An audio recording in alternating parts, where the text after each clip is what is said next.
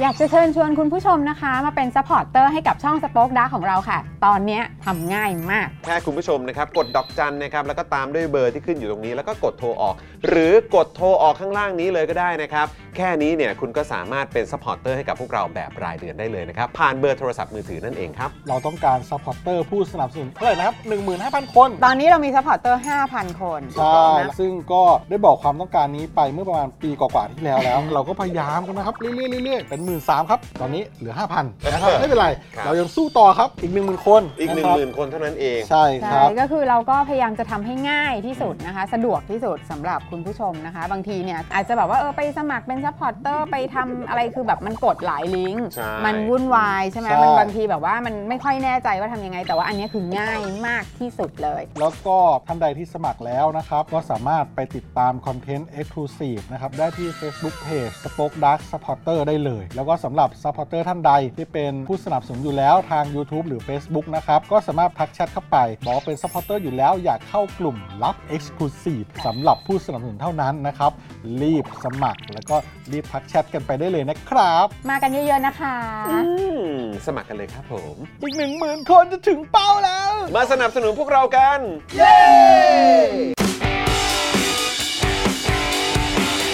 Daily t o p i c กกับจอห์นวินยู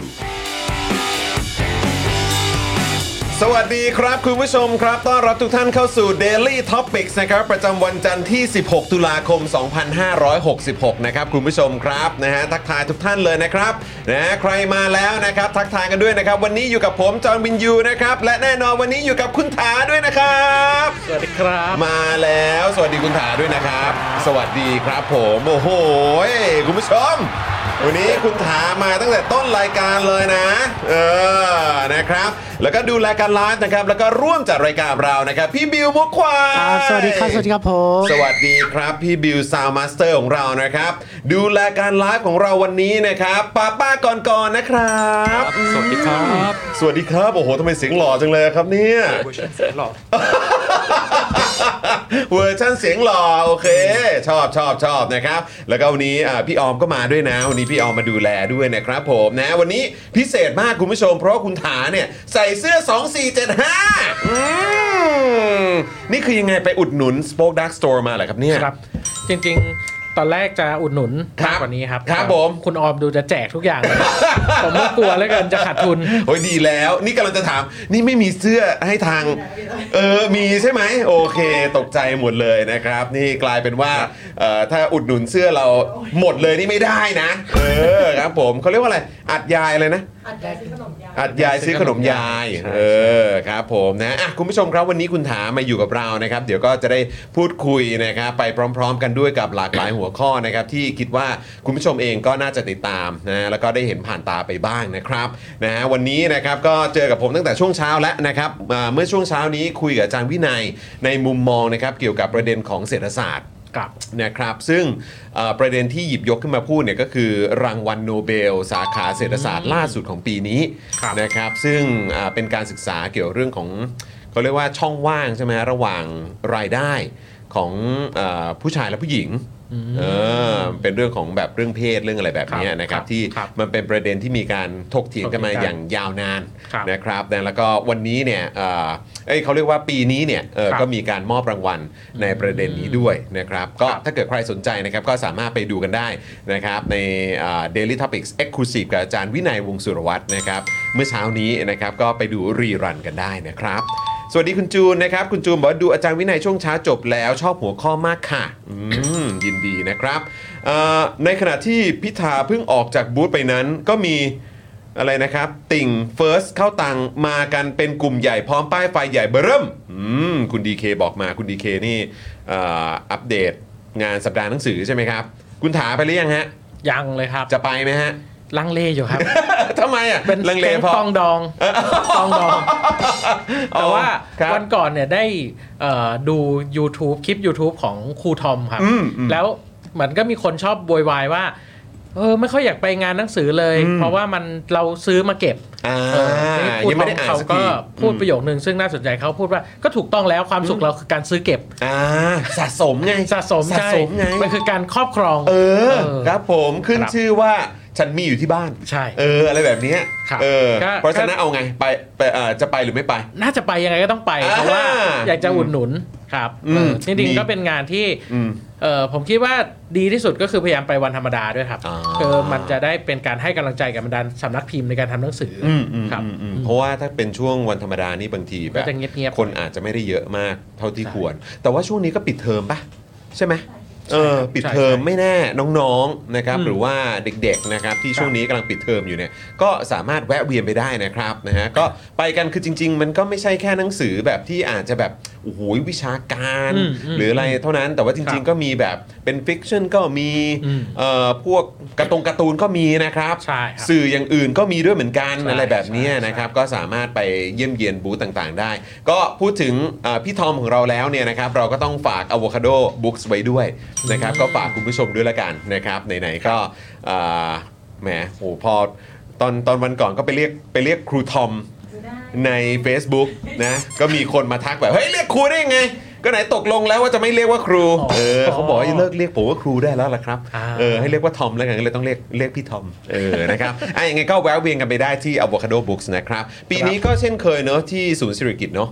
ใช่ นะครับทำใหม่แล้วนะครับ ใครที่สะดวกนะครับก็แวะเวียนไปได้ นั่งรถไฟใต้ดินไปก็ได้นะครับ หรือว่าถ้าเกิด ครับ ใครจะขับรถไปเนี่ยตอนนี้ก็ดูเหมือนว่าจะมีที่จอดเยอะพอสมควร ครับ นะครับเพราะฉะนั้นก็ใครสะดวกก็แวะเวียนกันไปละกันแล้วก็อย่าลืมเซฮายทักทายพี่ทอมของเราด้วยละกันนะครับนะฮะคุณดีเคไปแล้วเนี่ยอย่าลืมทักทายพี่ทอมด้วยนะ ห้ามพูดครูทอมนะ ต้องบอกว่าทอมทอมเออทอมทอม Where มา you แล้วนะ go last night ไม่ ใช่ โอ้ where you go ก็บอกว่าเออ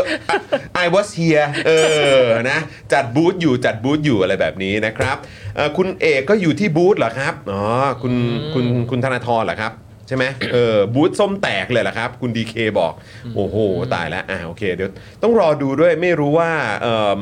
อาจารย์ปิยบุตรไปไหมมีไปไหมอาจารย์ปิยบุตร คิดว่าอาจารย์ปิยบุตรจะไปไหมฮะ เอ๊ะ บูธบูธ แต่ป ส้ม กติ เนี่ย แกก็จะไปแจกลายเซ็นอยู่ เนอะ กับตลอดครับ เออ แต่ไม่แน่ใจว่า ปี รอ นี้ บนี้ ไปไหม แกมีหนังสือใหม่หรือเปล่า ไม่รู้เหมือนกัน แต่ก็น่าจะไปเยี่ยมเยียนหน่อยนะ เออนะครับอ่ะแต่ว่าก็ถ้าเกิดว่าไม่ได้เจออาจารย์ปิยบุตรเอ่อในวันนี้นะครับ หรือว่าที่งานสัปดาห์หนังสือเนี่ยก็เดี๋ยวมาเจอได้ที่ Daily Topics นะครับ อ่า พรุ่งนี้นะคอนเฟิร์มอยู่นะ โอ้พรุ่งนี้ด้วย คอนเฟิร์มอยู่คอนเฟิร์มอยู่ทีแรกต้องต้องหันไปถามเอ่อพี่ออมเลยว่าเออคือแกแกไม่ได้งอนเรานะ ครับ ไม่มีนะไม่มีโอเคโอเคโอเคต้องถามก่อน แต่ว่าแกก็ อืมนะอะไรนะ ตอนเนี้ยแหละ เออตอนนี้อ๋อจะงอนก็ตอนนี้แหละไปแซวแกล้อเล่นนะครับอาจารย์เออครับยังไงนะฮะ แต่ว่าหมายความว่าสเตตัสอาจารย์ปิยบุตรน่าสนใจ อืม ครับเมื่อ อืม เมื่อเมื่อคืนนี้ เกี่ยวกับ ค เรื่อง กี่ยวกับ ของ เรื่องของการที่พักก้าวไกลเนี่ยควรจะมีบทบาทนำ อืม ในการแก้ปัญหาเกี่ยวกับเอ่อปัญหาการล่วงละเมิดทางเพศ อืม ซึ่งซึ่งผมว่าดีก็คือว่าเอ่อเมื่อปัญหามันเกิดขึ้นในพักเนี่ยผมคิดว่าโจทย์หนึ่งของการล่วงละเมิดทางเพศเนี่ยก็คือว่าเราจะสร้างระบบนิเวศยังไง ให้มันคุ้มครองเอ่อคนที่ถูกล่วงละเมิดได้ อืม เออซึ่งอันเนี้ยผมว่ายังไม่เคยมีใครคุยกันในมิติกระบวนการยุติธรรม อืม จริง อืม ๆครับ อืม เออว่าเอ่อตั้งแต่การสอบสวนข้อเท็จจริงเอ่อการเข้าถึงเอ่อกระบวนการทางกฎหมายอะไรเงี้ยมันจะมีกระบวนการไหนที่มันเอ่อช่วยซับ เอ่อความรู้สึกที่ของของคนที่เป็นผู้ถูกละเมิดอะไรอย่างเงี้ยครับหรือว่าลดต้นทุนอะไรอย่างเงี้ยเพราะเราก็ได้ยินกันมาตลอดว่าส่วนใหญ่คนที่เอ่อเจอกับปัญหาล่วงละเมิดทางเพศเนี่ยเขาจะไม่กล้าพูด ครั ใช่ บ ไหมครับเออ ครับ ผมก็เลยคิดว่าก็ดีเหมือนกันที่อาจารย์ปิยบุตรพยายามเอ่อเชียร์ให้เอ่อพักก้าวไกล อืม มาเล่นบทบาทนำในการแก้ปัญหาเรื่องนี้ทั้งที่ อืม พักก็มีจุดยืนคือมันเหมือนกับว่าเวลาเราคุยเรื่องความเท่าเทียมทางเพศเนี่ยเราจะโฟกัสเรื่องสมรสเท่าเทียมหรืออะไรเงี้ยซึ่งจริงๆ เอ่อความรุนแรงในครอบครัว ความรุนแรงทางเพศ อืม เอ่อการล่วงละเมิดทางเพศเนี่ยก็เป็นโจทย์ที่สัมพันธ์กับเรื่องกระบวนการยุติธรรม อืม ครับ ซึ่งก็คือหมายความว่าเอ่อคุณถามมองว่าจริง ๆ แล้วมันก็จะดีเหมือนกัน คือจากที่อาจารย์ปิยบุตรแบบเชียร์เนี่ยก็คือเหมือนให้ก้าวไกลเป็นเหมือนแนวหน้า ในการผลักดันเรื่องนี้ ใช่ เออใช่ไหมในการส่งเสียงเรื่องนี้ ใช่ แล้วก็ให้เหมือนแบบครอบคลุมไปในทุกๆมิติด้วยไม่ใช่แค่เฉพาะภายในพักเท่านั้น ใช่ แต่ก็คือ ใช่ หมายความว่าผลักดันไปจนถึงแบบเรื่องของกระบวนการกฎหมายอะไรพวกนี้ไปเลย ครับ อ่าโอเค เพราะว่าผมคิดว่ามันสำคัญมากว่าถ้าวันหนึ่งคุณอยากเป็นรัฐบาลเนี่ย อืม มันไม่ใช่แค่การทำงานในเชิงนิติบัญญัติ แต่มั อื น ม ต้องคิดว่าอำนาจในทางฝ่ายบริหารเนี่ยมันจะ อืม ซัพพอร์ต อืม เอ่อคนที่กำลังเผชิญหน้าปัญหาอย่างนี้ยังไง ซึ่ง อืม เอ่อถ้า คือคือเรานึกถึงตอนที่มีสถานการณ์โควิดเนี่ยครับ อืม แล้วคุณธนาธรก็มาคิดเรื่องเออทำเครื่องช่วยหายใจหรืออะไรเงี้ย อ่า ก็คือโคร ครั ง บ การนำร่องที่ผมว่ามันควรคิดไว้ก่อน ครับผม ครับ อืมคืออันนี้ก็เลยอยากจะถามย้อนกลับไปเดี๋ยวก่อนที่เราจะไปขอบคุณสปอนเซอร์ใจดีของเรากันนะฮะคุณเอ่อคุณผู้ชมขอย้อนนิดนึงไหนๆวันนี้ก็ได้คุยกับคุณถาแล้ว คืออยากจะถามคุณถาว่าคุณถาคิดว่า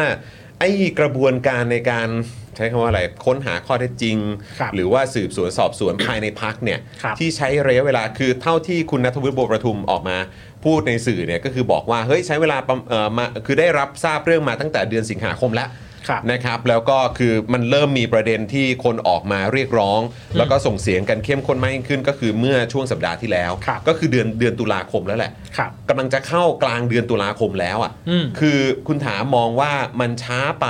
หรือว่ามันก็ต้องใช้เวลาประมาณนี้แหละ ในการตามหาข้อเท็จจริง คือแบบนี้มันมันโอเคแล้วไหมหรือว่ามองว่าจริง ๆ มันก็ช้าจริง ๆ แหละ ครับ อืม เออผมผมผมคิดว่าเออช้าหรือเร็วเนี่ยวัดยาก อืม นมันมันเรียกว่าอะไร มันนามธรรมมากเลยครับ อืมอืม แต่ผมคิดว่าสิ่งที่ช้าจริงๆอ่ะไม่ใช่กระบวนการสอบสวนแต่กระบวนการレスปอนว่ารับทราบเรื่องนี้แล้ว อืม เออผมว่าอันเนี้ยควรที่จะเอ่อมีการถแถลงก่อนว่าโอเค มีเรื่องนี้เกิดขึ้นในโซเชียลมีเดียและเรารับทราบ อืม ส่วนกระบวนการสอบสวนจะช้าจะนานเนี่ยผมว่ามันแล้วแต่รายละเอียดของแต่ละเรื่องแต่ละคดี อืม ครับ อืม เออทีนี้เราเราจะดูแค่เอ่อภาพรวมว่าเออสิบห้าวัน 20 วันแปลว่าช้า ผมว่าเกณฑ์มันคงไม่ได้ง่ายขนาดนั้น อืม เออเพราะมันอยู่ที่รายละเอียดและพยานที่ต้องสอบสวนใช่ไหมครับ อืม แต่ว่า ผมคิดว่าสิ่งที่มันช้าจริงๆคือการ take response ตั้งแต่มีกระแส อืม อย่างเงี้ยว่ารับรู้เรื่องนี้หรือยังอันเนี้ยผมว่าอาจจะช้ากว่าเอ่อความคาดหวังของสังคม ซึ่ง อืม ความคาดหวังของสังคมก็ถูกต้องแล้ว อืม เอ่อคุณเมื่อคุณยืนยันว่าคุณจะเป็นแนวหน้าในเรื่องนี้ อืม คนก็ต้องคาดหวังสูงก็เป็นสิ่งที่คุณต้องแบกรับ อืมอืม ครับ คือมันก็น่าตกใจเพราะว่าคือเมื่อช่วงสุดสัปดาห์ที่ผ่านมาเนี่ยผมก็นั่งดูเอ่ อ ทีวงทีวีอะไรกันไป แล้วก็พอดีตอนที่เปิดดูไปช่องหนังอย่างเงี้ยมันก็เด้งขึ้นมาเป็นไอ้ไอ้หนังเรื่อง Spotlight อ่ะ ครับ เอ่อ รั คุ บ ณฐาน่าจะเคยดูใช่ไหมที่มัน ครับ เกี่ยวกับเรื่องของสื่อ ใช่ หนังสือพิมพ์ใช่ไหม เรื่องศาสนจักร ของ ด้วย ทางทางบอสตันที่ ใช่ แบบว่าเขาทำเกี่ยวกับการเรื่องละเมิดทางเพศ อืม เอ่ออ ม เด็กใช่ไหมครับโดยเฉพาะเอ่อเด็กผู้ชายด้วยเอ่อในโดยโดยแบบพระหรือว่า ครับ บาทหลวงใช่ไหมครับที่อยู่ภายใต้เอ่อ เขาเรียกว่าการดูแลของศาสนาจักรใช่ไหม ใช่ ฮะเออ ใช่ ใช่ไหม ใช่ ฮะหรือหรือว่าเออคริสตจักรต้องใช้คำนี้แล้วกัน คริสตจักร เออแล้วก็แบบว่าเอิ่มมันก็น่าตกใจเพราะว่าตอนทีแรกเนี่ยมันก็อันนี้อันนี้คงไม่ได้สปอยแล้วเพราะว่ามันทำจากเรื่องจริง ครับ แต่ว่าก็คือข้อมูลตอนเบื้องต้นที่เขาคิดว่ามันเกิดขึ้นเนี่ยก็คืออาจจะมีบาทหลวงที่ได้ละเมิดล่วงละเมิดทางเพศเด็กผู้เยาว์หรืออะไรต่างๆเหล่านี้ ครับ เอิ่มประมาณสักแบบ8ถึง9คนอะไรประมาณเนี้ย อืม แต่ตัวเลขที่มันออกมาจริงๆคือเกือบ เป็นห เกือบ ลายพันเข้าใจ เกือบ ได้ว่า เอ่อตอนต้นที่เขาเจออะก่อน ครับ ที่จะรัน อ่า ข่าวนี้เนี่ยก็คือประมาณ 80-90 คนน่ะ ครับครับ ซึ่งก็คือมีบาทหลวงทั้งหมดในพื้นที่ตรงนั้นประมาณ 1,500 คน อืม แล้วเบื้องต้นที่เขาแบบเหมือนเช็คกันออกมาเนี่ยมีอยู่ประมาณคือที่เช็คตัวเลขออกมาที่คาดการณ์แล้วก็ใกล้เคียงที่สุดเนี่ยก็คืออยู่ที่ประมาณเกือบ 80 คนหรือ 90 คนประมาณเนี่ย อืม ซึ่งมันก็น่าตกใจมากเลยนะครับ ครับ คือถ้าเกิดว่า 1,500 คนมีประมาณตีสักว่าร้อยคนน่ะ อืม ที่ล่วงละเมิดทางเพศ ครับ เด็กหรือผู้เยาว์อะไรแบบเนี้ย อืม แล้วก็ ได้เจอเด็กเท่าไหร่ล่ะ อืม ได้เจอเด็กกี่คนล่ะ อืม ใช่ไหมฮะ มีผู้เสียหายหรือคนที่เป็นเหยื่อเนี่ย ใช่ กี่ร้อยกี่พันคนก็ไม่รู้แล้วตัวเลขที่มันเพิ่มขึ้นมาอีก อืม ใช่ไหมฮะนี่ก็เป็นเรื่องที่น่าตกใจมาก แล้วอันนี้คือเป็นเรื่องที่แบบยังอันนี้คือคือคือมันก็ไปไกลมากนะมันก็อาจจะมีเรื่องของเพศสัมพันธ์มันอาจจะมี ครับ เรื่องของการล่วงละเมิดทางเพศ หรือว่าการใช้วาจาคำพูดอะไรก็ว่ากันไป ครับ แต่อันเนี้ยกรณีที่ที่เราได้ได้ติดตามกันเนี่ย อืม โอเคมันก็มีเรื่องของถ้อยคำ ใช่ ก็มีใช่ไหมฮะ ครับ การส่ง มี ข้อความ อ่าใช่ อะไรแบบนี้ก็มีไปจนถึงเรื่องของการทำร้ายร่างกาย อืม นะในเคสอื่นนะแล้วก็มีเคสล่วงละเมิดอะไรอื่น ๆ ก็ว่านไป ครับ มันก็น่าเป็นห่วงเหมือนกันนะถ้าเกิดว่าในช่วงที่ผ่านมาน่าจะมีประมาณสัก 4 เคสไหมฮะของ ใช่ ทาง ครับ ก้าวไกล ใช่ใช่ ไหม ที่ ค เปิ รับ ดมามี4เคส เออแล้วอันนี้คือเฉพาะก้าวไกลนะ ครับใช่ เราก็ไม่รู้ว่าในพักการเมืองอื่น ๆ หรือว่าในในแวดวงข้าราชการอะไรแบบนี้มันจะมีกรณีแบบนี้อีกเท่าไหร่กัน ครับ เออ แต่ว่าผมมันไม่อยากให้เรื่องเนี้ยมันจบที่เราเรียกร้องให้นักการเมืองมีคุณธรรม จริยธรรมแต่เพียงอย่างเดียว อืม คือผมคิดเรื่องเนี้ยซึ่งผมว่ามันเป็นพอยที่อาจารย์เปียบุตรพยายามชูก็คือว่า เราจะคิดเรื่องระบบ อืม ในการจัดการกับเรื่องนี้ได้หรือยัง อืม เราจะลดต้นทุนของคนที่ถูกละเมิดได้ยังไงอะไรเงี้ย อืม ผมคิดว่าหนึ่งคือไม่ใช่แค่เรียกร้องกับพรรคก้าวไกลแต่เรียกร้องสื่อมวลชนหรือนักวิชาการด้วย อืม ว่า อืม เออเราควรคิดเรื่องนี้กันแบบจริง ๆ จังๆสักทีว่าเมื่อไหร่ อืม เราจะสร้างระบบยุติธรรมที่มันเอ่อเฟรนลี่ อืม กับคนที่เป็นเหยื่อในคดีทางเพศ อืม ครับ อืมอืมแล้วมันมีเต็มไปหมดนะคุณผู้ชม คือแม้กระทั่งแบบเอ่อประเด็นแบบนี้ในเอ่อแวดวงนักกิจกรรม ครับ ก็มีด้วยเหมือนกัน ครับ ใช่ไหมครับ แวดวงสื่อก็มีนะครับ ใช่ คุณผู้ชม ใช่ นะจะเป็นสื่อสิ่งพิมพ์ สื่อออนไลน์ อืม นะครับดิจิตอลมีเดียอื่นๆก็มีนะครับ ครับ นะฮะเราได้ยินอยู่เรื่อยๆนะครับเพราะฉะนั้นเรื่องนี้เป็นเรื่องที่เราปล่อยผ่านกันไม่ได้ ครับ แล้วก็ต้องช่วยกันส่งเสียงจริงๆเพราะมันมีทุกแวดวงแหละ ใช่ มี ใช่ ทุกแวดวงจ ใช่ ริง ใช่ ๆ นะครับ ก็คงไม่ใช่เฉพาะแค่แบบพักการเมืองหรือแค่ที่ผมพูดมาเท่านั้น แต่มันมีโดยทั่วไปจริง ๆ แต่จะทำยังไงให้เรื่องเหล่านี้เนี่ยมันมัน อืม จบลงได้มันหยุดลงได้ และคน ครับ ที่จะต้องรับผิดชอบ ก็ อืม ต้องก็ต้องรับผิดชอบด้วยอะ ครับ เออนะครับ แล้วก็แบบความจริงมันต้องปรากฏด้วยอะไรแบบ ใช่ นี้นะครับ ใช่ อืมนะฮะ ครับ คุณเบนเจบอกว่าควรมีบทลงโทษใช่ไหมฮะอืมคุณฟลัดพ็อกเก็ตบอกว่าเคสไม่เป็นข่าวก็อีกเยอะ อืม นะครับ คุณเมกุรุก็บอกว่ามีทุกวงการนะครับ คุณเกียร์บอกว่าพระสงฆ์บ้านเราก็หนักไม่ใช่น้อย เออกรณีที่เกี่ยวกับในในในเนี่ยแวดวงพระเหลืองเนี่ยก็มีนะครับ ครับ อืมนะครับเอ่อแล้วไม่ควรให้สื่อเกาะเรตติ้งเรื่องพวกนี้ควรทำแค่พอควรพอดีอ๋อครับ อืม ผมคืออย่าให้มันแบบ มันนอกประเด็นใช่ไหมฮะ จนมันหลุดหลุดประเอ่อหลุดหลุดประเด็นไปเนาะนะครับ คุณจิระบอกว่าสวัสดีครับ พี่ๆยินดีครับ สวัสดีครับ เราต้องสร้างอ่ะทุกๆ อย่างเลย ให้สอดรับกันอีกอย่างหนึ่งคือความรู้เท่าทันของสังคมให้มันมากกว่านี้ คุณจูนบอกมานะครับ อืม คุณแอมบอกว่าวงการช่างภาพก็ไม่เว้น เอออา ก็จริง ใช่เหมือนว่ามันมีประเด็น ช่าง เกี่ย ภาพ วกับ ใน ช่าง แบ ภา บ พ นางแบบนี่ก็ อ่าใช่ไหมฮะก็มีด้วยเหมือนกัน มีข่าวเยอะ ก็มีด้วยเหมือนกัน ใช่ใช่ นะครับคือเพราะฉะนั้นมันมีหมดอะคุณผู้ชม อืม นะครับยังไงก็อ่าช่วยกันส่งเสียงช่วยกันติดตามนะครับแล้วก็หลายๆ ครั้งเนี่ยคนที่เป็นเหยื่อเนี่ยก็มีความกลัวมีความกังวล อืม ด้วยด้วยเหมือนกัน ใช่ครับ สิ่งที่เอ่อเราน่าจะทำกันได้ก็คือว่าเหมือนแบบเป็นเป็นแบ็คให้กับพวกเขาด้วยละกันนะครับ ครับ นะฮะอ่ะโอเค คุณผู้ชมครับวันนี้เราก็จะมีเรื่องราวมาพูดคุยกันนะครับ วันนี้คุณถามมาทั้งทีเดี๋ยวต้องเมาส์กันหน่อย ชื่อตอนของเราในวันนี้นะครับกับ Daily Topics นะครับในวันจันทร์ที่ 16 ตุลาคมเนี่ยก็คือเปิดซีนรักจากบักสู่บิ๊ก หวานชื่น ส่วนใครอยากได้เงินหมื่น ก็ขอให้ยกมือขึ้นอื ม แหม่ ชื่อต พ อ รี น เซนเตอร์จะเป็นคุณโจอี้บอยหรือเปล่า โอ้ ยโลโอ้โหนะ แต่เขาโอ้โหจากจากจากอะไรนะ บักทินเหรอเออสู่บิ๊กทินนะฮะ จากบิ๊กทีน เอออ่าอ่าโอเค โอเค โอเค เดี๋ยวเราก็มาดูกันนะครับ ก็เรื่องราวที่เราจะคุยในวันนี้นะครับ ก็จะมีทั้งอ่าข่าวสั้นทันโลกด้วยนะครับ นะฮะอ่าซึ่งก็ประเด็นของบิ๊กทินนั่นแหละนะครับ บอกว่าโอ้ยอยู่กับทหารมาหนึ่งเดือนนี่มีความสุข มีความสุขนะ เดี๋ยวเราต้องมาดูกันว่า เอ้ยเขามีความสุขยังไงวะ อืม แล้วมันน่าเชื่อไหม แล้วก็คุณผู้ชมคิดว่า เออ มันโอเคไหมเออคำพูดของบิ๊กทินนี่แบบอื้อหือมันมันถือว่าเป็นอันจบไหม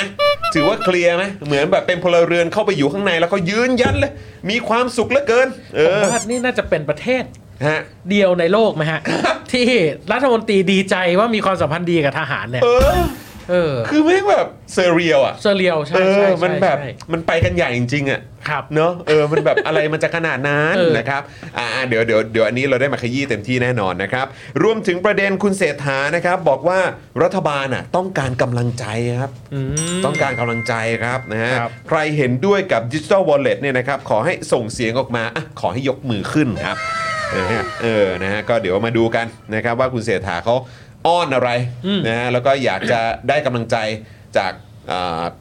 มุมไหนบ้างนะครับ เดี๋ยวเราก็มาฟังกันนะครับ ครับ แล้วก็อีกเรื่องครับคุณผู้ชม คอรมออนุมัติรถไฟฟ้า 20 บาทตลอดสายแล้วครับคุณผู้ชม อืม สายสีม่วงสายสีแดงนะครับ โอ้โห นี่ตอนนี้นี่ คือเรียกว่าในโซเชียลมีเดียนี่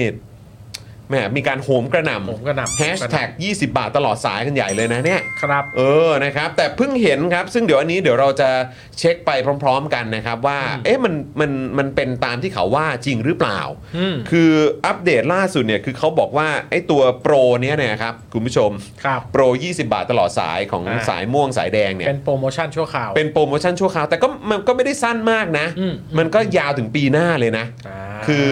20 พฤศจิกายน 2567 ครับ อืม อันนี้เนี่ยเหมือนว่าอยู่ใน press release นะครับ ครับ นะฮะแล้วก็ที่คุณคารมนะครับนะฮะอดีตสสของก้าวไกลตอนนี้ไปอยู่กับภูมิใจไทยแล้วแม้ว่าจะสอบตก แต่ว่าก็ได้เป็นโคศกนะฮะของรัฐบาลด้วย อัปเดตกันไป บอกว่าข่าวร้ายในข่าวดีรถไฟฟ้า 20 บาททั้ง 2 สายหมดโปร 30 พอยอปีหน้า ครับ อ่าอันนี้เข้าใจว่าแบบคุณคารมก็ตอนนั่งอ่านแถลงข่าวก็ไม่ได้อ่าน ไม่ได้อ่านใช่ไหมครับ ไม่ได้อ่านเรื่อง 30พอย อืม แต่ว่ามีอยู่ในข่าวประกาศเฉย ก็คือ ๆวงเล็บ คุณคารมเนี่ยได้ประกาศข่าวนี้หรือว่าให้ข่าวนี้กับทางสื่ออ ม แต่ว่าโอเคอาจจะไม่ได้พูดตรงนี้ ครับ แต่ว่าใน press release เนี่ยหรือว่าในเอกสาร ที่ เอ่ แจ อก นักข่าว ที่แจกให้นักข่าวหรือว่าให้สื่อเนี่ย ครับ ก็คือมีมีมีมีข้อความนี้อยู่ด้วย อ่า อ๋อโอเค ครับ โอเค โอเค นะครับ ก็เดี๋ยว เดี๋ยวรอดูกันครับ คุณเรมี่บอกอ๋อหกเจ็ดอืม นะครับ คุณดีเคบอก อ้าว ไม่ได้ตลอดไปหรอกเหรอ เฮ้ย คุณ แหม มันก็ต้องมีแบบ อ่า คุณดีเคครับ มันก็ต้องมีแบบ เขาบอกว่าให้ ให้ เป็นของขวัญ ให้เป็นของขวัญใช่ไหมครับ แสดงว่ามันอาจจะมีหมดอายุได้ โอ้โหมีหมดอายุด้วย โอ้โห โทเอ้ย คุณดีเคบอกเชียอะไรเนี่ย ใจเย็น คุณดีเค อย่างน้อยก็ได้ใช้ทั้งปีนึงนะ ใช่ใช่ เอ ใช่ อ นะครับ นะฮะ ขอบคุณเพื่อไทยยังครับ ครับ เห็นเขาบอกว่าอะไรนะ เขามีเขามีเขามีอะไรนะฮะเขามีแฮชแท็กบอกว่าอะไรนะ ขอบคุณเพื่อไทยที่ตระเอ่อตระบัดสัตว์เหรอครับ หรือว่ายังไงนะ อ่า หรือว่าให้ ครับ ให้ให้สำนึกในบุญคุณหรืออะไรนะฮะ โอ้ ผมไม่แน่ใจ สำนึกในบุญคุณเลยนะ ไม่รู้ครับ เหมือนมีคนบอก โอ้ยเนี่ยโอ้โห นี่มันต้อง แต่มันแปลกมากนะคุณถา ครับ คือแบบการที่เราเรียกร้องคนรักษาสัญญา ครับ มันกลายเป็นเรื่องที่ผิดปกติอะ ครับ นี่เราต้องขอบคุณทหารเวลาเขาไม่รัฐประหารตลอดเวลา นั่นน่ะสิ คือมันมันเหมือนเป็นแบบเรื่องที่มันเบสิกที่ ครับ สุดเลยอะ อืม ที่เราจะคาดหวังว่าคนที่อยู่ตรงข้ามเรา หรือเขาเรียกว่าอะไรคนที่อยู่ตรงหน้าเราอะ ครับ หรือใครเพื่อนเพื่อนร่วมสังคมของเราอะหรือคนที่ใช้ชีวิตร่วมกับเราในสังคมอะ อืม สิ่งที่เราคาดหวังก็คือว่าอ่ะคุณพูดมา อืม คุณท อืม ำผมเชื่อคุณ ครับ ความไว้เนื้อเชื่อใจ อืม การอยู่ร่วมกันในสังคมมันเป็นเบสิกพื้นฐานมากกับการที่รักษาคำพูด มันเป็นเรื่องที่เบสิกมากอะ ใช่ ่ะแต่คือแบบเราเรามาอยู่ในจุดที่แบบว่า คือชื่นชมการที่แบบว่าอ่ะก็ไม่เป็นไรไม่ต้องรักษาสัญญาก็ได้ คือมันมันมันมันผิดปกติขนาดไหนครับคุณชา ก็เออผมว่าก็แปลก อืม ๆ คือคือหมายความว่าจริง ๆ เนี่ย ประชาชนกับนักการเมืองเนี่ย อืม เราต่างตอบแทนซึ่งกันและกัน ครับ เราเลือกคุณ อืม เพื่อให้คุณมาสารต่อนโยบายที่คุณหาเสียงไว้ อืม เออ เพราะฉะนั้นผมคิดว่ามันไม่ควรมีความสัมพันธ์ที่มันโอเวอร์ไปมากกว่านี้ อืม เออเพราะว่านี่มันคือกลไกของระบอบประชาธิปไตยก็คือประชาชนเลือกคนมาทำงาน อืม เออคนทำงานก็ต้องรับผิดชอบต่อคนที่เลือก อืม ใช่ไหมครับเออมันก็เป็นความสัมพันธ์แบบนี้มันคือถ้ามันไปซาบซึ้งมันดูแบบโอ้โหมันเป็นเหมือนความสัมพันธ์เจ้าขุนมูลนายเนาะ อีกแล้วนะฮะ ก็แปลกๆว่า อืม เออในเมื่อเราสนับสนุนระบอบประชาธิปไตยแต่ผมคิดว่า เวลามีนโยบายดีจริง ๆ อืม และเราจะชื่นชมเนี่ย มันก็คงไม่ได้ถึงกับแตกเพียงแต่ว่าเออไอ้นโยบาย 20 บาทตลอดสาย ซึ่งก็ไม่ได้ตลอดสายคือตลอดสายบางเส้น อืม นี่ละกันเออมันไม่ใช่ตลอดสายทุกเส้น อืม เออมันมันผมส่วนตัวผมรู้สึกว่ามันมันยังไม่ได้ถึงเป้าแบบที่เขาสัญญาไว้ขนาดนั้นนะ อืม มันแค่ก้าวแรก อืม เออแล้วยิ่งพอฟังว่าเรื่องมันมีโปรโมชั่นเนี่ยมันยิ่งน่าคิดต่อด้วย อืม ซ้ำว่าเนื้อแท้จริง ๆ มันเป็นยังไง แล้วก็จะตั้งคำถามต่อไปถึงจุดที่แบบว่า เอ้ย สรุปว่ายังไง สรุปว่า เออเขาเรียกว่าอะไรฮะ เหมือนแบบ คือจะพูดยังไงเดียมันแบบ คือผมกำลังนั่งคิดว่าสุดท้ายมันจะเข้า คือคือใช่คือคือคือแค่คือแค่มีความรู้สึกว่าท้ายที่สุดแล้วมันก็จะไปสู่คำถามที่ถามว่า แล้วสรุปอันเนี้ยได้แก้ปัญหาโครงสร้างเราหรือยั อ่าง ใช่ใช่ใช่แล้วผมว่ามากกว่านั้นก็คือ มันจะดูเข้าอีหลอบอัดยายซื้อขนมยายอ่ะ อืม คือสุดท้ายแล้วการลดโปรโมชั่นถึง 30 พฤศจิกายน 67 เนี่ย อืม แปลว่าเราแก้ปัญหาทั้งระบบจริง ๆ หรือเราแค่ใช้เงินภาษีในการอุดหนุน อืม เพื่อลดค่าใช้จ่าย อืม ซึ่งถ้ามันเป็นอย่างนั้นจริง ๆ เนี่ยคำถามคือว่า เราจำเป็นที่จะต้องขอบคุณรัฐบาลจริงหรือเปล่า เพราะว่าจริง ๆ แล้วคนที่แบกรับภาษีก้อนนี้คือประชาชนหรือเปล่า อืม เอออือืมคือถ้าเกิดว่าจะบอกว่าอ่ะโปรนี้เนี่ยอ่ะก็ก็มีโปรนี้กันไป อาจจะแบบว่าอุดหนุนด้วยเงินภาษีประชาชนนั่นแหละ อืม ซึ่งมันก็คงตามนั้นอยู่แล้วแหละ มันก็ ครับ คงต้องอุดหนุนด้วยเงินภาษีประชาชนอยู่แล้ว ครับ เพียงแต่ว่าอ่ะระหว่างที่คุณอุดหนุนด้วยภาษีประชาชนอยู่เนี่ย เพื่อให้มันเกิดผลระยะยาวเนี่ย อืม คุณได้ คุณคุณจะมีวิธีการ อืม แก้ปัญหานี้อย่างไร เพื่อที่ ครับ จะให้ต่อไปเนี่ยไม่ได้ต้องอุดหนุน เฉพาะช่วง เออด้วย ไม่ เงิ ได้ น เป็นแค่ ด้วยเงิน promotion ของด้วยเงินภาษีของประชาชนเท่านั้น ใช่ ไหมครับ ใช่ใช่ อืมนะฮะอันนี้คงต้องคุยกันยาวๆ คุณผู้ชมนะครับ ครับ งั้นเดี๋ยวเราจะเอ่อมาคุยกันในประเด็นนี้กันต่อนะครับนะฮะเอ่อคุณวิทยาบอกว่าเย่เย่เย่ยี่สิบบาท แต่เชียงใหม่ไม่มีรถไฟฟ้า ผมต้องเสียเงินค่าเครื่องบินไปกรุงเทพเพื่อขึ้นรถไฟฟ้า เออ เมื่อกี้พี่กรณ์ก็พูดอยู่เหมือนกันว่า เออ มันก็เฉพาะกรุงเทพเนอะ ใช่ใช่ใช่ นะครับแล้วคนต่างจังหวัดเขาได้ประโยชน์อะไรนะครับคุณเมกุรุก็ถามคำถามนี้เหมือนกันนะครับเพราะท้ายสุดแล้วก็คือเงินของคนทั้งประเทศไง ใช่ มาอุดหนุน ค ตร น งนี้ ต่างจังหวัดมีสิทธิ์ไหมคะ อืม นั่นสิคะนะครับ สวัสดีคุณวิเชษฐ์นะครับเออนะฮะคุณจัตราเออชัดชัตราวิทย์ด้วยนะครับนะฮะบอกว่าคุณชัตราวิทย์บอกว่าที่แน่ๆ คือคนต่างจังหวัดไม่ได้ใช้แต่ได้จ่ายนะจ๊ะอืมครับผมนั่นน่ะสิครับ คุณโปเกมอนบอกว่าแล้วเอาเงินภาษีที่มาจากทั้งประเทศมาอุดหนุนที่เดียวมันดีจริงๆไหมในขณะที่ต่างจังหวัดยังไม่มีสถานีขนส่งเลยอืม อืม นะครับ คุณชาชาบอกว่าเลือกเลือกเราสมัยหน้าสิ เดี๋ยวมาทำต่ออ๋อโอเคนะครับ ประเด็นมันเป็นอย่างนี้นี่เองก็คือว่าเออก็เดี๋ยวเลือกต่อเดี๋ยวเดี๋ยวรอบหน้าทำต่อให้ อืม อย่างนี้หรือเปล่านะครับคุณเกียร์บอกว่าใช้เงินดิจิมอนกับรถไฟฟ้าได้ไหมฮะ ของดิจิตอลวอลเล็ตเหรอครับ เออเขายังต้องการกำลังใจอยู่แล้วครับตอนเนี้ย เออ นะครับ คุณบรอกโคลีบอกว่าเหมือนลดค่าไฟอะครับ ตอนนี้คือเอาเงินตรงนี้ อืม มาอุดตรงนั้น อืม แต่ทางแก้ระยะยาวคืออะไร อืม นั่นน่ะสินะครับ คุณ Storm Caller นะครับ บอกว่าขั้นต่ำกลายเป็น 20 บาทแล้วครับ หรือค่าโดยสารสูงสุดเป็น 20 บาทแทน เข้าใจว่าก็คือ โด ถ้าย สารสูงสุด เออสูงสุดใช่ไหมครับ ก็คือตลอดสายอ่ะ อืม นะครับนะก็คือจ่าย 20 บาทอ่ะว่างั้นดีกว่านะครับ แต่ถ้าเกิดว่าย้ายไปสถานีอื่นนี่ผมเข้าใจว่าก็ต้อง ก็ ก็ แยกต่างหาก ถ้าถ้าไม่ใช่ม่วง กับแดง คือถ้าไม่ใช่แดงไปม่วงม่วงไปแดงอะไรอย่างเงี้ยเออใช่ไหมครับมันก็เอ๊ะหรือว่ายังไง แต่จริงๆเข้า หรื ใจ อว่า ว่า จริง ๆ แล้วถ้าเกิดว่าออกจากแดง ถ้า ปุ๊บ แดงจากไปม่วงเนี่ยก็คือ 20 20 นะ ก็คือ พอเข้าไปม่วงปุ๊บก็ต้องจ่าย 20 ใช่ อยู่ดี ใช่ใช่ เออ ใช่ นะครับ ใช่ นะแต่หลายๆ คนก็บอกนะว่าแบบ เฮ้ยโอ้โหรถขนาดนี้ก็ดีแค่ไหนแล้ว อืม จากลังสิตเห็นเขาบอกเขาใช้ว่าจากลังสิตไปสยามหรือลังสิตไปเอ่อบางซื่อเนี่ยเขาบอกร้อยกว่าบาท ครับ แต่ถ้าเกิดว่าเหลือ 20 บาทสำหรับเขาก็รู้สึกว่าเออมันก็ดีขึ้น แต่มัน อืม มันไม่ถึงสยามเลยใช่ไหม มันไม่ถึงไง เพราะ มัน ว่า ต้องไปต่อไง ถ้าเกิดคุณมาจากลังสิตเนี่ย คุณ 20 บาทจริง แต่คุณก็จะต้องมาขึ้นสถานีกลางบางซื่ออ อ่าใช่ครับ แล้วคุณก็ต้องนั่งจากสถานีกลางบางซื่อสายสีน้ำเงินมาจตุจักร อืม อ่าจตุจักรก็ขึ้นสายสีเขียวต่ออีก อ่าครับผ มัน ม ก็น่าจะร้อยอยู่ดีครับ ก็ก็ก็อาจจะลดไปประมาณนึงแต่ ใช่ ว่า ใช่ ก็ ใช่จะลดไป แต่มัน 20 30 บาท อืมครับ ครับ นะฮะเอ่อเห็นบางคนก็บอกเอออย่างงี้ก็นั่งแท็กซี่ดีกว่า เฮ้ยโอ้นี่ เออ มันเป็นผลงานเขานะ เราก็ชื่นชมเขาหน่อยสิครับ เดี๋ยวเขาจะหาว่าเรานี่ไม่อื้อหือ ต้องออกตัวว่าไม่ได้ เออ ด้อยค่าแต่แค่ ไม่ได้ ส ด้ ง อย สัย ค่าครับเออมอง ดี๋ยวจะมา ต่อ หาว่าด้อยค่ากันอีก มองต่อแล้วกัน มองต่อแล้วกันคือเวลามันดีแล้วอ่ะมันมันย่อมต้องดีได้มากกว่านี้ อืม ใช่ไหม อืม ครับ เราย่อมต้องคาดหวังสิ่งที่มันดีได้มากกว่านี้อยู่แล้วล่ะครับนะฮะอ่ะโอเค คุณผู้ชมก่อนไปเข้าข่าวกันนะครับ ขอบคุณสปอนเซอร์ของเรากันก่อนดีกว่านะครับ แล้วก็ระหว่างนี้นะครับก็ต้องขอขอบคุณอ่าคุณผู้ชมหลาย ๆ ท่านด้วยนะครับ ที่มาต่อเมมเบอร์กันนี่อย่างคุณวีก็มานะครับ เข้าใจว่าเห็นเอ่อคุณวีมาต่อเมมด้วยนะครับ แล้วก็มีท่านอื่น ๆ ด้วยใช่ไหมนะครับนะฮะต้องขอขอบคุณมาก ๆ เลยนะครับ แล้วก็ใครที่อยากสนับสนุนพวกเรานะครับ แล้วก็มาดูคอนเทนต์กับพวกเราเนี่ยนะครับ คุณผู้ชมก็สามารถเป็นเมมเบอร์กันได้นะครับ ผ่านทาง YouTube Membership นั่นเองนะครับ กดปุ่มจอยข้างปุ่ม sub- เอ่อ subscribe ได้เลยนะครับนะแล้วก็เข้าไปเอ่อเลือกแพ็กเกจในการสนับสนุนพวกเรากันนะครับคุณผู้ชมนะฮะแล้วก็นอกจากนี้คุณผู้ชมยังสามารถเติมพลังแบบรายวันก็ได้นะนี่นะครับเดี๋ยวเอาเดี๋ยวเอาเอาอันนี้ก่อนเออนี่ ฝากคุณผู้ชมเติมพลังแบบรายวันให้กับพวกเราด้วยนะครับ ผ่านทางบัญชีกสิกรไทยนะครับ 0698975539 หรือสแกน QR Code ก็ได้นะครับ เติมพลังแล้วเนี่ยมาอวดกันได้นะ เออนะครับมาอวดให้กับพวกเราก็ได้นะครับ เราจะได้อวยยศกันด้วยนะครับ แล้วก็นอกจากนี้นะครับคุณผู้ชมยังสามารถเป็นเอ่อท่อนำเลี้ยงให้กับพวกเราได้นะนะครับกดดอกจัน 489 912 411 แล้วก็โทรออกได้เลย เดือนละ 149 บาทตกวันละ 5 บาทเท่านั้นนะครับคุณผู้ชมครับนะฮะคุณนายคนเทศถามว่าคุณถาเต้นยังอืม หมื่นหรือยังครับหมื่นหรือยัง ยังยังยังต้อง อ่า หมื่นหนึ่งต้องหมื่นหนึ่งก่อนคุณถาสัญญาแล้วบอกว่าถ้าหมื่นหนึ่งเดี๋ยวคุณ สัญญาครับ คุณถาจะแดนให้ดูเอออ ม นะครับงั้นคุณผู้ชมก็ช่วยเชิญชวนเอ่อเพื่อนๆ หรือคนใกล้ชิดนะครับมาเป็นเมมเบอร์กับเราด้วยแล้วกันเนาะเออ ครับ นะครับนะฮะเอ่อคุณ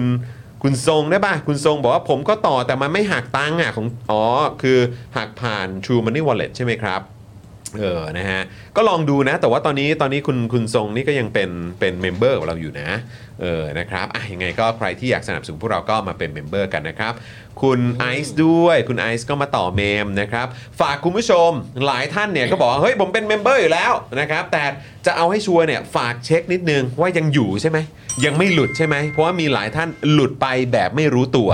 นะครับ แล้วก็เนี่ยพอหลุดไปปุ๊บแล้วก็เอ้าตายแล้วหลุดก็เลยเอ่อรีบสมัครกลับเข้ามานะครับ ก็ฝากคุณผู้ชมนะครับเอ่อเช็คเมมกันด้วยนะครับ ถ้าเกิดว่าหลุดก็มาต่อเมมกัน ใครยังไม่เคยเป็นเมมเบอร์ก็มาเปิดเมมกันได้นะครับนะฮะ คุณแฟลตพ็อกเก็ตบอกว่า 2 บวกแล้วแหละ ไม่ได้ดูสดหลายวันปัญหาชีวิตรุมเร้าโอ้ยอ่ะเป็นกำลังใจให้เนาะ เป็นกำลังใจให้ เออเป็กันนกำลังใจให้นะครับ ช่วงนี้ก็คือเหมือนอะไรมันจะดีขึ้นเหมือนกันเนอะแต่ว่าจริง ๆ แล้วมันก็ยังดูยังดูไม่ค่อยดีเท่าไหร่นะครับนะฮะคือวันนี้ก็ก็ฮาเหมือนกัน เพราะว่าเห็นเข้าใจว่าน่าจะเป็นศาสดานะเอ่อคุณถาเคยเคยตาม เพจศาสดา อ่อเพจศาสดาใช่ไหมครับ ศาสดาก็โพสต์วันนี้บอกว่า โอ้ยหุ้นแบบตกหนักมาก อืม เออสิริกัญญาลาออกห รือยัง ลาออกยังไง เอ๊ะ ฮะเออ คุณไหมมารับผิดชอบหน่อยเออ ยังไงกันนะ ทำหุ้นตก นี่ขนาดไม่ได้เป็นรอมาตอคลังนะเนี่ย เออ โอ้ยตายแล้วยังเรียกร้องให้มาแบบรับผิดชอบเลยเหรอเนี่ยโอ้ ตายตาย นะครับนะฮะอ่ะแล้วก็แน่นอนด้านข้างนี้นะครับที่อยู่ตรงหน้าเนี่ยเออเนี่ยคุณผู้ชมนะไปตามกันใน TikTok ด้วยนะครับนะฮะสำหรับทิกตอกของ Daily Topic นั่นเอง เออ แล้วก็ต้องบอกว่าคลิปคุณถาใน TikTok แล้วก็ชอตใช่ไหมเขาเรียกว่าชอตเนอะในใน u t u b e เนี่ยก็มาแรงมากเลยนะ โอ้ เอ ขออบคุณ นะค ทุ รั ก บ คนที่ติดตามครับ เออ นะฮะก็ต้องบอกว่าคุณถาเขาเอ่อมีเอ่อตรงเนื้อหาคุณถาเขามีสาระฮะ เออ นะฮะ ยอดมันก็เลยสูง ปรากฏว่า นะค เข้า บ ไปดูเป็นจังหวะเล่นมุกอย่างเดียวนี่ สนุกเล เฮ้ ย ย อะ มันก็มีจังหวะฮาด้วย แล้วมันก็มีจังหวะสาระด้วย เออ นะครับ อ่ะคุณผู้ชมงั้นเดี๋ยวผมขอโซโล่ก่อนละกันนะครับสำหรับอ่าสปอนเซอร์ใจดีของเรา นะครับ นะกับ i w วิน180 นะครับ คุณผู้ชม ช่างอลูมิเนียมงานอลูมิเนียมต้อง i w วิน180 นะครับ คุณผู้ชมไปโหลดแอปกันได้นะ แอป i w วิน180 แถมแอดไลน์ไปพูดคุยกับทีมงานได้ด้วยเหมือนกันที่แอด i w วิน180 นั่นเองนะครับ ยังไงเราต้องขอขอบคุณเฮียตงด้วยนะครับนะฮะต่อกันนะครับกับหมอเชษฐ์หมอจมูกของเราครับนะฮะศูนย์ศัลยกรรมตกแต่งจินตรักษ์นะครับหมอเชษฐ์จินตรักษ์มือหนึ่งเรื่องการแก้จมูก แผนกศัลยกรรมจมูก ศูนย์ศัลยกรรมตกแต่งจินตรักษ์นะครับโรงพยาบาลนาวเวศนั่นเอง แก้จมูกครั้งสุดท้าย ให้สวยคู่คุณตลอดไปครับนะฮะก็ไปส่อง Facebook กันได้นะครับนะฮะที่ Facebook จินตรักษ์ Surgery Medical Center นั่นเองนะครับคุณผู้ชมนี่ขอบคุณหมอเชษฐ์ด้วยนะครับ ต่อกันกับ OX Clean นะครับนะฮะสเปรย์ฆ่าเชื้อที่สามารถฆ่าเชื้อแบคทีเรีย เชื้อไวรัสสาเหตุการเกิดโรคต่างๆนะครับพร้อมยังสามารถขจัดกลิ่นไม่พึงประสงค์ได้อย่างหมดจดอีกด้วย ฉีดได้หมดเลยจะในรถในบ้านนะครับ ห้องครัวตู้เสื้อผ้าได้หมดเลยนะครับ ขนาด 500 ml นะคุณผู้ชม ราคาขวดละ 500 บาทนะครับ แล้วก็โปรโมชั่นพิเศษด้วยเมื่อซื้อ 2 ขวดเนี่ยแถมฟรีอีก 1 ขวด แล้วก็ส่งฟรีด้วยนะครับนะฮะทั่วไทยเลยนะ ใครสนใจโทรไปที่เบอร์ 0909714888 หรือแอดไลน์ก็ได้นะครับที่แอดวัสันเบนซ์นั่นเองนะครับนะฮะแล้วก็ต่อกันกับ XP Pen นะครับเมาส์ปากการะดับโปร ราคาเริ่มต้นไม่ถึงพันนะฮะอยากจะเชิญชวนคุณผู้ชมนะครับไปส่องกันดูที่ Facebook นะครับ XP Pen Thailand นั่นเองนี่ เปิดวาร์ปให้แล้วนะ ไปส่องกันดูนะนี่นะครับนะฮะแล้วก็ต่อกันนะครับกับไทยปริ้นครับบริการพิมพ์ฉลากสินค้าบรรจุภัณฑ์และสิ่งพิมพ์อื่นๆนะครับราคาถูกส่งฟรีทั่วประเทศด้วยประสบการณ์ด้านงานพิมพ์อย่างยาวนาน พร้อมโรงงานมาตรฐานนะครับมั่นใจได้เลยนะครับว่าจะได้งานพิมพ์สีสวยคมชัด ตรงตามบรีฟแน่นอนนะครับแล้วก็แฟนๆ Daily Topics เนี่ยใช้โค้ดได้นะ ลดได้ตั้ง 5%เนี่ยแจ้งโค้ดไปเลย JKT5 นะครับ แล้วก็ถ้าเกิดคุณผู้ชมอยากจะทราบรายละเอียดเพิ่มเติมเนี่ยก็ไปส่องที่เว็บไซต์ได้เลยนะครับ ที่ thaiprint.co.th นั่นเองนะครับ นะฮะแล้วก็นี่อัปเดตล่าสุดกับธัญรัตน์ดีกว่า นี่ตอนนี้เขาอัปเดตรูปโอ้ยโอ้โหพี่บิวเดี๋ยวต้องอัปเดตรูปใหม่แล้วนะ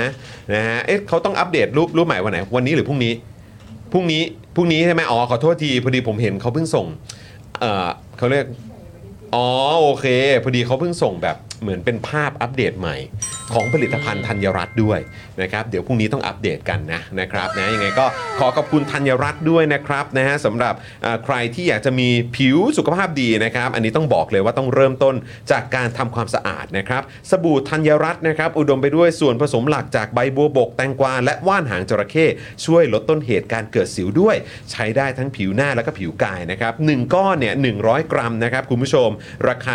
149 บาทนะครับแล้วก็ตอนนี้ก็มีโปรพิเศษด้วยสำ ำหรับแฟนๆ Daily Topics ครับ ส่งฟรีตั้งแต่ก้อนแรกนะครับ แถมตะข่ายตีฟองด้วยนี่ นอกจากนี้เนี่ยถ้าเกิดซื้อ 2 ก้อนนะครับ ลดเพิ่มอีก 5%นะครับ โดยการแคปหน้าจอเพื่อรับส่วนลดและโปรโมชั่นนะครับ ระหว่างที่ดูรายการของเรานี่แหละ นี่ แล้วก็ถ้าเกิดว่ามีนี่ธัญรัตน์อยู่ด้านข้างเนี่ย ก็จะยิ่งดีนะครับ คุณผู้ชมนะฮะยังไงก็ไปดูที่ Facebook แล้วก็ Instagram ได้ที่ธัญรัตน์ underscore store นั่นเองนะครับ คุณผู้ชมนะฮะแล้วก็ต่อกันกับกันแดดอีฟส์ด้วยครับ คุณผู้ชมกันแดดของประชาชนคนไทย กันดำกันด้านราคา 390 บาทนะครับ ใครกลัวเหนียวเหนอะหนะเนี่ยไม่ต้องกังวลเลยนะครับ เพราะว่า e v e s Hybrid Sun Gel SPF 50บวก PA บวกบวกบวกบวกนะครับ เป็นกันแดดที่มีค่าป้องปกเอ่อปกป้องแสงแดดที่สูงมาก ๆ เลยนะครับ แดดเมืองไทยไม่ต้องกังวลครับ สบาย ๆ ครับ e v e s เนี่ยเขารับมือได้อยู่แล้วนะครับนะฮะเพราะว่าเขาพัฒนาเนื้อกันแดดออกมาเนี่ยนอกจากจะกันแดดได้ดีแล้วเนี่ยนะครับเนื้อก็ยังบางเบาสบายผิวไม่เหนียวเหนอะหนะเลยนะครับ ใครสนใจเนี่ยก็ไปดูกันได้นะครับที่ Facebook e v e s นะครับหรือว่า Instagram e v e s underscore official หรือ TikTok นะครับ e v e s official นั่นเอง แล้วแบรนด์เขาเนี่ยเป็นแบรนด์ที่สนับสนุน เขาเรียกว่าหลักการประชาธิปไตย สนับสนุนมานานแล้วนะครับไม่ว่าจะเป็นแบบเอ่ออดีตนี่ก็แบบพรีเซนเตอร์นะเออนะฮะหรือว่าคอนเทนต์ในโซเชียลมีเดียเนี่ยก็พูดถึงเรื่องนี้เป็นประจำนะครับ ก็อยากให้สนับสนุนกันด้วยนะครับนะฮะแล้วก็ฝากกันกับอีกหนึ่งช่องทางวันนี้ผมใส่เสื้อคนดี พอดีวันนี้เนี่ยผม ครับ เอ่อเราจะพูดถึงประเด็นของ คุณบัสบาร์ดด้วย อ่า นะครับซึ่งก็เอ่อถูกทำร้ายร่างกาย ถูกทำร้ายร่างกายเมื่อวาน เมื่อวานนะครับก็เอ่อเราก็เลยผมอะใส่เสื้อคนดีมา ครับ เออนะ จะได้ คุณ ไม่ถูกทำร้าย จะได้ไม่ถูกทำร้าย เพื่อเป็นการบอกว่าผมอะเป็นคนดีนะครับอืมนะฮะส่วนคุณฐานเนี่ยใส่เสื้อ ครับ 2475 โอ้โหนี่ สวยมากเลยอ่ะอืมขอบคุณมากเลยนะครับ แล้วก็ที่ขึ้นอยู่ตรงจอตอนนี้เนี่ยนะครับ คุณผู้ชมนะฮะก็คือเสื้อเผด็จการจงพินาศนะครับ รุ่นแบบอื้อหือรุ่นเขาเรียกว่าเป็นเป็นรุ่นสร้างชื่อของพวกเรา นะฮะเสื้อเผด็จการจงพินาศนะครับ อ่า หลายคนก็อุดหนุนกันไปนะครับยังไงก็สามารถไปสั่งซื้อกันได้นะครับ มีอีกหลากหลายลายนะครับจะแล้วก็มีผลิตภัณฑ์อื่น ๆ ด้วย ผ้าพันคอก็มีนะครับ ผ้าพันคอลายมูดี้ดอทก็มีนะครับ แก้วเจาะข่าวตื้นแก้วสป็อกดักก็มีนะครับ ไปอุดหนุนกันได้เลยนะครับ ที่เว็บเว็บนะครับ spokedark.tv/store ด้วยนะครับ คุณผู้ชมครับแล้วก็นอกจากที่จะไปอุดหนุนผลิตภัณฑ์ของ Spoke Dark แล้วเนี่ยนะครับคุณผู้ชมยังสามารถอุดหนุน a v o n i c e ได้ด้วยเหมือนกันนะคุณผู้ชมนะฮะสำหรับน้ำมันอะโวคาโดสกัดเข้มข้น และน้ำมันกระเทียมนั่นเองนะครับที่รวมอยู่และในแคปซูลเดียวเลยนะครับแล้วก็อ่าสำหรับใครเนี่ยที่เป็นห่วงเรื่องสุขภาพเนี่ยอันนี้เหมาะมากๆเลยนะครับเพราะว่าอะโวคาโดจะไปช่วยเรื่องไขมันดีอ่าน้ำมันกระเทียมก็ไปช่วยจัดการเจ้าไขมันเลวด้วยนะครับนะคุณผู้ชมก็สามารถสั่งกันได้เลยนะครับหนึ่งกระปุกมี 30 แคปซูลนะครับราคา 1,059 บาท แต่ถ้าเกิดใช้โค้ดส่วนลดจอห์นวินยูนะครับลดเหลือ 950 บาทด้วยนี่นะฮะใครอุดหนุนแล้วนะครับก็แท็กมาอวดพวกเรากันหน่อยนะนะฮะแท็กมาหาผมก็ได้คุณปาล์มก็ได้นะทีมงานพวกเราทุกคนแท็กไปหาคุณถาก็ได้นะ ได้ ตอนนี้ ครับ ตอนนี้เห็นเริ่มเห็นเริ่มเอ่อกลับมาเล่นโซเชียลอย่างสม่ำเสมอแล้วปะ ครับ เออผมเห็นเริ่มโพสต์แล้วนะครับ นะฮะคุณผู้ชมอย่าลืมไป Follow คุณถากันด้วยนะนะครับทั้งใน Instagram นะครับแล้วก็แน่นอน Twitter คุณถาเขาอัปเดตอยู่เป็นประจำอยู่แล้ว ครับ เออนะครับผมนะยังไงก็ขอบคุณสปอนเซอร์ใจเดียวเราทุกเจ้านะครับแล้วก็คุณผู้ชมท่านไหนที่อยากสนับสนุนพวกเราเริ่มต้นด้วยการกดไลค์กันนะครับต่อด้วยการกดแชร์นะครับทำสองอย่างนี้แล้วถ้ายังรู้สึกไม่พออยากสนับสนุนเจ้าพวกนี้เหลือเกินนะครับก็มาเป็นเมมเบอร์กันผ่านทาง YouTube นะครับหรือจะเติมพลังแบบรายวันพวกเราก็ได้ หรือจะมาเป็นท่อนำเลี้ยงให้กับพวกเราก็ได้ด้วยเหมือนกันนะครับ อืมนะฮะข่าวสุดยอดวันนี้คือรถฉุกเฉินหิวกล้วยแขกเหรอครับ คุณเอสคริสบอกมา คุณผู้ชมเมื่อกี้เนี่ย ตอนที่คุณถากำลังพูดอยู่อ่ะ ก็มีเสียงหวอแบบวิ่งดังมากเลย ครับ ณเวลานั้นที่กำลังฟังคุณถาพูดอยู่เนี่ย ช่วงนั้นก็มีคำว่ากล้วยแขกขึ้นมาบนหัวผมเหมือนกันครับ ครับ โอ้ยนะครับอ่ะแต่ว่ายังไงเมื่อกี้เสียงรถหวอมาแบบนี้ก็ขอให้ใครก็ตามปลอดภัยแล้วกันนะครับ คุณผู้ชมนะฮะคุณเกียร์บอกว่า อ๋อเออเดี๋ยวก่อนนะ คุณธนาโนมบอกว่าในเพจ each เนี่ยเห็นมีนั่งอะไรนะฮะ นั่งกระทะ นั่งกระทะสู้แดดด้วยเหรอฮะ เป็นยังไงอ่ะพี่ออม นั่งราดทายกันแดดแล้วก็เอิ่มแฟนคุณจ๋าค่ะ ครับ นั่งไปบนกระทะแล้วลากไปกับพื้น อ๋อ เพื่อทดสอบว่ากันแดดได้ขนาดไหน โอ้โห ทดสอบแสงแดด เดี๋ยวก่อนนะครับเออถ้าเกิดจะเอากระทะทั้งทีจะเอากระทะทองแดงด้วยไหมครับ โอ้โห เอากระทะทองแดงเลยไหม ค ฆษณา ตอนแรกผมนึกว่ารายการโอฮาน่า ทำไมฮะ ที่แบบชอบแกล้งแบบแจ็คแอสอะไรอย่าง โอ้ เงี้โหไม่ยเอานะ ทำไมลง โอ้ ทุนหลื ย เกิน เชื่อแล้วครับ เชื่อแล้วครับคุณจ๋าครับ คุณจ๋าใช่ไหมเออนะฮะเชื่อแล้วครับคุณจ๋าครับนะฮะเชื่อแล้วครับอีสครับนะยังไงก็ไปอุดหนุนกันนะครับคุณผู้ชมนะฮะฝากสนับสนุนสปอนเซอร์ใจดีของเรากันด้วยนะครับนะฮะ ครับ อ่ะคุณผู้ชมเดี๋ยวเราจะมาเริ่มต้นข่าวคราวของเรากันแล้วเริ่มต้นกันที่ข่าวแห่งความสุขไหม ครับ เริ่มกันที่ข่าวแห่งความสุขกันดีกว่านะครับ อืม จากบักทินสู่บิ๊กทิน สุทินคลังแสงบอกเป็นรัฐมนตรีกลาโหมมาหนึ่งเดือน มีความสุขที่สุดเลย ชวนพี่น้องปรบมือให้กับทหารกันด้วยนะครับ โอ้โหเนี่ยเราต้องปรบมือให้กับทหารเลยไหมพี่บิวอื้อหือนะฮะ โอ้ยอ่ะๆเดี๋ยวเราดูรายละเอียดเนื้อข่าวกันหน่อย แล้วเดี๋ยวมาฟังความเห็นของคุณหาแล้วก็คุณผู้ชมกันด้วยว่าคิดเห็นกันว่าอย่างกันว่าอย่างไรนะครับ ครับ 14 ตุลาคมที่ผ่านมาก็คือวันเสาร์นะครับคุณผู้ชม ซึ่งเป็นวันที่ 14 ตุลาด้วยเนาะ อืม ครบรอบ ครับ อีกหนึ่งเหตุการณ์ใช่ไหมค กิจ รั กา บ รทางการเมือง ถูกต้องครับ ซึ่งเป็น ผม เออโอเค อาจจะเรียกไม่ได้เต็มปากว่าเป็นชัยชนะของประชาชนหรือเปล่า แต่ว่าก็เป็นชัยชนะเหนืออำนาจของกองทัพแล้วกัน อืมครับผมนะฮะแล้วก็แหมไอเหตุการณ์ที่เรากำลังจะเล่าให้ฟังเนี่ย ก็ 14 ตุลาค สิบ ม สี่ ด้วย ตุลาเหมือนกัน อืมนะฮะเอ่อเหตุเกิดครับคุณผู้ชม ที่วิทยาลัยเทคโนโลยีเอเชียแปซิฟิกนะครับ ที่จังหวัดเอ่อมหาสารคามใช่ไหมครับนะฮะได้มีการจัดงานผูกข้อต่อแขนเรียกขวัญตามประเพณีคนอีสานนะครับ เพราะเมื่อได้เป็นใหญ่เป็นโตเนี่ยก็ต้องมีการเรียกขวัญเชิญผู้หลักผู้ใหญ่นะครับ เพื่อนฝูงมาผูกแขนเพื่อเป็นสิริมงคลด้วย ซึ่งงานนี้นะครับเอ่อก็มีผู้นำท้องถิ่นเนี่ยเป็นคนจัดขึ้นให้คุณสุทินคลังแสง สสของมหาสารคามนั่นเองนะครับ ซึ่งก็เป็นมาหลายสมัยแล้วนะครับ แล้วก็ตอนนี้ก็ได้เป็นรัฐมนตรีกลาโหมคนแรกนะครับ ที่ไม่ได้ควบตำแหน่งนายกซะด้วยนะครับ โดยงานนี้เนี่ยนะครับคุณผู้ชมลองฟังกันดู คุณสุทินครับ ได้ขึ้นเวทีนะครับ แล้วก็กล่าวว่านะฮะขอให้พี่น้องสบายใจเด้อเป็นรัฐมนตรีกลาโหมมาแล้วเดือนหนึ่งมีความสุขที่สุด ทหารทุกเหล่าทัพให้เกียรติอย่างสูงสุด และให้ความร่วมมือทุกอย่าง ปรบมือให้ทหารครับผม ปูปิดปูปิดเลยเหรอเออ แล้วก็ยังบอกด้วยนะครับว่าทหารเนี่ยให้เกียรติคุณสุทิน แสดงว่าทหารให้เกียรติพี่น้องบ้านเรา แสดงว่าทหารให้เกียรติคนบ้านนอก เพราะฉะนั้นเราก็ต้องให้เกียรติทหาร พี่น้องสบายใจได้ว่า สุทินเป็นรัฐมนตรีกลาโหม ไม่ขายหน้าคนเชียงคนเชียงยืนใช่ไหม อ่าอำเภอเชียงยืน นะครับไม่ขายหน้าคนอีสาน ไม่ขายหน้าลูกบ้านนอกแน่นอนครับผม อืม สุดยอดไปเลยครับนะฮะก็อันนี้ก็เป็นสิ่งที่คุณสุทินเนี่ยได้พูดบนเวทีนะครับแล้วก็ยังบอกด้วยนะว่าเมื่อก่อนนะเป็นบักทินนะไม่คิดว่าตอนนี้จะได้เป็นบิ๊กทินแล้วนะเป็นเพราะพี่น้องมหาสารคามเลือกมานั่นเองจ้าอืมนะครับ งานนี้นี่นอกจากจะได้เห็นคุณสุทินในงานที่ดูเป็นกันเองแล้วนะครับ ยังได้เห็น ครับ ลีลาการแสดงความรักต่อกองทัพอีกด้วยนะครับคุณผู้ชม มีการขอให้ชาวบ้านเนี่ยช่วยกันให้เกียรติทหารด้วย สมแล้วครับที่เป็นพลเรือนคนแรกที่เป็นโคสเออไม่ใช่โคศกสิ เป็นรัฐมนตรีกลาโหมครับคุณผู้ชม อืมนะฮะเป็นไงฮะคุณถาครับ รัฐมนตรีกลาโหมคนเอ่อพลเรือนคนแรก เออ จริง ๆ ก็ ตอนตอนคุณจอห์นอ่านข่าวตอนแรกผมยังคิดในใจว่า อันนี้คือเราเข้าช่วงเธอเธอเราเจอปลาหีหรือเปล่า คิดว่าคิดว่ามันเหมาะใช่ไหม เออมันเหมาะ คิ มา ด ก ว่า เล มัน ย เหมาะใช่ไหมครับ ครับ เออ คือ เอาไม่เป็นไรฮะนี่เอาเรือขึ้นแล้วฮะ คือ เออ เออ มันตลกมากว่า ครับ มันเป็นความสัมพันธ์ที่ประหลาดมากที่ โอเคเข้าใจว่าประเทศไทยเนี่ยเผชิญหน้ากับการรัฐประหารบ่อยครั้ง อืม แต่ว่าเราต้องดีใจขนาดนั้นเลยเหรอที่เออกองทัพพยายามมีความสัมพันธ์ที่ดีกับประชาชนคือ คือเรียกว่าอะไรอ่ะมันควรเป็นเซนส์พื้นฐานหรือเปล่าที่ อืม เออกองทัพควรอยู่ใต้พลเรือนอ่ะ อืม เออ อันนี้มันเหมือนแบบ ดูสิ ต้องขอบคุณกองทัพเขานะที่เขาอยู่ใต้พลเรือนคือมันประหลาดมากเลย มันแปลกนะ มันเป็นเรื่องที่ต้อง ต้องโอ้อวดกันเหรอออะไรอย่างเงี้ยครับ เออมันมันแล้วผมคิดว่า เออโจทย์จริง ๆ เนี่ย คือคือที่มันตลกมากกว่าคือกำลังนึกถึงว่า อะไรที่มันไม่จริงครับ อืม มันจะต้องเวอร์อะ อืม เออ ต้องเล่นใหญ่ มันต้องเล่นใหญ่ เช่นแบบ เนี่ยขอบคุณทหารสิ เออเขาให้ความร่วมมือหรืออะไรเงี้ย จนมันสะท้อนในอีกมุมหนึ่งว่า นี่มันคือความกังวลใจลึกๆหรือเปล่า เออ เอ เอออเออเออมัน ซึ่งซึ่งคุณถาคิดว่าเขาน่าจะกังวลใจเรื่องอะไรอะแบบว่า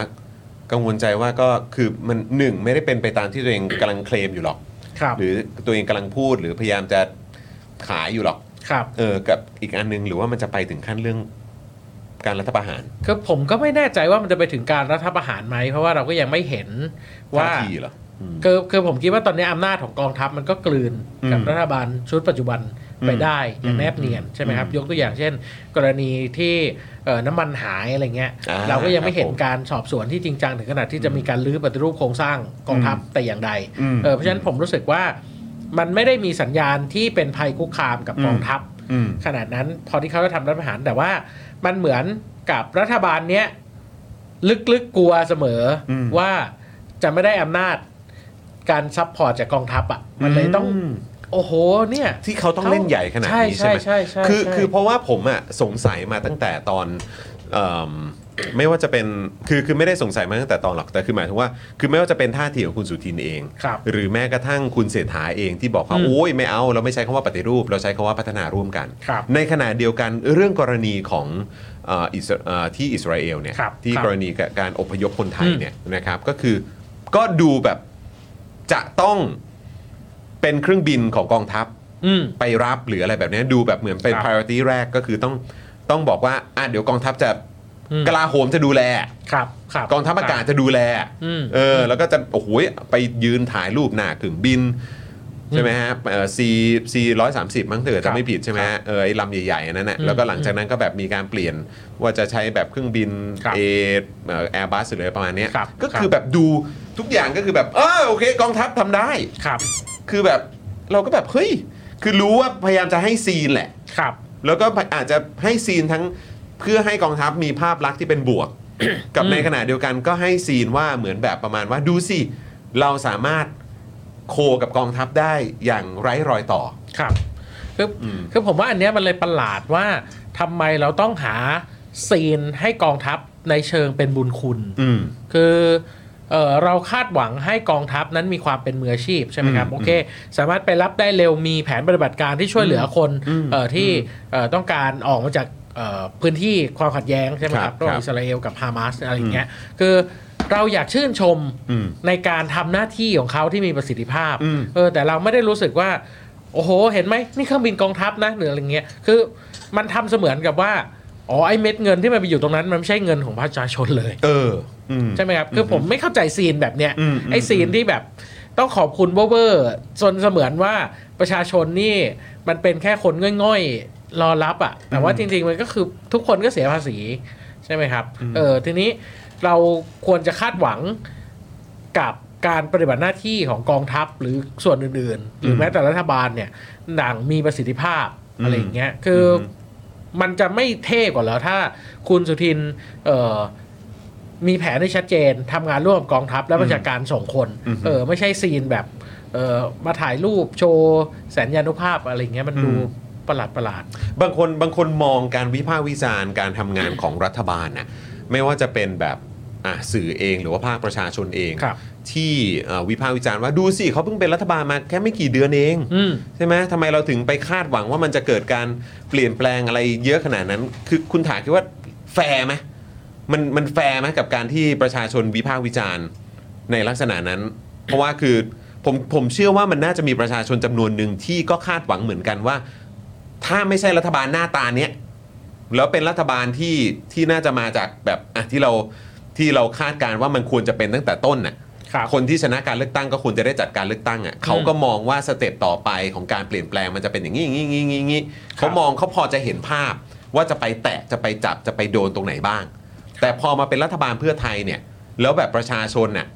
ที่อาจจะไม่ค่อยเห็นด้วย อืม กับวิธีการฟอร์มรัฐบาลครั้งนี้ของพรรคเพื่อไทยเนี่ย อืม แล้วก็ประชาชนทั่วไปที่ออกมาวิพากษ์วิจารณ์เหมือนกัน ครับ ในการทำงานของรัฐบาล อืม ในการทำงานของคุณเศรษฐา อืม ในการทำงานเออของกระทรวงต่างๆ ในช่วงที่ผ่านมา2อสเดือนอะคิดว่ามันแฟร์ไหมครับที่ ครับ ที่ประชาชนจะจะเหมือนค่อนข้างวิพากษ์วิจารณ์แบบใช้คำว่าค่อนข้างค่อนข้างเข้มข้นอ่ะ ครับ อืม ก็ผมว่าง่ายที่สุดเลยก็คือว่าสุดท้ายคุณเศรษฐาจะเป็นนายกของใคร อืม ถ้าคุณเศรษฐาจะเป็นนายกของคนทุกคน อืม คุณต้องรับเสียงวิพากษ์วิจารณ์นั่นเป็นเรื่องพื้นฐาน ทีนี้ถามผมว่าโอเคมันอาจจะคิดได้ว่าแบบโอเคเขาเพิ่งเป็นหนึ่งเดือน อืม จะให้เขาแก้เลยให้เด็ดขาดทำสำเร็จเลยก็โอเคอันนั้นอาจจะเป็นความคาดหวังที่มากเกินไป อืม แต่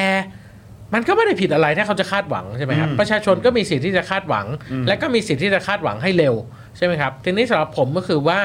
เราอยากเห็นแผนที่มันชัดเจนเออผมคิดว่าทุกครั้งที่มีปัญหาเนี่ยก็คือว่า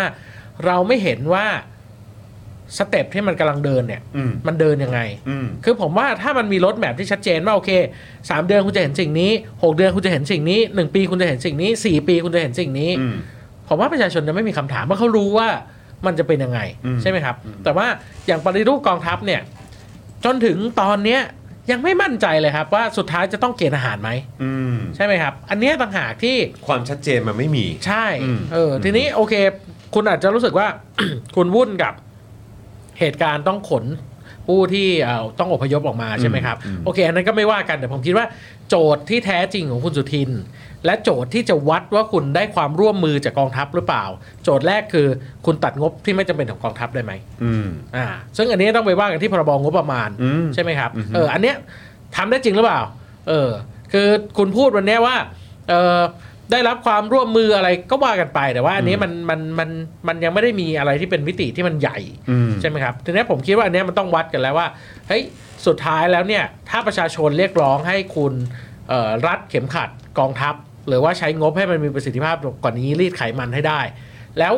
คุณก็ทำไม่ได้ แล้วคุณก็มาพูดว่าต้องขอบคุณกองทัพนะ อืม อันเนี้ยผมว่ามันจะยิ่งแบบ มันเวียดมากนะ เออมัน เวียด มั มันมนมัน มันมัน ผม แปลกอ่ะ ผมก็เลยรู้สึกว่าเออไม่รู้ทำไมคุณสุทินรีบออกมาพูดจังเลย ว่า อืม กองทัพให้ความร่วมมือ อืม เพราะว่ายังไม่ได้มีอะไรที่มันนำไปสู่โจทย์ที่ประชาชนเรียกร้องเลย อืม เออใช่ไหมเอาแค่เรื่องสุดท้ายเนี่ยเออวันก่อนผมว่าทวิตของคุณจรที่บอกว่า ครับ เด้งเนี่ยมันแปลว่าอะไร เออ เออ อืม เด้งเนี่ยคือแค่ย้ายตำแหน่งแล้ว อืม ต้องรับผิดไหมมันมี อืม กระบวนการสอบสวนหรือยัง ครับ ใช่ไหมครับ อืม นี่ไม่นับรวมถึงกรณีก่อนหน้านี้ที่เราคุยกันที่มีเหตุการณ์ยิงโคราชใช่ไหมครับ อ่าใช่ครับ เออ ผม กรณีเสนาพาณิชย์ อืม อะไรอย่างเงี้ยบ้านเช่ากันโกงบ้านเช่าหรือแม้แต่ว่าการโกงเบี้ย กระสุนก็หายครับ อะไร ล่า อย่า สุด งเงี้ย ก็มี ครับ ม เออคือ รับผม เรายังไม่เห็นอะไรเลย อืม ในสิ่งเหล่านี้ อืม เออทีนี้ผมก็เลยรู้สึกว่าเออพอคุณสุทินออกมาพูดว่าเออกองทัพให้เกียรติ มันก็สะท้อนอีกมุมหนึ่งว่าอ๋อก็แปลว่าถ้าไม่ต้องถ้าไม่ตรวจสอบ เขาก็จะให้เกียรติ แต่ถ้าตรวจสอบเมื่อไหร่ก็จะทำรัฐประหาร อืม อย่างนี้เหรอมันจะอยู่ในความสัมพันธ์แบบนี้เหรอก็คือว่า มันแปลกมาก ต้องอวยอย่างเดียว อืม เท่านั้นเพื่ออะไรเพื่อไม่ให้เขาทำรัฐประหาร อืมซึ่งซึ่งผมรู้สึกว่ามันเป็นวิธีการที่ไม่ได้ต่างกับสมัยของคุณยิ่งรักษณ์ ครับ เพราะว่าคุณยิ่งรักษณ์นี่ก็ก็อัดงบประมาณกลาโหมไปเยอะมาก ใช่ใช่ ซึ่งตอนนั้นทุกคนก็มองกันว่าแบบโอ้ยก็คือเป็นการเอาใจกองทัพอ่ะ ครับ ก็คือเอาเงินฟาดอ่ะ อืม เอาเงินยัดเข้าไปอ่ะกองทัพจะได้กองทัพจะได้เหมือนแบบรู้สึกว่าเออตัวเองแบบโอเคอ่ะเออแล้วก็จะได้ไม่มายุ่ง อืม แต่ท้ายสุดก็โดนรัฐประหารอยู่ดี ครับ แล้วก็เราก็เห็นภาพคือมันแปลกมากเพราะว่ามันเป็นคำพูดจากพรรคเพื่อไทยไง อืม คือมันเป็นคำพูดของคุณสุทิน อืม ซึ่งเป็นเขาเอ่อเขาเขาเป็นอะไรเขาเป็นรองหัวหน้าพักปะ เออใช่ ใช่ไหมเขาเป็นรองหัวหน้าพักเพื่อไทย แล้วก็ได้เป็นรัฐมนตรีว่าการกระทรวงกลาโหม ครับ ใช่ไหมครับ แล้วก็มาจากพรรคเพื่อไทย ซึ่งก็คือแบบคุณแบบพูดในลักษณะที่ว่า คือเดือนแรกอะคุณเป็นมาหนึ่งเดือน คุณบอกว่าโอ้ยมีความสุขมาก อืม กองทัพให้เกียรติผมมากเลย อืม เพราะฉะนั้นคือเนี่ยก็อยากให้ประชาชนให้อ่าคนอ่าชาวบ้านนอกทั้งหลายเนี่ยสบายใจเถอะ อืม เออเพราะกองทัพเขาเขาเขาเขาให้เกียรติผม ครับ แล้วก็คือเพราะฉะนั้นพี่น้องประชาชนก็ให้เกียรติกองทัพด้วยนะ ครับ ซึ่งมันเวียดมากเพราะมันเป็นคำพูดจากพรรคเพื่อไทย เออ ที่ที่ก็พยายามยัดพยายามจะใส่แบบพยายามจะมอบงบประมาณเทงบประมาณให้กองทัพไป ตั้งตั้งแต่ช่วงยุคสมัยคุณยิ่งรักษณ์เนี่ยแล้วก็ท้ายสุดก็โดนยึดอำนาจอยู่ดี ใช่เราเคยเห็นภาพ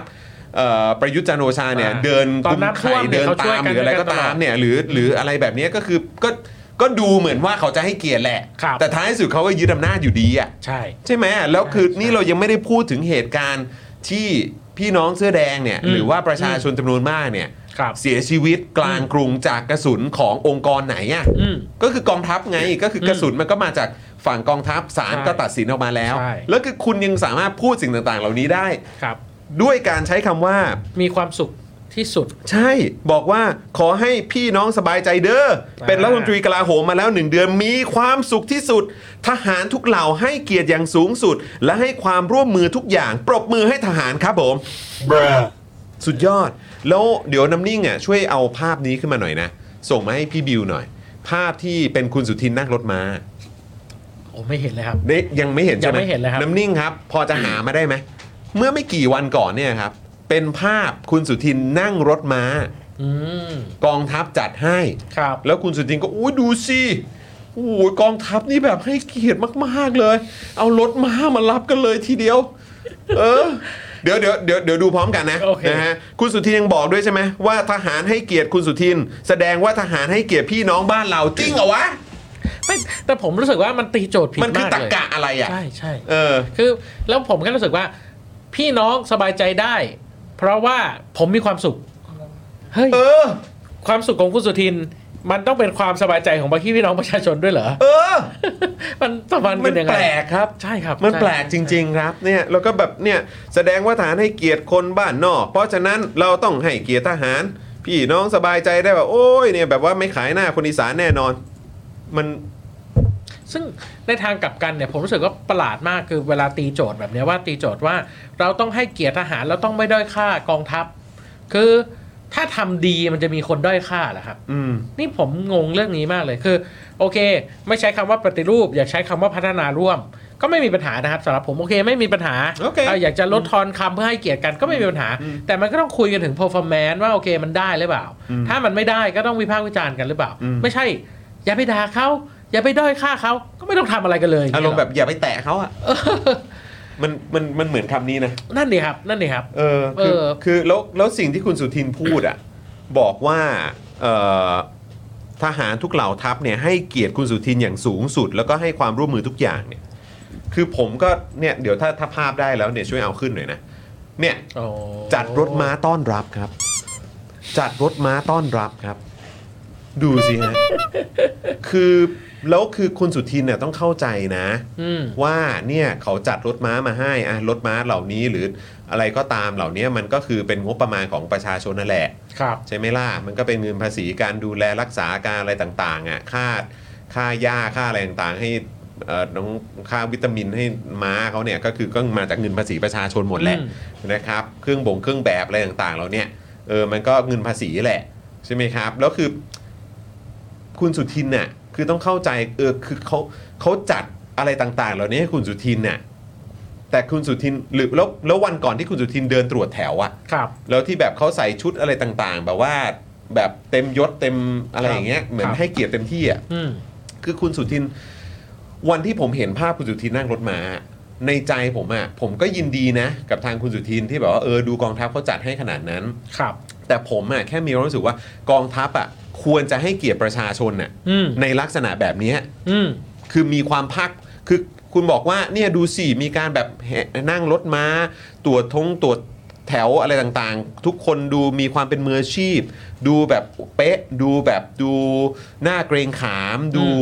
เอ่อดูดูเป็นทหารที่เจ๋งอะ่ะ ครับ แต่คือแบบคือคุณต้องเข้าใจว่าประชาชนอ่ะคาดหวังให้กองทัพอ่ะ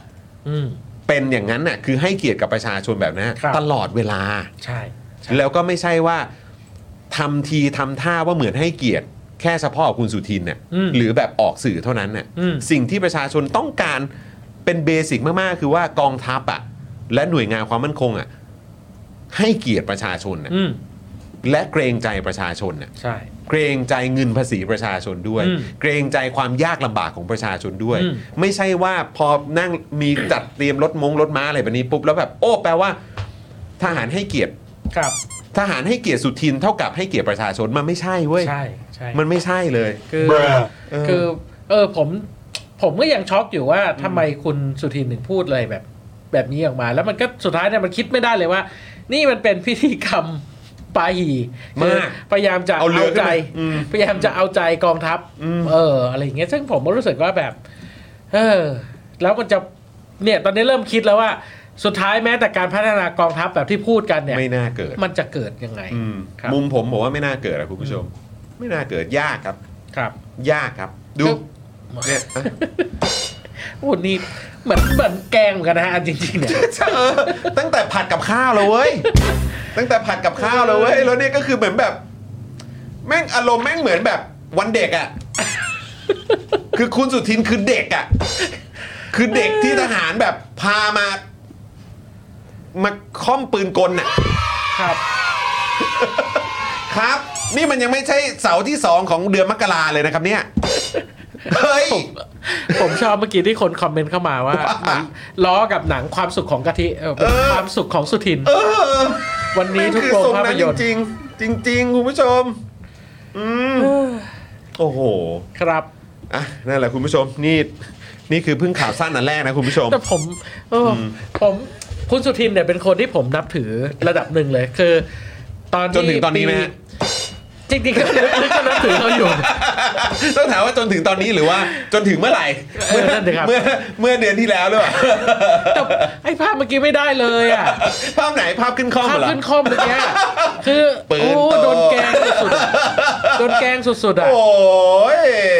คือนี่มันเหมือนกองทัพเอารัฐมนตรีไปแกงอ่ะ เอาไปแบบไปอ่ะไปเล่นของเล่นของฉันสิ ฉันมีของเล่นมากมายให้เธอเล่นนะอะไรอย่างเงี้ยเฮ้ย ปวด แต่มันก็คงได้ผลละครับ เพราะว่าก็คือเขาบอกดูสิ แต่หน้าคุณหน้าคุณสุทินดูไม่ค่อยมีความสุขเท่าไหร่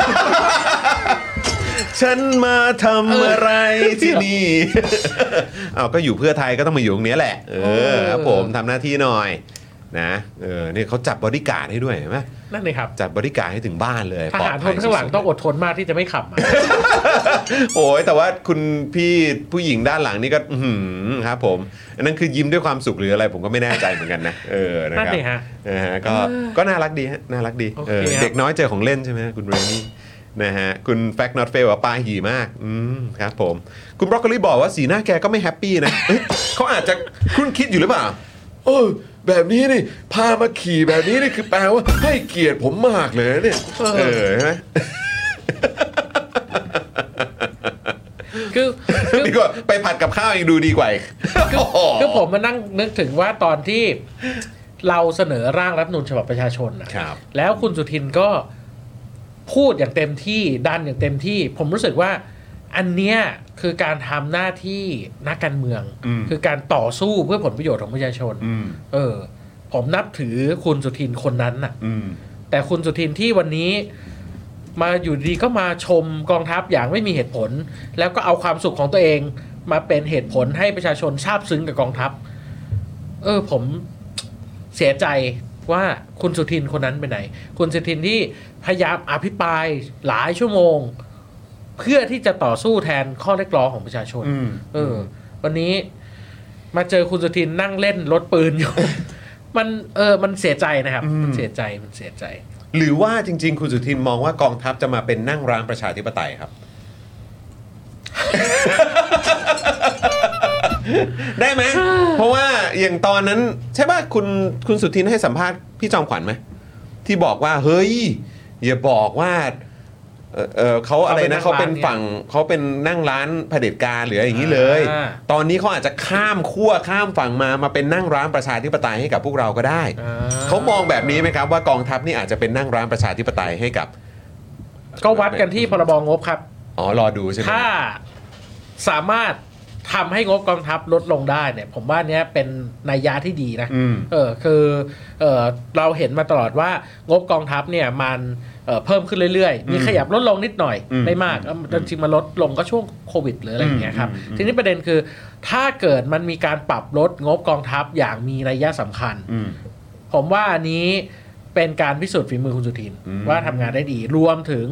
เอ่อสองสามอย่างที่ผมคิดว่าทำได้เลยเอ่อหนึ่งคือเรื่องเกณฑ์อาหารจะเอายังไง อืม เอ่อขอแนวนโยบายที่ชัดเจนนะครับสองก็คือเรื่องเออทรัพยากรต่างๆของกองทัพ ไม่ว่าจะเป็นเรื่องที่ดิน ไม่ว่าจะเป็นเรื่องเออโครงข่ายวิทยุ อืม ถ้าจัดการได้ อืม ผมว่าอันเนี้ยมันเป็นนัยยะสำคัญของการพัฒนากองทัพ อืม เออมีการรีดไขมัน มีการนึกถึงผลประโยชน์ของประชาชนเป็นที่ตั้ง แต่ถ้าไม่ได้ทำเลย ให้เวลาถึง 4 ปีด้วยอ่ะนะฮะถ้าไม่ได้ทำเลยเนี่ย แล้วจะมาพูดขอบคุณ ผมก็รู้สึกว่าพูดอะไรวะเนี่ย นี่มันเพิ่งเดือนแรกเนอะ ใช่ แล้วเขาก็ออกมาว่าแบบเหมือนว่า โอ้ยต้องขอบคุณกองทัพแล้วอ่ะ นั่นนี่ครับ นี่มัน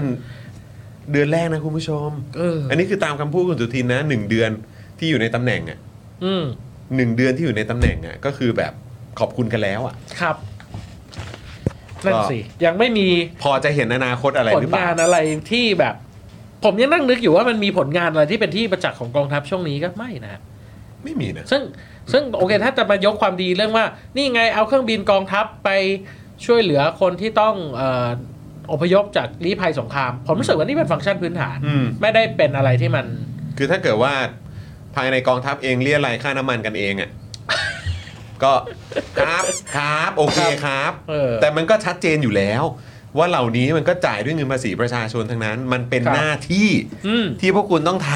อืม ำอย่าเคลม อย่าเคลม อย่าเคลม อย่า ขมอนเมีย แล้วก็อย่ามาเรียกร้องคำขอบคุณด้วย ใช่ อืม แล้วคืออย่างที่ผมบอกมันช็อกไง ครับ ว่าคนที่มาบอกให้ประชาชนขอบคุณทหารน่ะ ครับ คือสู่ทีมคลังแสงจากพรรคเพื่อไทยอ่ะ ครับ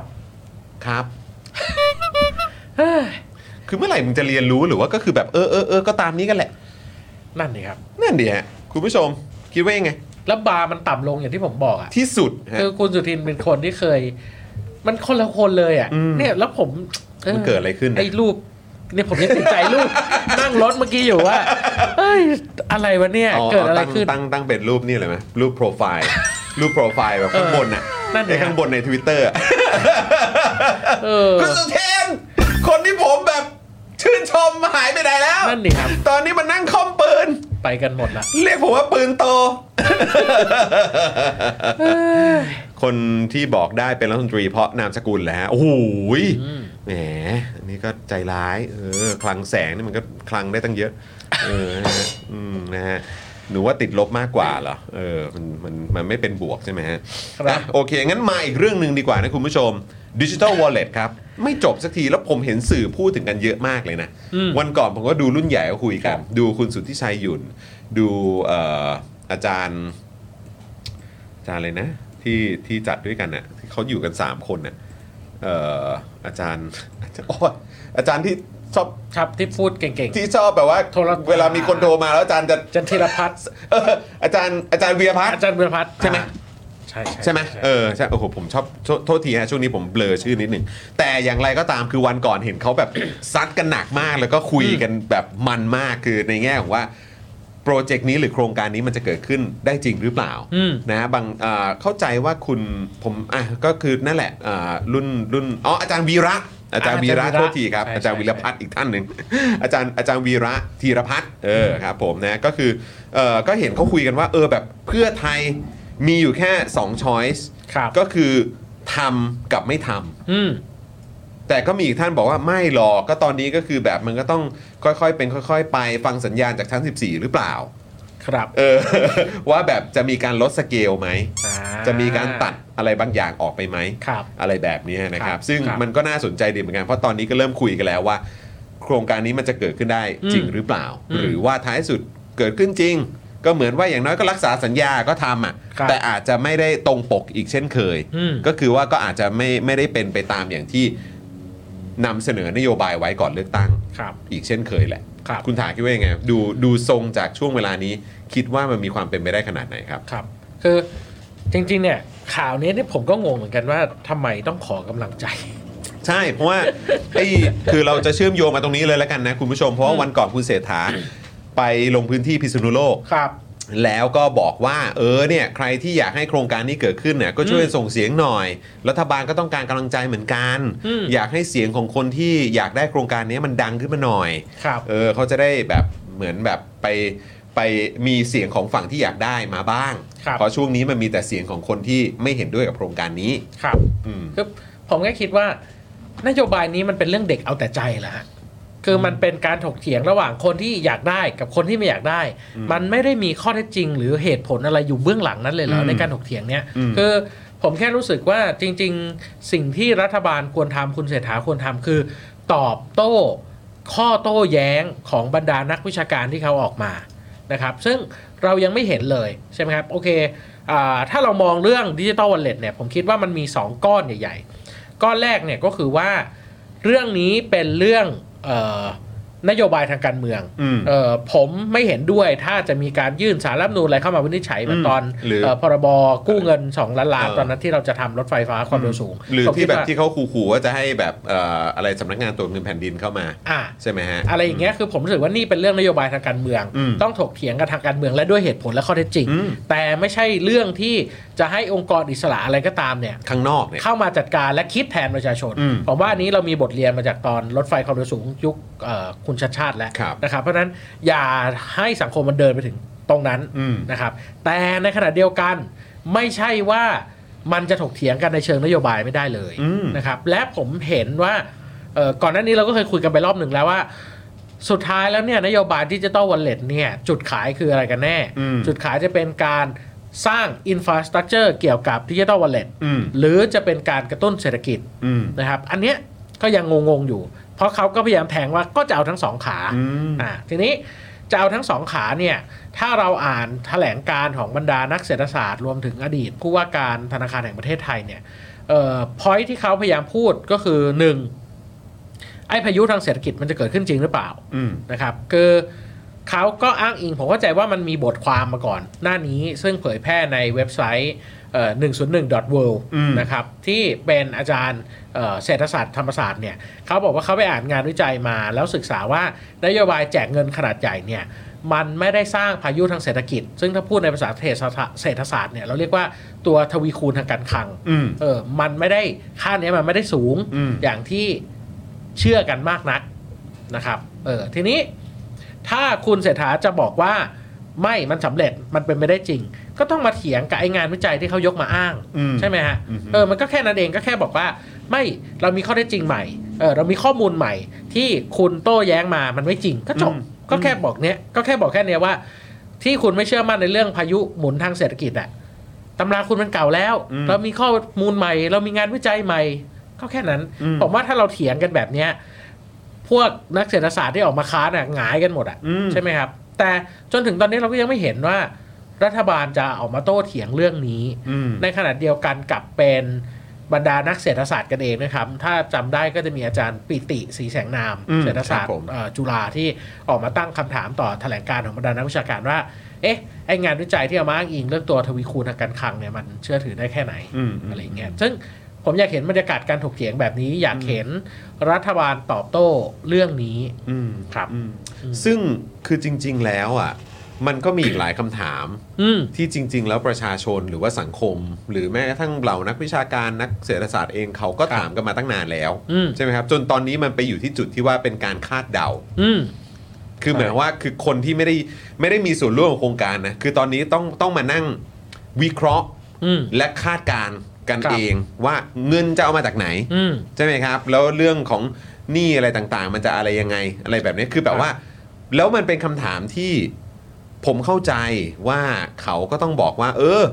เราเพิ่งเข้ามารับตำแหน่งไม่นาน อืม จะให้ชี้เฉพาะเจาะจงแบบฟันธงไปเลยทันที มันก็อาจจะไม่ได้ แต่ ครับ ในขณะเดียวกันสิ่งที่ประชาชน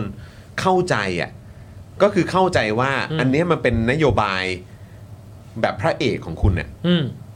นโยบายแบบ เรือธง เรือธงอ่ะ อ่า ของคุณน่ะ ครับ แล้วคุณนำเสนอมาตั้งแต่ก่อนเลือกตั้งแล้วอะ ใช่ เพราะฉะนั้นคือแปลว่า มันต้องมีข้อมูลอะไรมาซัพพอร์ตคุณคุณ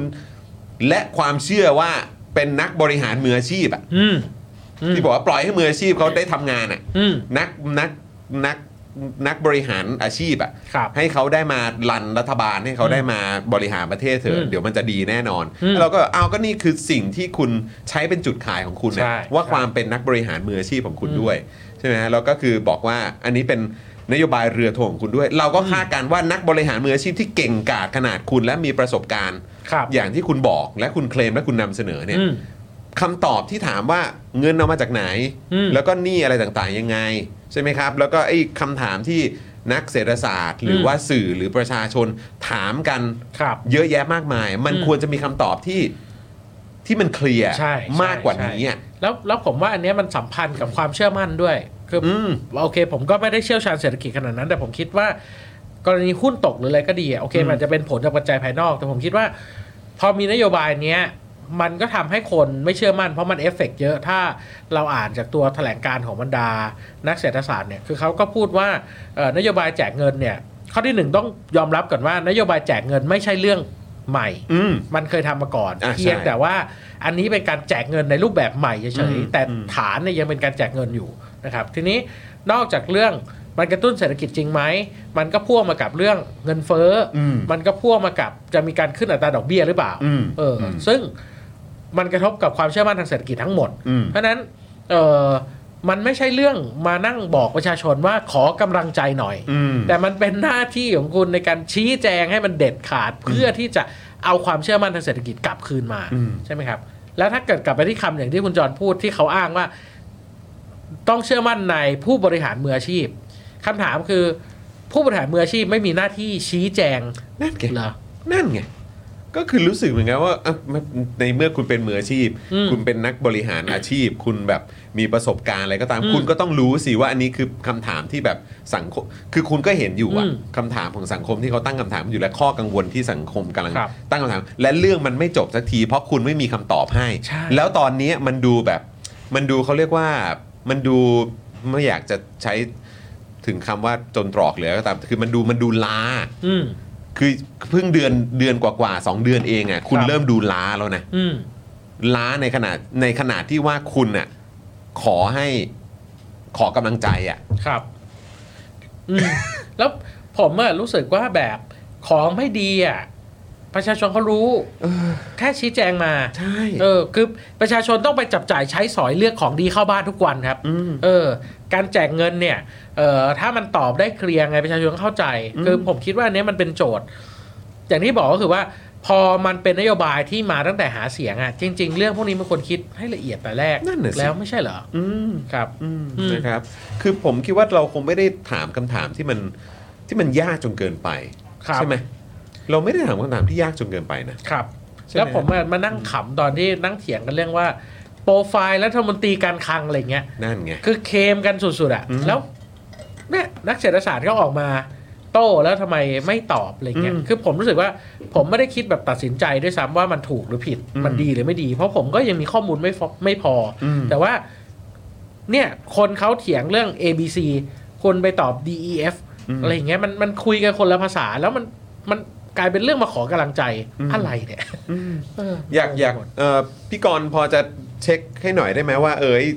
เอ่อหุ้นหุ้นตกเนี่ยมันมันตามความเห็นเขาคิดว่ามันมาจากประเด็นอะไรตรงไหนกันบ้างอะ่ะผมก็ไม่แน่ใจคือแบบว่า แต่ผมอะแค่แค่กังวลเหมือนกันนะ คือตรงที่แบบว่าพอรัฐบาลน่ะนำโดยคุณเศรษฐา หรือว่าแม้กระทั่งกระทรวงการคลังเองที่เอ่อครั้งล่าสุดนี้ก็มีเป็นคุณจุลพันธ์ออกมา ให้สัมภาษณ์หรือออกมาแถลงข่าวอย่างเงี้ย อืม มันก็ไม่เคลียร์ใช่ไหม ครับ ณเศรษฐาก็เพิ่งมาขอกำลังใจเอ่อเกี่ยวกับโครงการนี้ไปเมื่อวันก่อนเนี่ยอันเหล่าเนี้ยมันมันดูแล้วมันมี มันน่าจะส่งผลมาวะ กับความมั่นใจของนักลงทุนนะ นั่นเลยครับ เออ ซึ่งผมว่าสิ่งที่นักลงทุนกังวลก็คือเรื่องเงินเฟ้อกับดอกเบี้ยนี่แหละ เออ ว่ามันจะสัมพันธ์ไหมมันจะทำให้มีการขึ้นดอกเบี้ยไหม เออ เงินมันจะเฟ้อแค่ไหน เออ เออ แล้วก็หนี้สาธารณะหรือว่าจะเป็น อืม หนี้ครัวเรือนอะไรต่างๆ มันจะส่งผลยังไงบ้างอะไร ครั แบบ บเนี้ยเออใช่ไหมคือแบบ อืม คือมันจะไม่ คือมันเป็นเรื่องที่ที่น่ากังวล น่ากลัว น่าห่วงนะ อืม แต่ว่ามันก็จะไม่น่าแปลกใจนะ ถ้าเกิดว่าหุ้นมันจะตกอะ ครับ อีกอะ อืม คือถ้าเกิดว่าพูดถึงในแง่ของพาร์ทของนักลงทุนเนี่ย ครับ มันก็จะไม่น่าแปลกใจเลยนะถ้ามันถ้ามันจะร่วงลงไปอีก ถ้าตราบใดที่ความไม่ชัดเจนแบบนี้มันยังดำเนินต่อไปเรื่อย ครับ และอย่างที่คุณผู้ชมบอกก็คือไอ้ความหนอแหนเนี่ย อืม มันยังดำเนินต่อไปอะ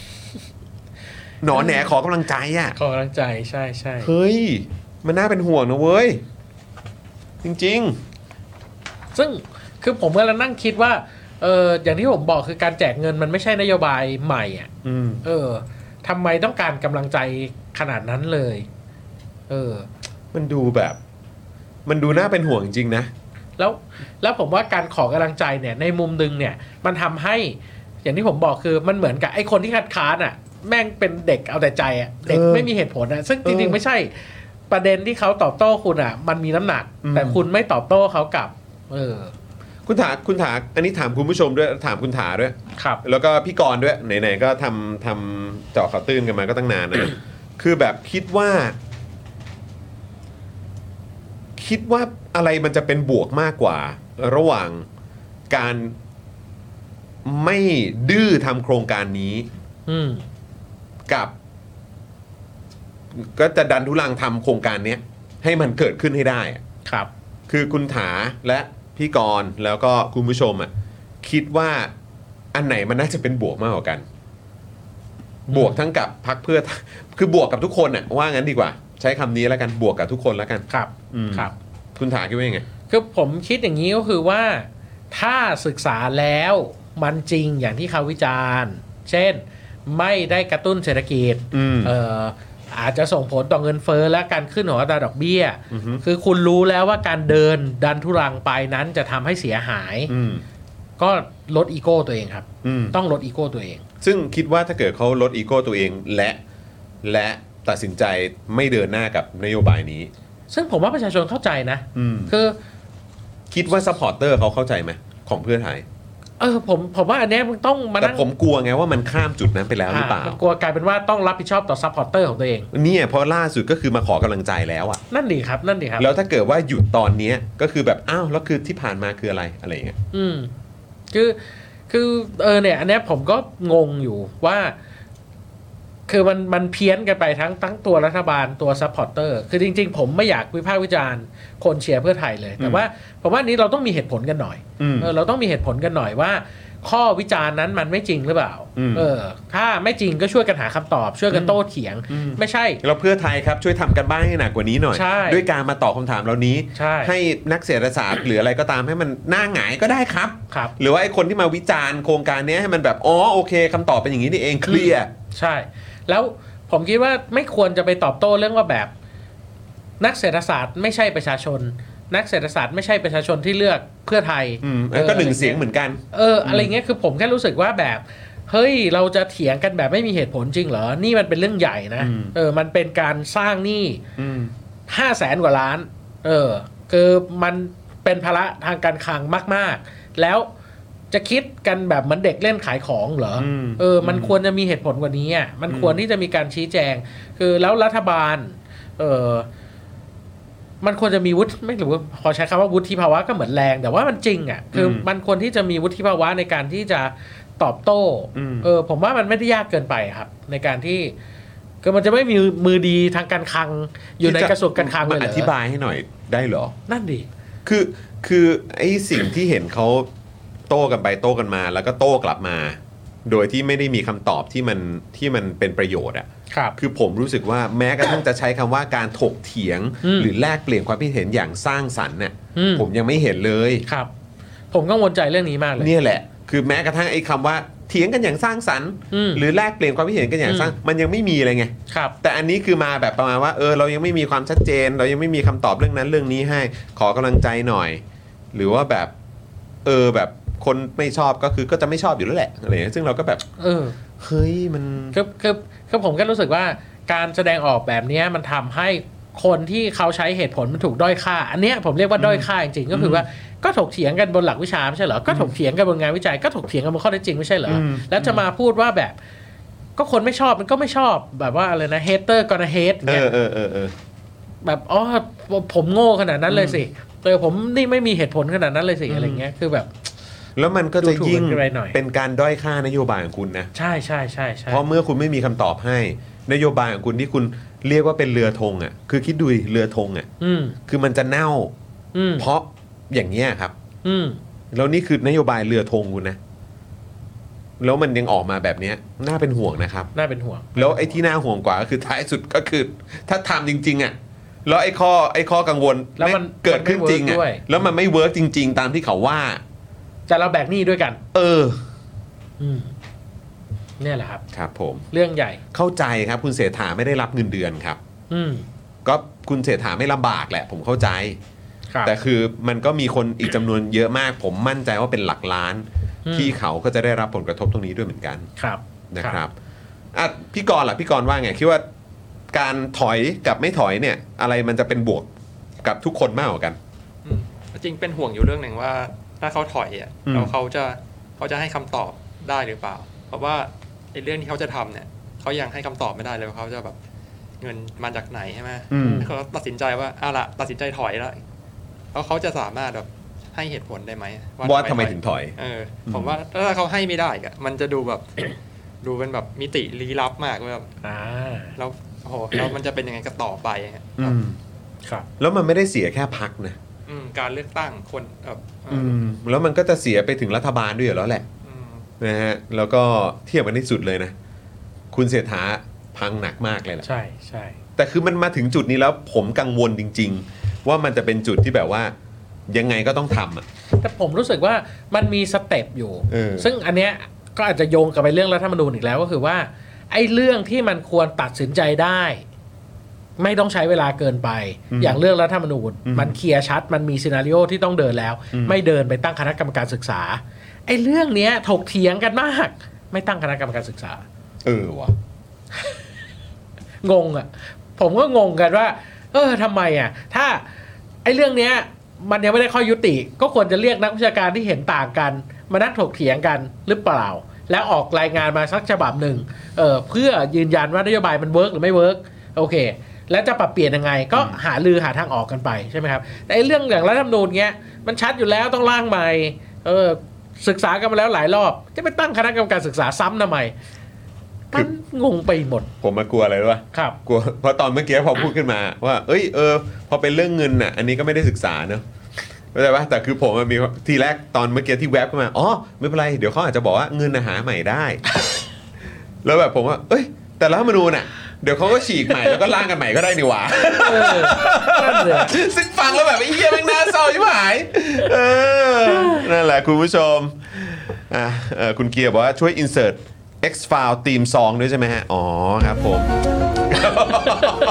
แม่งลีลับมาก ลี้ลับลี้ลับ ลี้ลับจริงลี้ลับจริง เออนะครับ คุณเอสคริสบอกว่าถ้าไม่เวิร์กมันไม่จบแค่ใช้หนี่มันคือการที่จะเสียโอกาสเอาเงินก้อนนี้ไปแก้ปัญหาอย่างอื่น เสียด้านเวลาเสียเวลาเสียด้านเวลาใช่ไหมครับ ที่จะรองงบใหม่มาแก้ปัญหานะครับ คุณ LK บอกว่าน่าจะใช้ move ดึงคนค้านมาเป็นพวก เอามาทำงานให้สำเร็จได้ซีนด้วย อืม คุณเอ่อแอวตารบอกว่าจะถอยหรือจะเดินหน้าก็ต้องมีเหตุผลก้อน พูดบนหลักเหตุผลนะครับ อืม นะฮะคุณหมีบอกว่า โอ้ยหนักกว่าเดิมอีกอืมนะครับเอิ่มคุณการสลองคุณแป้งอ่ะบอกว่ารัฐบาลชอบทำอะไรซ้ำซ้อนอืม อืม ก็มันก็แปลกจริงอะครับนะฮะ ครับ แล้วโดยเฉพาะเรื่องรัฐธรรมนูญ อันนี้นี่เป็นอะไรที่ คือแบบแม่งไม่โอเคเลยอ่ะ วันนี้ผมเพิ่งไปประชุมมาครับ ขอนอกเรื่องนิดเดียว ได้ครับ ก็คือว่าเออเราอยากรู้ความคืบหน้าของการแก้ไขรัฐธรรมนูญใช่ไหมครับเราก็พบว่าสองอาทิตย์ที่ผ่านมาเนี่ย เขายังไม่ได้ทำอะไรนอกจากตั้งคนไปเรื่อยๆ คือรอบแรกเขาตั้งคน 35 35บริหาร อ่า ใช่ไหมครับ ตั้งอี แล้ว กเหรอ แล้ววันนี้คุณภูมิธรรมก็เพิ่งแถลงว่า จะแบ่งคณะทำงานตั้งอนุกรรมการศึกษาอีกสองชุด ภายใต้คณะกรรมการศึกษาชุดนี้ แล้วผมก็รู้สึกว่า เอ๊ะมันจะตั้งกันไปถึงเมื่อไหร่วะเนี่ยคือตั้งชุดใหญ่ ตั้งชุดย่อย เดี๋ยวก็ตั้งชุดย่อยไปตั้งชุดย่อยอีกอย่างนี้เหรอ คุณผู้ชมไอ้ที่เราแซวกันเมื่อวีคก่อนอะใช่ป่ะป้าป้า ใช่เดี๋ย ที่บอกว่าจะมี เป็นหน จะมีเป็นหมื่นชุดหรือเปล่าเนี่ย เออ เนี่ยแล้วผมก็เลยแบบเออขำว่า เออ เราคือวันนี้ก็นั่งคุยกันอยู่ว่า เอ๊ะความคืบหน้าเขาจะเป็นยังไงนะ เพราะว่าก่อนหน้านี้เขาแถลงว่าเขาจะทำประชามติเอ่อไตรมาสแรก ซึ่งก็คือช้าสุดไม่เกินเมษา67 ใช่ไหมครับ แล้วเขาก็บอกว่าเขาจะหาข้อสรุปให้ได้ภายในธันวาคม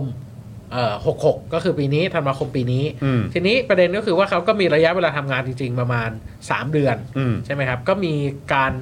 ประชุมถ้าตีไปว่า 3 เดือน เดือนหนึ่งประชุมเดือนละครั้ง อืม เอ่อสี่อาทิตย์เอ่อ อืม สี่สี่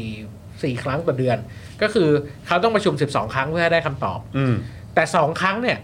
ใช้ไปกับการตั้งคน แล้วอีก 10 ครั้งอ่ะ มันยังไงวะ นั่นนะครับ คุณคุณคุณคุณถามมีความหวังกับ กับอันนี้ขนาดไหน คิดว่าคิดว่ามันมีความเป็นไปได้ขนาดไหน คือผมว่าถ้าตั้งไปเรื่อยๆเนี่ย มีปัญหาแล้ว เพราะว่า มันคือการยื้อเวลาไหม ใช่ คือเราอยากแก้ให้มันทันภายใน 4 ปีนี้ใช่ไหมครับ ทีนี้ประเด็นก็คือว่า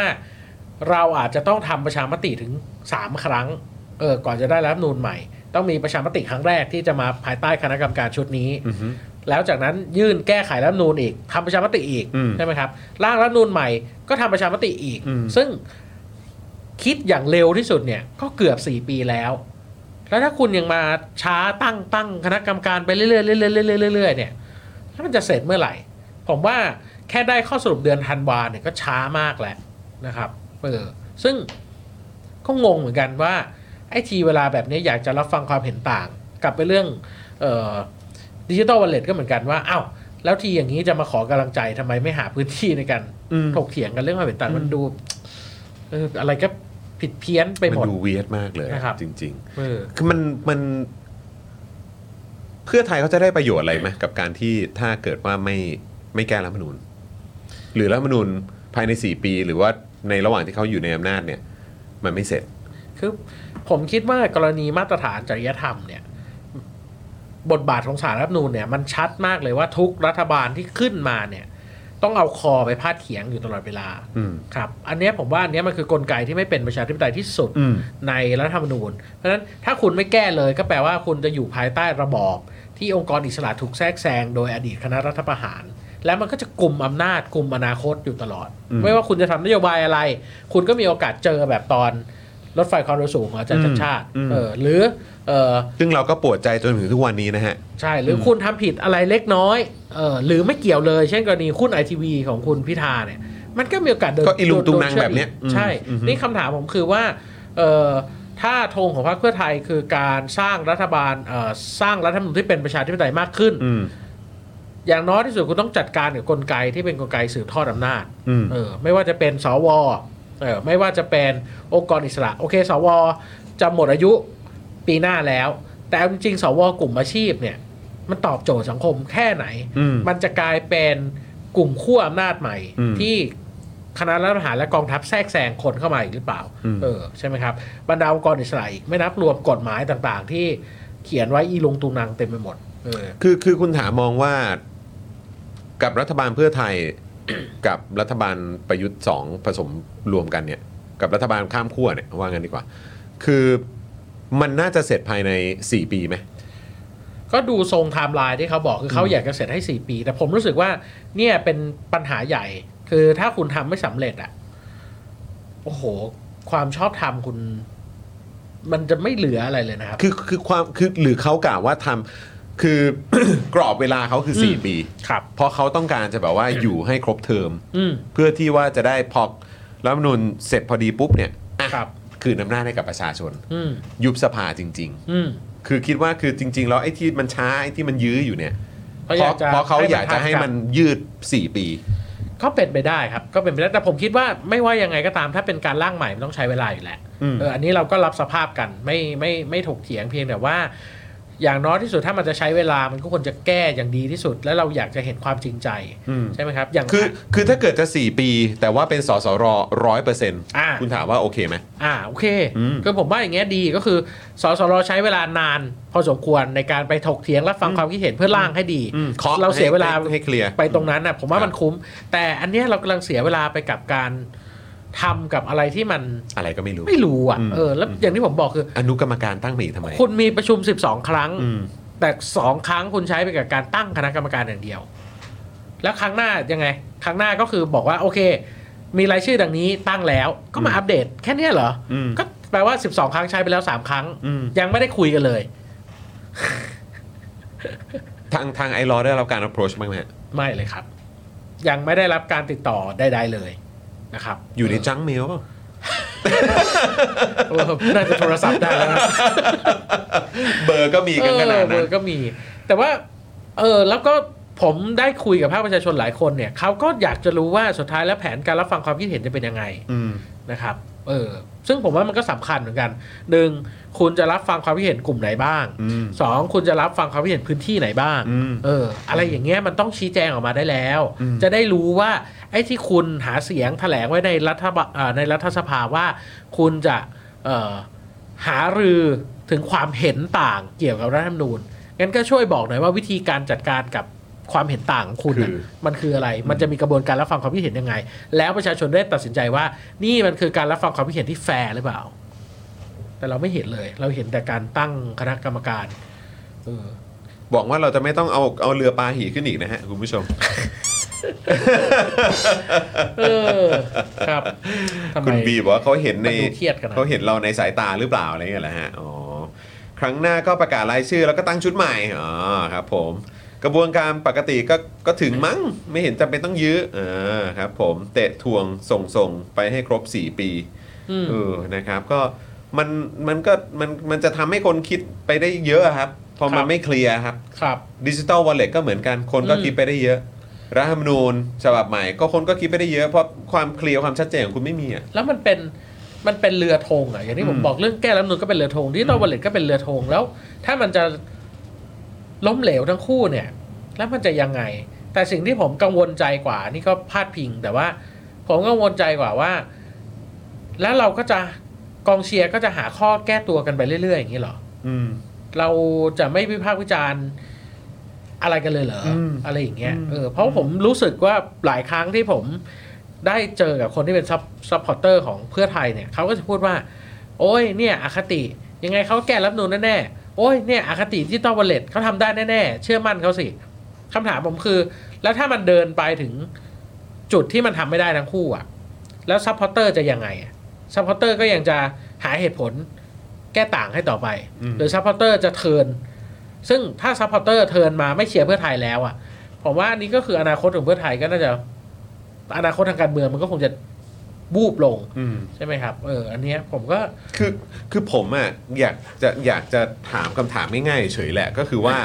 คือผมเข้าใจว่าการเมืองอ่ะมันก็ไม่ได้เหมือนการซื้อของซื้อของออนไลน์ หรือว่าการซื้อซื้อการการการซื้อของอะนะ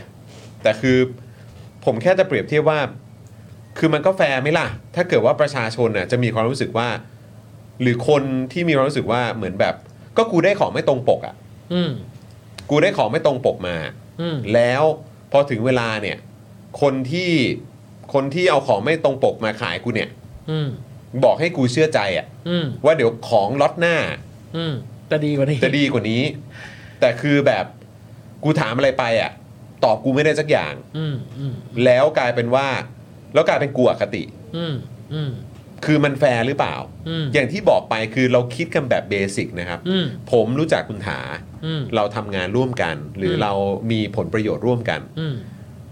ผมบอกอะไรคุณถา ผมก็ต้องรักษาคำที่ผมพูดไว้ อืม เพื่อให้คุณถาเนี่ยมีความไว้เนื้อเชื่อใจที่จะร่วมงานกัน อืม แล้วก็เป็นมิตรที่ดีต่อกัน อืม ใช่ไหมครับ แต่พอมันถึงจุดหนึ่งถ้าสมมติผม ผมไม่ทำตามคำพูด แล้วผมก็บอกคุณถาอยู่นั่นแหละว่าให้เชื่อใจเชื่อใจเชื่อใจอ่ะมันก็ไม่แฝงเปล่าวะ ครับ แล้วผมทำในสิ่งที่ผมบอกว่าผมจะไม่ทำ อืม แล้วบอกคุณถาว่าเฮ้ยทำไมคุณถาแบบไม่ให้โอกาสผมเลยอะ อืม คือมันมันโอเคเหรอซึ่งซึ่งอันนี้คือระดับบุคคลนะครับ ครับ อันนี้คือระดับแบบคนหนึ่งคนกับคนอีกหนึ่งคนน่ะแล้วนี่คือยังไม่พูดถึงแบบระดับแบบในกลุ่ม ในบ้าน ในชุมชน ในเมืองในประเทศ อันเนี้ยคุณผู้ชมเรื่องใหญ่นะ ครับ แต่คือตอนเนี้ยมันมีขบวนการอะไรสักอย่างที่จะทำให้เรื่องเบสิกเหล่านี้ อืม ไม่มีค่า อืม ซึ่งสิ่งเนี้ยมันเคยเกิดขึ้นมาแล้ว หลายต่อหลายครั้ง ก็คือกองทัพท ครับ ำใช่ไหมฮะกองทัพอ่ะมักจะทำอย่างนี้อยู่เสมอ อืม ก็คือไม่รักษาสัญญา อืม ไม่ทำตามหน้าที่ อืม ไม่ไม่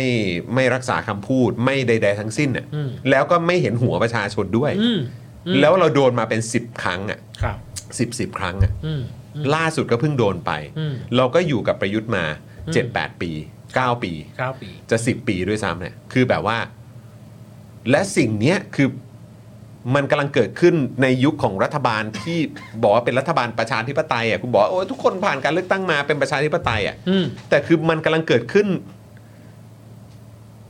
กับพรรคการเมืองเหล่านี้ ครับ แล้วแบบมันน่าช็อกมากคือว่า มีเพื่อไทยเป็นแกนนำอ่ะ อืม แล้วเรากำลังคาดหวังสิ่งที่มันเบสิกที่สุดเลยคืออ ม การสิ่งสิ่งที่มันพื้นฐานที่สุดนะครับ ในการอยู่ร่วมกันในสังคมอ่ะ อืม คุณกำลังทำในพฤติกรรมแบบเดียวกัน กับองค์กรที่เราพูดได้เลยว่าคือแบบเกียรติของเขามันติดลบไปแล้วอ่ะก็คืออย่างกองทัพอ่ะ อืม หรือแบบพวกรัฐประหารพวกเผด็จการอะ ครับ คุณกำลังไปในเวเดียวกันนะครับ อืม แล้วคุณกำลังแล้วซัพพอร์เตอร์หรือผู้สนับสนุนหรือแบกทั้งหลายเนี่ยก็คืออ ม กำลังกำลังซัพพอร์ตไอ้ อืม การกระทำที่มันไม่โอเคเหล่านั้นน่ะ ครับ เออคือคือผม เท่านั้ ว่าน เท่านั้นเอง อันเนี้ย แหละ เป็น อืม เป็นโจทย์ใหญ่ว่า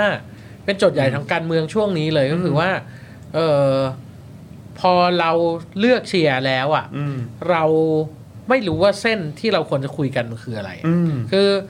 บางทีผมก็เหนื่อยเหมือนกันว่าไอ้ยเราก็อยากคุยด้วยเหตุผลน่ะ อืม เออ ผมเนี่ยโดนทั้งเรียกอะไรโดนทั้งสองด้อมเนี่ย อืม ซัดตลอด อืม อะไรเงี้ยแต่ผมแค่รู้สึกว่ามันต้องคุยที่ข้อเท็จจริงอะ่ะ อืม บางเรื่องมันก็ต้องคุยกันบนหลักการนี้ อืม เออเห็นด้วยเห็นต่างก็เถียงกันอะไรเงี้ยแต่ว่าสิ่งสำคัญคืออย่าแปะป้าย อืม ซึ่งผมว่ามันเป็นทักษะพื้นฐานของการถกเถียงกันอ่ะ อืม ใช่ไหมมันคือมันคือการแบบสร้างวัฒกรรมใส่กันอ่ะ อืม เออ ก็ไอ้นี่มันเป็นด้อมส้มไง เออเพื่อไทยทำอะไร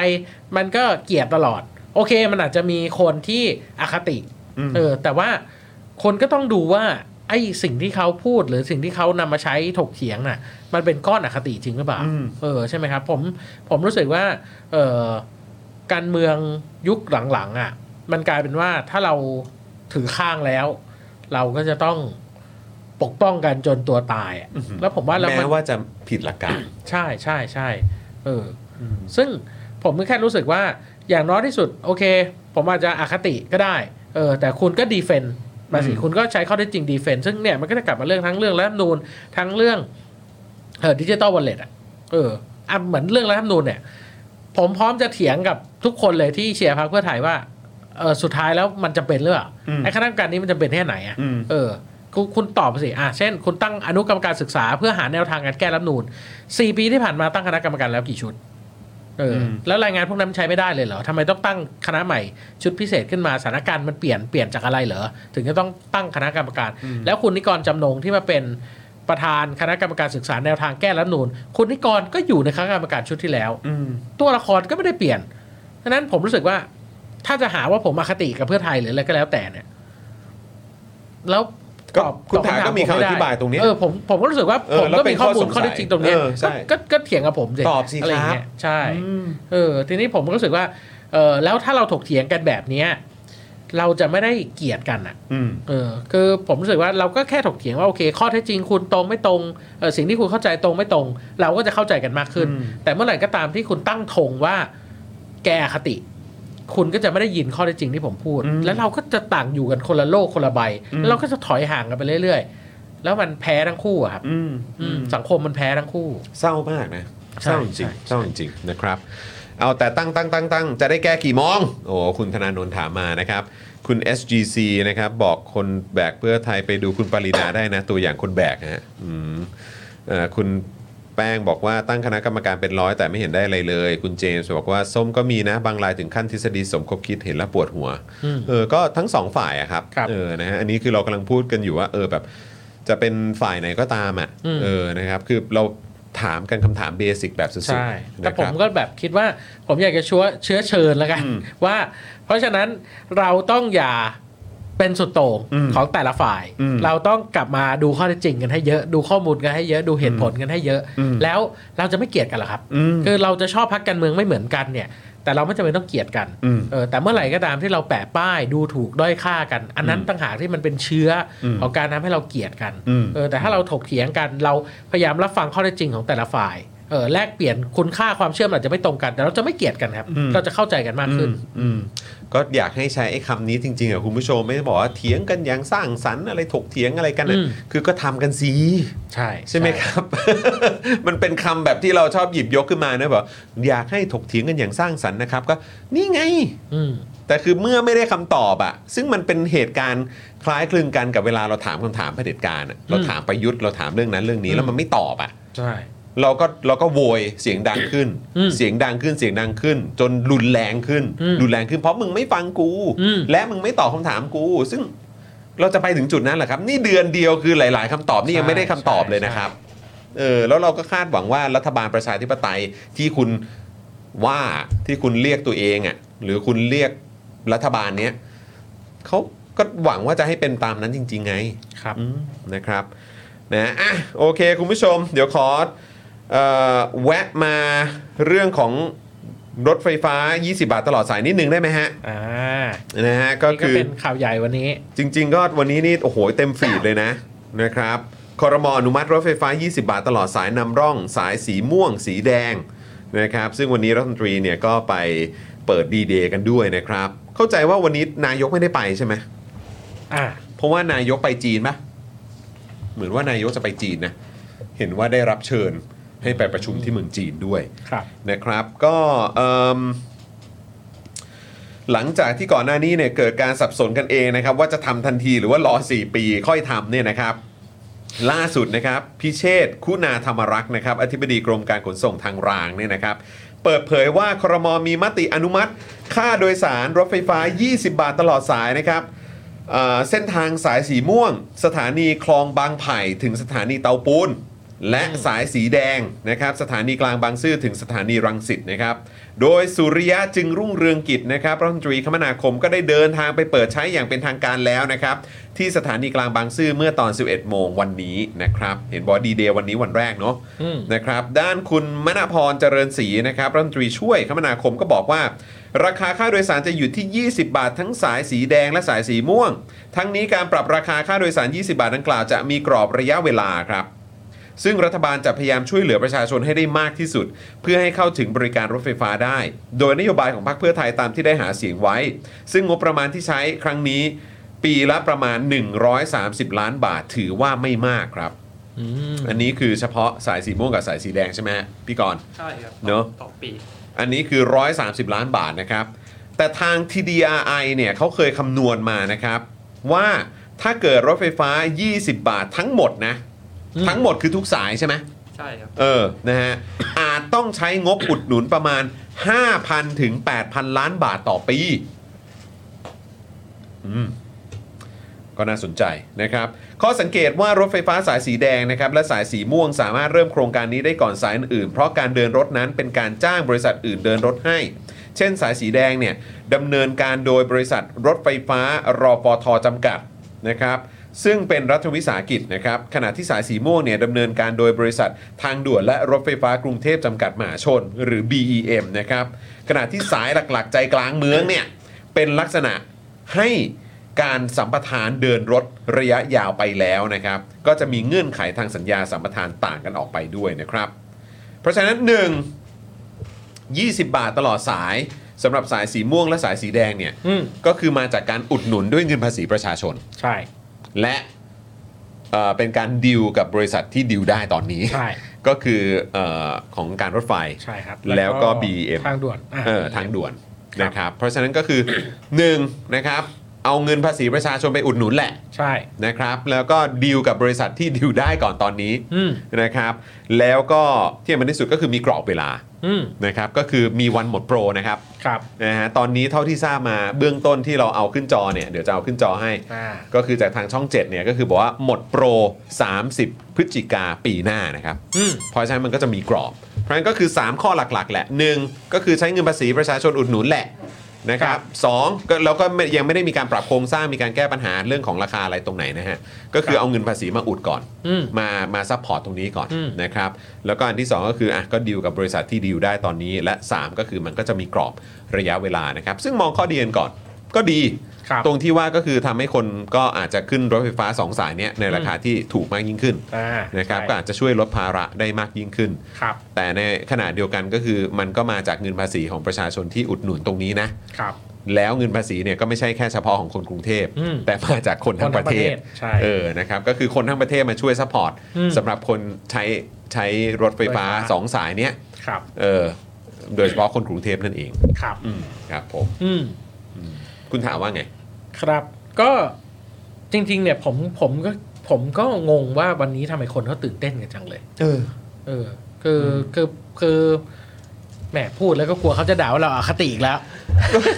ไม่ คือตอนนี้เราตั้งคำถามอะไรก็ตามซึ่งคุณถายังไม่ชินสินะ ยังไม่ชิน เวลาผมทำเจาะข่าวตื้นมาเนี่ยนะ ครับ กูโดนมาทุกสี อ่ะ คือคือผม เออ ผมแค่รู้สึกว่า คือวันเนี้ยนั่งคิดอยู่นานมากครับว่า ครับ เราอาคติเปล่าวะทำไมเราถึงไม่ดีใจวะ มันต้องย้อนกลับมาตั้งคำถามกับตัวเองเลยเนาะ ใช่แบบว่า เออ ผมรู้สึกว่าเฮ้ยเราอาคติปะวะ เออ ทำไมทำไมอ่ะทำไมคนอื่นเขาดีใจแล้วเราไม่ดีใจอ่ะ เออเออเออเออเออ แล้วก็มานั่งคิดว่าแบบ เฮ้ยจริง ๆ มัน มันก็โอเคมันเป็นเรื่องที่ดี อันนี้ไม่ต้องเถียงหรอกคือการลดค่าของชีพอะครับมันก็ อ่า เหมือนกันลดค่าน้ำค่าไฟ คือรัฐเอาเงินภาษีไปอุดหนุน อืม เพื่อลดค่าของชีพ อืม อันเนี้ยมันดีแน่ อ่า ๆแต่ ครับผม คำถามคือมันเกาถูกที่คันไหม อืม มันแก้ถูกปมหรือเปล่า อืมและ ครับ มันเป็นการแก้ปัญหาระยะยาวไหม ใช่ เขาเรียกว่าอะไร เป็นการแก้ปัญหาอย่างยั่งยืนหรือไม่ อืมคือพูดให้แย่กว่านั้นคือ สมมุติว่าวันหนึ่งพลเอกประวิตยเอ่อทำรัฐประหาร อืม แล้วก็อุดหนุนรถไฟฟรีโดยการเอาเงินภาษีไปจ่ายเพื่อให้เรานั่งรถไฟฟรีเราต้องซาบซึ้งกับคุณประวิตยไหมเออ คือมันมันมันคือผมงงว่า เอ๊ะทำไมเราถึงรู้สึกซาบซึ้งขนาดนั้น อืม อะไรอย่างเงี้ยเออเพราะว่ามันก็คือการเอาเงินภาษีไปอุดหนุน ถามว่ามันเป็นก้าวแรกที่ดีโอเค ถ้าคุณจะบอกว่าโอเค นี่มันคือการแจกของขวัญการให้โบนัสกับคนไทยในระหว่างเศรษฐกิจไม่ดี โอเค เราก็ชื่นชมได้ แต่ว่ามันไม่ได้เวอร์ขนาดที่แบบโอ้โหูยนี่มันคือนวัตกรรมใหม่ การเอาเงินภาษีไปอุดหนุน ไม่ใช่นวัตกรรมใหม่ครับ อืม เราทำกันมาตลอด มันเคยเกิดขึ้นมาแล้ว ใช่ อืม ครับ รวมไปถึงว่าเอออย่างอาสามสิบาทรักษาทุกโรคอ่ะมันก็ไม่ใช่ว่ารัฐไม่เอาเงินอุดหนุน ก็เอาเงินอุดหนุนเช่นเดียวกันนะครับเพี่นะโอเคมันมีการปฏิรูปในเชิงระบบเยอะกว่านั้น แต่อันเนี้ยมันแค่เอาเม็ดเงินไปอุด แล้วเราก็แค่อุดกับหน่วยงานที่มันคุยได้ คือถามว่ามันดีขึ้นอ่ะมันดีขึ้นแน่ๆทำถูกต้องประชาชนได้ประโยชน์แน่ๆแต่มันก็คือก็แค่ดีกว่ารัฐบาลประยุทธ์อ่ะ อืม เออ แล้วมันก็มันคือเราคาดหวังว่ามาถึงมาถึงรัฐบาลใหม่แล้วอ่ะ ใช่ ก็จะมีสัญญาณอะไรสักอย่างที่เห็นถึงการแก้ไข ครับ ที่มันจะส่งผลระยะ ใช่ ยาวมากกว่านี้ แล้วผมคิดว่า มันเป็นการเล่นคำด้วย คือเขาพยายามใช้คำว่า 20 บาทตลอดสาย อืม แต่พ่วงว่าสีม่วงสีแดง นะ เออแต่ว่านโยบายที่พรรคเพื่อไทยเคยหาเสียงจริงๆเนี่ยคือบอกว่า 20 บาทตลอดสายทุกสาย อืม เออซึ่งผมว่าอันนั้นนางหากที่เป็นเรื่องใหญ่ อืม และถ้าทำได้ ก็ว้าว อันนี้ต้องปมมือ อันนี้ต้องปมมือให้เลย อืม เพราะผมว่ามันยาก อืม เออ เพราะว่าเอออย่างตอนหาเสียงเลือกตั้งผู้ว่าอย่างที่ผมบอกทั้งคุณวิโรจน์ทั้งคุณชาติชาติเนี่ยก็บอกว่าไม่แน่ใจจะการันตีได้หรือเปล่า มันต้องเอาสัญญามาดู อืม ใช่ไหมครับ ซึ่ง ตอนนั้นยังไม่เห็นสัญญา ก็ยังไม่เห็นสัญญา ซึ่งเราก็ไม่รู้ว่าสุดท้ายแล้วเนี่ยไอ้สัญญาที่เอ่อสมัยผู้ว่าเอ่อคุณสุขุมพันธ์ใช่ไหมครับเออหรือคุณอัศวินเนี่ย อืม ไปเซ็นไปตกลงเนี่ยมันคืออะไรกันแน่ทำไม อืม สัญญานี้มันเปิดไม่ได้สักที อืม ใช่ไหมครับ แต่ว่าอันเนี้ยมันต่างหากที่สำคัญ อืม ครับ อืม เพราะว่าเออโอเคเราอาจจะลดค่าเดินทางของสายสีม่วงและสายสีแดงได้จริงอะ่ะ อืม แต่ว่าทุกสายอะ่ะถ้าคุณต่อเมื่อไหร่อ่ะ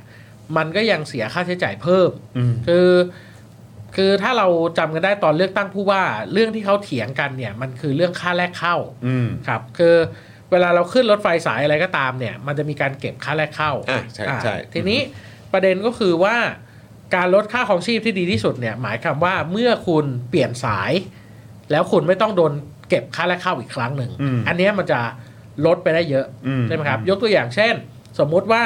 เอ่อผมนั่งรถไฟจากลาดพร้าวไปเมืองทองธานี อืม ผมก็ต้องขึ้นรถไฟสายสีเหลืองหนึ่งต่อมออือฮึ อ่าไปต่อรถไฟสายสีน้ำเงิน อืม และจากสายสีน้ำเงินก็ไปสายสีแดง อืม นะครับไม่นับรวมว่าต้องนั่งวินมอเตอร์ไซค์อะไรต่อไปอีก อืมอืม เอออ มอืม แต่ว่าเอาแค่ 3 สายเนี้ยผมต้องไปทั้งสีเหลือง สีน้ำเงิน แล้วก็สีแดง อืม ถ้าจะให้ประหยัดก็คือหมายความว่าทุกครั้งที่ผมเปลี่ยนเนี่ยผมไม่โดนค่าแรกเข้า อืม ผมโดนแค่ค่าส่วนขยายอย่างเดียว อืมอืมอืม ใช่ไหมครับเออ อ๋อค่าต่อใช่ไหม ใช่ อืม ก็คือหมายความว่าคุณก็คิดค่าระยะทาง เช่นเอ่อผมเสียค่าแรกเข้า ตรงลาดพร้าวไปละ 20 บาท อืม สมมติเสียค่าแรกเข้า 20 บาท แล้วหลังจากนั้นนั่งไปกี่สถานีก็บวก 5 บาท 5 บาท 5 บาทอะไรก็ว่าไป อืม อ่า อันเนี้ยยอดรวมมันก็จะไม่แพงใช่ไหมครับ อืม แต่เนี้ยมันกลายเป็นว่าเราขึ้นสีเหลือง เรามีค่าแรกเข้า 20 บาท อืม บวกค่าเดินทาง 5 บาท พอไปเปลี่ยนสายก็โดนอีกค่าแรกเข้าอีก 20 บาท อืม บวกค่าแต่ละสถานีอีก 5 บาท อืมอืม มันก็มันก็มันก็กลายเป็นว่าไอ้ตรงเนี้ยต่างหากที่มันทำให้แพง อืม เพราะจริงๆ เรานั่งต่อกัน อืม เออเราควรจะเขียนเสียค่าและเข้าแค่จุดเดียว ซึ่ง อืม ผมว่าอันเนี้ย อืม คือสิ่งที่ทุกรัฐบาลอยากทำ อืม แต่ทำไม่ได้ อืม เออเพราะฉะนั้นวันนี้คุณแค่เอาเงินภาษีไปอุดหนุน เพื่อลดค่าเดินทางในบางเส้นทางเนี่ย อืม ผมคิดว่านี่ยังไม่ใช่การเปลี่ยนแปลงในเชิงภาพใหญ่ อืม เออแต่ถามว่าดีไหมดีเออชมไหมก็โอเคชมก็ดี แต่ว่าไม่ใช่เรื่อง แต่อย่าเพิ่งเคลม แบบ ขนาด เอ แบบ อ ว่า อย่าเพิ่งเคลมเป็นบุญคุณขนาดนั้น ใช่หรือว่าแบบ เออ อย่ามาใช้คำว่ารถไฟฟ้า 20 บาทตลอดสายแบบที่หาเสียงไม่ใช่ อืมอืม เพราะว่าถ้าอย่างนั้นน่ะ ก็อุดหนุนบรรทุกสถานีไปเลยสิ อืม ก็ได้ก็เหมือนกันก็ใช้เนี่ยห้าพันหกพันล้านเนี่ยเอาไว้ละ อืม เออใช่ไหมครับเออแต่ว่าไอ้ค่าแรกเข้าเนี่ยต่างหาก อันนี้ผมว่าเนี่ยโจทย์สำคัญเพราะว่าคุณไม่ต้องเอาเงินภาษีไปอุด อืม เพราะว่าแค่มันลดค่าใช้จ่ายไปเลยโดยอัตโนมัติ อืม ก็คือคุณเอาค่าแรกเข้าแต่ละสถานีออก อืม อันเนี้ยรัฐทั้งไม่ต้องไปอุ้มเอออ อืมก็เอาเป็นว่าตอนนี้นะครับใครที่ได้ประโยชน์จากการใช้ 2 สายนี้นะครับ สายสีแดงกับสายสีม่วงนะครับ ก็หวังว่าจะได้ใช้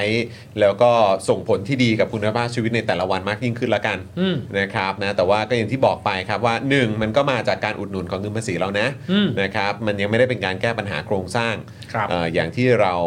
อยากจะเห็น คาดหหวังรือว่าคาดหวังกันไว้นะครับนะฮะแล้วก็มันก็จะมีกรอบเวลานะครับคุณผู้ชมก็คือตอนเนี้ยสำหรับ 2 สายเนี้ยมันก็เท่าที่เห็นตอนนี้ก็คือว่าจะถึงพฤศจิกาปีหน้านะครับ ก็รอคอยแล้วก็ติดตามกันต่อไป คืออ ม แหมนี่ก็ไม่อยากจะ อืม ไปแวะแขวะเลย อืม แต่ผมว่ามันเกินไปหน่อยอ่ะถ้าเราต้องบอกว่าขอบคุณที่เพื่อไทยตบัดสัตว์อ่ะ เอออันนี้มันก็เกินไปจริงๆ มันเกินไป อื มันเกินไป ใช่ครับใช่รับ คือ ต้อง นี่ทำนิดเดียวเอง อืม ทำนิดเดียวเอง ใช่มัน เออ แต่ซึ่งอันเนี้ยอย่างที่ผมบอกมันน่ากังวลไงคือ ครับ นี่เพิ่งเดือนกว่า 2 เดือนเองอะ ครับ แล้วไม่ว่าจะเป็นขอกำลังใจและขอบคุณที่ตบัดสัตว์นะเอ่อเอ่อทหารใจดีนิสัยดี เออ มากประชาชนต้องไปขอบคุณนะหรืออะไรต่างๆนะคือแบบชิบหายแล้วนี่มันเพิ่งแบบ ใช่ใช่ ยังไม่ทันไรอ่ะ นั่นดี เออ ครับ หรือว่ายังไงคือรีบออกมากันขนาดนี้เพราะคิดว่าคืออายุรัฐบาลจะอยู่ไม่ถึงแล้วฮะ เสียใจอยู่นะครับ นี่น่ากลัวนะ นี่มันทำให้เราคิดนะเพราะ หรือว่า โอ้ย เขานี่ นี่เล่นใหญ่กันตั้งแต่แบบเดือนสองเดือนแรกอ่ะ นั่นดี ทั้งทั้งรัฐบาลเอง ครับ ทั้งแกนนำเอง ทั้งแบกเอง หรือว่าผมสวมวิญญาณคุณปาล์มมองโลกในแง่ดี ไหนครับยังไงฮะ เออยังไงฮะ ว่า ยังไงฮะ จริง ๆ แล้ว เออก ำลังหาเรื่องปรับคอรมออยู่ โอ้ อยากจะเอาก้าวไกลมาเป็นรัฐบาล เฮ้ย คุณถามคิดว่าเป็นไปได้เหร อ ไม่ได้ ไม่ได้ โอ้ยตายแล้ว เออนะฮะคุณ เอ เอ อ สคริสบอกว่าตบัดสัตว์มาจะหวังให้ใครรัก อ๋อครับผม อืม เออคุณมาสภูมิบอกว่าคนกันคนคนคนอะไรคนคุ้นเคยเหรอ คนกันเองใช่ไหมแท้ๆ แบกจนเพี้ยนเลย เอออันนี้มันคือเราก็เราก็เราก็รู้สึกเศร้าใจเหมือนกันนะครับ จริง ๆ เพราะว่าเราก็แบบมันก็มีคนจำนวนมากที่เรามองว่าแบบเฮ้ยเขาแบบ เราก็ฟังความเห็นของเขาหรือเราก็แบบเคยชื่นชมอะไรเงี้ยแล้วแบบพอมันมาถึงจุดจุดหนึ่งเราก็รู้สึกว่าเฮ้ยตายแล้วเนี่ยมันคือมันต้องย้อนกลับมาสำรวจตัวเองนิดนึงว่าเออคือกูอคติไปไหม ครับ หรือกูมองโลกบิดเบี้ยวไปเองหรืออะไรจริง ๆ อ่ะ คือคือผมว่าช่วงหลังอ่ะ เออ คนที่วิพากษ์วิจารณ์เพื่อไทยอ่ะ ฮะ มันต้องเจอคำถามนี้ตลอด เพราะว่ามันโดนแรงประทะแบบนี้เข้ามาตลอดว่า ใช่ อาคาติเป็นสลิมหรือเปล่า อืม อะไรอย่างเงี้ย ซึ่งผมรู้สึกว่า เฟสไหนอีก ทุกครั้งที่ทุกครั้งที่จะวิจารณ์นโยบายเพื่อไทยเนี่ยต้องเช็คตัวเองดีๆ ลดจุดอ่อนตัวเองให้ได้มากที่สุด อะไรอย่างเงี้ยเออ ต้องถามความแบบเออต้องต้องเช็คตรกกะตัวเองด้วยอะคิดดูดิคุณผู้ชมแบบโอ้ยตายตายตายนะครับ ครับ คือ เออ เรียกว่าอะไร คือผมยินดีด้วยกับคนที่ใช้สายสีม่วงสายสีแดง อืม การได้ลดค่าของชีพนั้นเป็นประโยชน์มาก แน่นอน ครับแต่ว่าเอ่อที่เราพูดทั้งหมดเนี่ยไม่ใช่ว่าเราไม่เห็นประโยชน์ ไม่เห็นใจคนที่แบกรับค่าของชีพนั้นอยู่เพียง แต่ว่าเรารู้สึกว่ามันมีวิธีการอื่นที่นอกจากการอุดหนุนภาษี อย่างที่ผมบอกคือจัดการกับค่าแรกเข้าให้ได้ อันเนี้ยอาจจะไม่ต้องใช้เงินภาษีก็ได้ อืม เออแต่มันอาจจะลดค่าของชีพได้จริง เพราะว่าแทนที่จะโดนค่าแรกเข้าหลาย ๆ ต่อ คนโดนต่อเดียวโอเค มันอาจจะแลกเข้าสูงขึ้น แต่ว่าโดยภาพรวมมันถูกลง คือคุณต้องเข้าใจกันนะ ว่าเหตุที่เราคริ t ิค a l กันขนาดเนี้ยหรือว่าหรือว่าพูดหรือวิพากษ์วิจารณ์กันแบบเนี้ย อืม เพราะเราอะเห็นตรงกัน ผมมั่นใจว่าเราเห็นตรงกัน ไม่ว่าจะเป็นเอ่อแบก ไม่ว่าจะเป็นซัพพอร์เตอร์ของพรรคไหนยังไงก็ตาม อืม ต้องเห็นตรงกันอยู่แล้ว เพราะมันเป็นสิ่งที่เราพูดติดปากกันมาเสมอ เพราะมันเป็นเรื่องจริง คือประเทศนี้มันมีปัญหาเรื่องโครงสร้าง เราเห็นตรงกันเรื่องนี้อยู่แล้ว แล้วไอ้สิ่งที่เรากำลังวิพากษ์วิจารณ์โดยเฉพาะประเด็นนี้อยู่เนี่ยเรากำลังตั้งคำถามกันว่า เออ ปัญหาโครงสร้างมันได้รับการแก้ไขหรือเปล่า อืม นั่นแหละครับ นั่นแหละมันคือพอยที่ทำไมเราถึงแบบคริติคอลกับเรื่องนี้เหลือเกิน อืม หรือเรื่องเหล่านี้เหลือเกิน หรือแม้กระทั่งสิ่งที่เพื่อไทยทำ ในฐานะแกนนำรัฐบาลเหมือนกัน เพราะก่อนหน้านี้เพื่อไทยเคยพูดในลักษณะของการที่จะแก้ปัญหาในเรื่องโครงสร้าง หรือสนับสนุน อืม การแก้ไขปัญหาเชิงโครงสร้างด้วยเหมือนกัน แต่ปัจจุบันนี้เรายังไม่เห็นการแก้ไขเชิงโครงสร้าง หรืออะไรก็ตามที่ทำให้เรารู้สึกว่าเพื่อไทยกำลังไปจับเรื่องของปัญหา อืม เชิงโครงสร้างอยู่ ครับ คุณผู้ชมนึกออกไหมอะมีมีเรื่องไหนบ้างอะคือถ้ามีเรื่องไหนบ้างช่วยบอกมาหน่อย ซึ่งก็จะดีนะ มันก็อาจจะส่งผลให้เราแบบมีความเป็นบวก อืม กับสิ่งที่รัฐบาลนี้กำลังทำกันอยู่ก็ได้ ครับ แต่แม้กระทั่งอย่างเรื่องรัฐธรรมนูญน่ะซึ่งคุณหาก็เป็นคนที่ลงไปคลุกคลีกับมันแบบสุดๆแล้วอ่ะก็ยังเห็นเลยว่าแบบเฮ้ยมันเหมือนแบบใช้คำว่าถ่วงยังได้เลย อืม ใช้คำว่าเหมือนแบบทำไมมันช้าจังเลย ครับ ใช่ไหมครับทำไมมัน อืม ถึงมันถึงซ้ำซ้อนจังเลย อืม มันมันทำให้เราตั้งคำถามเหล่านี้อยู่แล้วนะครับ เราเห็นตรงกันอยู่แล้ว อืม ผมมั่นใจมากๆว่าเราเห็นตรงกัน คุณจะ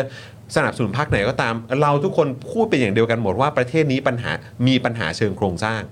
อืม แล้วรัฐบาลนี้เรายังไม่เห็นความพยายามในการจัดการกับปัญหาเชิงโครงสร้างเลย อืม นะครับ ซึ่งถ้ามีก็ดีครับ ครับ มาบอกกันหน่อย ครับ เราก็จะได้แบบชุ่มชื่นใจแล้วก็อ่ะโอเค ดีอย่างน้อยก็เห็นบ้าง แล้วก็จริง ๆ เนี่ย อืม เอออย่างที่ผมบอกคือไอ้การแก้เรื่องค่าแรกเข้าเนี่ย จะใช้เวลาในการแก้ปัญหา ผมก็ไม่ติดนะครับ อืม เออเพียงแต่ว่าถ้าเกิดทำแค่นี้แล้วบอกว่านี่ทำตามนโยบายที่หาเสียงไว้แล้วเนี่ย ผมว่าอันนี้หลอกทั้งโบเตอร์หลอกทั้งตัวเอง นั่นน่ะสิ อืมครับ นั่นแหละครับ นะฮะอ่ะคุณเมธาบอกว่าเหมือนทำงานเร่งเป็นบางเคสอะครับอืมคุณทอมริฟเฟอร์ชานลบอกว่าสวัสดีครับทุกคนนะครับ ยินดีครับ สวัสดีนะครับ สวัสดีคุณเจมส์ธนวัฒน์คุณ QR99 ด้วยนะครับ บอกว่าอ้างปากท้องตลอดอืมคุณดิวีบอกว่าประจบอะไรนะ ประจบอร่อยมากเหรอครับ เออนะฮะคุณดีเคบอกว่าขนาดเรื่องรัฐธรรมนูญฉบับประชาชนยังช้าเลยค่ะ เออ นั่นแหละ คุณชาชาบอกว่าบล็อกเชนไงคะ โครงสร้างเศรษฐกิจดิจิทัล ครับ โอเค อ่ะ บล็อกเชนก็บล็อกเชนนะครับ ขอขอ รู้สึก ย้อน ช่วงหลังเหมือนโดนบล็อกหน้าเน็ตมากกว่า อืม ครับผม อ่ะ โอเค คุณผู้ชม งั้นไหน ๆ ก็ไหน ๆ ขอแวะเพื่อไทยอีกหน่อยได้ไหม เออวันนี้เรา วันนี้เพื่อไทยเยอะ เช็คตะกา ตัวเองก่ เช็ อน คตะกาตัวเองกแล้ว อคติหรือเปล่า คุณผู้ชมจริง ๆ เฮ้ยป้าป้านี่เราอคติปะวะ เออ ไม่ครับไม่ครับ ไม่ใช่ไหม ไม่ไม่ น้ำนิ่งเราไม่ได้อคติใช่ไหมครับเนี่ย น้ำนิ่งตอบพี่อืม เดี๋ยวน้ำนิ่งส่งเข้ามาในกรุ๊ปเปล่าค่ะ อืมครับผมอ่ะขออีกหน่อย เพื่อไทยครับ ครับ อดทนอีกนิดนะ เออ ครับ นะครับ คือเราอยากตั้งคำถามนะครับ เพราะเราอยากจะให้มันดีขึ้นจริงๆ แต่จริง ะคบ ๆ เนี่ย อืม คนที่พูดตรงไปตรงมาเนี่ย คือ คือกัลยาณมิตรนะครับ ใช่ อืม พูดแบบตรงๆอ่ะ ครับ เราเออ ผมว่ามันมันเป็นคำอธิบายที่แฟร์นะครับ กัลยาณมิตรจริงๆเว้ย ใช่ เราก็เคยเป็นกัลยาเอ่อกัลยาณมิตรที่ดีต่อกันมาด้วยจริงๆอะ อืม แล้วเราก็ยังคาดหวังอยู่ ครับ ว่าเราจะว่าเราจะ เรายังเป็นมิตร ค ที่ดีต่อกัน เป็นมิตรที่ดีต่อกันได้นะครับ เพื่อไทยเผยนะครับ ยังไม่หารือ ยื่นร่างกฎหมายนิรโทษกรรมประกอบร่างของก้าวไกล ชี้ไม่เห็นด้วยกับการเอื้อคนจาบจ้วงครับ นั่นแหละครับคุณผู้ชมนะฮะคือเรื่องของเรื่องเนี่ยคุณผู้ชมเดี๋ยวแชร์ให้ฟังก่อน ครับ ครูมานิตนะฮะสังพุ่มนะฮะสสสุรินทร์ของพรรคเพื่อไทยเนี่ยให้สัมภาษณ์ถึงกรณีที่พรรคก้าวไกลยื่นร่าง พรบนิรโทษกรรมแก่บุคคล ซึ่งได้กระทำความผิดอันเนื่องมาจากเหตุการณ์ขัดแย้งทางการเมือง โดยนักข่าวถามว่าทางฝั่งรัฐบาลเนี่ยจะยื่นร่างไปประกบกับพรรคก้าวไกลหรือไม่ ครูมานิตเนี่ยก็บอกว่าต้องดูร่างพรบของก้าวไกลก่อน ว่าระบุไว้แบบไหน หากระบุว่าให้นิรโทษกรรมแก่ผู้ที่จาบจ้วง หรือโดนคดี1นึเนี่ยส่วนตัวไม่เห็นด้วย แต่ตนก็ยังไม่ได้อ่านตัวบทกฎหมายที่พรรคก้าวไกลเสนอนะ ทางทางพรรคเพื่อไทยเนี่ยยังไม่ได้หารือกันว่าจะยื่นร่างประกบหรือไม่ แต่หากมีการยื่นก็ต้องดูรายละเอียดครับ ซึ่งครูมานิดก็ย้ำว่าพักเพื่อไทยอันนี้คือย้ำนะฮะครูมานิดย้ำนะครับพักเพื่อไทยเรายืนยันอยู่ตลอดว่าเราจะไม่ก้าวล่วงมาตรา 112 ครับ ครับผม คือ อืม คือไม่ก้าวล่วงกฎหมายแล้วเหรอฮะ คือสรุปว่ากฎหมายนี่มันต้องถูกแช่แข็งได้ด้วยเหรอฮะ งงฮะ คือเพราะมันคุ้นไง ว่าการให้เหตุผลแบบนี้ของครูมานิดเนี่ยคือคิดว่ามันต่างกับตอนสวบอกว่าไม่อยากให้ก้าวไกลเป็นรัฐบาลเพราะเรื่อง 112 หรือเปล่าอะ ครับ ใช่ไหม อืม คือแบบนี่ นี่คือเพื่อไทยหรือว่าสวฮะเนี่ย งง คือ โอ้ คือเออคือบอกว่าไม่เห็นด้วยกับการแก้ไขหนึ่งถึงสองอะไรก็ว่าไป แต่ว่าไม่ก้าวล่วงมาตราหนึ่งถึงสองคือ เฮ้ยกฎหมายมันเป็นสิ่งที่มนุษย์สร้างขึ้น ใช่ มันเปลี่ยนแปลงและแก้ไขได้ ใช่ ไม่มีกฎหมายใดที่เปลี่ยนแปลงแก้ไขไม่ได้ เออ แล้วเราจะมาใช้คำว่าก้าวล่วงเหมือนกฎหมายนี้มันศักดิ์สิทธิ์ แล้วถ้าวันหนึ่งกฎหมายนี้มันผิดขึ้นมาจริงๆอะ เออ แล้วมันจะยังไง นั่นน่ะสิฮะ นั่นเลยฮะ แล้วคือเราพูด คนที่พูดเนี่ยคือสมาชิกสภาผู้แทนราษฎร ซึ่งมีอำนาจ ซึ่งมีอำนาจและทำหน้าที่และทำงานอยู่ในรัฐสภา ใช่ ในในระบบที่เขาเรียกว่านิติบัญญัติใช่ไหม ครับ แล้วคุณจะมาบอกว่า แล้วคุณเป็นตัวแทนของพรรคการเมืองอะ อืม ที่ทำงานในรัฐสภา ครับ แล้วคุณบอกว่าคุณจะไม่ก้าวล่วงหนึ่งหนึ่งสองเนี่ย มันคืออะไร คือถ้าดูเฉพาะคำว่าไม่ก้าวล่วงมาตราหนึ่งสองพาดหัวข่าวเนี่ย เออ ผมนึกว่าคุณสมชายแสวงการ นั่นน่ะสิครับ แล้วคือการหยิบยกเรื่องของกฎหมายมาตราใดก็ตามเนี่ย ขึ้นมาถกเถียง หรือว่าพูดคุยกันในรัฐสภาเนี่ย มันเป็นการก้าวล่วงยังไง ครับ แล้วผมมาคิดว่า จริง ๆ ผมติดคำหนึ่งที่เขาใช้คืออเขาบอกว่าไม่เห็นด้วยเอื้อคนจับจ้วง อืม คืออันเนี้ยแหละ มันเป็นปัญหาใจกลางเลยว่าที่ต้องคุยกันว่าสุดท้ายมาตรา1นึเนี่ย มันเป็นกฎหมายแบบไหน อืม คือมาตรฐานเกี่ยวกับการคุ้มครองสิทธิเสรีภาพที่เกี่ยวกับชื่อเสียงของคนเนี่ย หรืออ ม พูดกันถึงฐานไอ้ defamation law การหมิ่นประมาทนะครับ อืม คือมันมีหลักสากลทั่วไปตาม อืม หลักสิทธิมนุษยชนสากลเนี่ยคือ คุณใส่ร้ายป้ายสีคนอื่นไม่ได้ อืม อ่านั้นเรื่องหนึ่งสองก็คือว่าถ้าคุณวิพากษ์วิจารณ์ อืม การวิพากษ์วิจารณ์นั้นแม้เอ่อมันจะทำให้เสียหาย แต่ถ้ามันเป็นไปเพื่อประโยชน์สาธารณะ อืม มันก็ไม่ต้องรับผิด อืม ใช่ไหมครับ อืม ทีนี้ประเด็นคือมาตรา1นึเนี่ยไม่มีหลักเรื่องนี้ อืม คือถ้าคุณติชมโดยสุจริต คุณวิพากษ์วิจารณ์เพื่อรักษาผลประโยชน์สาธารณะเนี่ย อืม คุณก็ผิดอยู่ดี อืม เออ อันเนี้ยคือความไม่ได้มาตรฐานของมาตรา1นึ อืม แล้วคุณจะมาอ้างว่ามาตรา1นึมันใช้สำหรับเอ่อมีคนจับจ้วง ก็เลยโดน1นึไม่ใช่ จริง ๆ คือไม่ว่าคุณจะแสดงความคิดเห็นยังไงก็ตาม คุณมีโอกาสโดน1นึได้ตลอด เพราะกฎหมายมันไม่ได้เป็นไปตามหลักสิทธิมนุษยชนสากล อืม คนถึงวิพากษ์วิจารณ์ว่ามันกลายเป็นเครื่องมือทางการเมือง อืม เพราะว่าผมไม่พอใจใครก็ตาม ผมก็สามารถแจ้งได้ทันที อืม เออเพราะฉะนั้นการนิรโทษกรรมเนี่ย มันจึงเป็น choice ว่าถ้าคุณไม่อยากแก้1นึการนิรโทษกรรมเนี่ยมันคือ choice ที่ 2 ว่าโอเค โอเค คุณไม่อยากก้าวล่วง1นึก็โอเคไม่เป็นไร แต่ว่าคุณต้องเห็นก่อนว่า1นึมันมีปัญหา อืม เพราะฉะนั้นเราเลยนิรโทษกรรม อืม เออ นี่คือทางลงที่ดีนะครับ อืมอืม แต่นี่กลายเป็นว่า แม้แต่ทางลงอันนี้ก็จะไม่เอาอ่ะ คือสรุปก็คือก็ไม่ต้องทำอะไรเลย อืม อืม ก็แค่รู้สึกว่าพอครูมานิดพูดอย่างเงี้ย ผมก็จะรู้สึกว่ามันก็ไม่ได้ต่างกับรัฐบาลที่แล้วไง นั่นนี่ครับ แล้วคือเพื่อไทยก็เพื่อไทยก็กำลังมีตัวแทนของพรรคคนหนึ่งที่กำลังแสดงให้เห็นว่าว้าวรัฐบาลนี้ไม่ได้ต่างกับรัฐบาลที่แล้วเลยนะ อืม เอาจะเอางั้นเหรอครับ ซึ่งเรื่องเนี้ยมันต้องคุยกันว่า การนิรโทษกรรม ผู้ต้องหาคดี1นึไม่ได้สัมพันธ์หรือเกี่ยวข้องว่านี่คือการ เอ่อ เรียกว่าอะไร ปล่อยคนจับจ้วงอะเออ คือกฎหมายมันไม่เป็นไปตามมาตรฐานสิทธิมนุษยชน เออ คุณอยากให้กฎหมายประเทศนี้มันดี แต่คุณไม่อยากแก้ สมมุติว่าคุณเอ่อหน้าบางอะไรก็แล้ว แต่มีเหตุผลแวดล้อมแล้วก็แต่แต่ว่าคุณต้องการยืนยันถึงความเป็นประชาธิปไตย อืม ถ้าคุณต้องการยืนยันถึงหลักสิทธิเสรีภาพสิทธิมนุษยชนอ่ะ การนิรโทษกรรมเนี่ยคือปลายน้ำแล้วนะ มันคืออปลายน้ำนะ อืม ยังไม่ได้ไปแตะต้องที่ต้นตอของปัญหาด้วย อืม ซ้ำอะไรอย่างเงี้ยครับ อืม ผมเลยรู้สึกว่า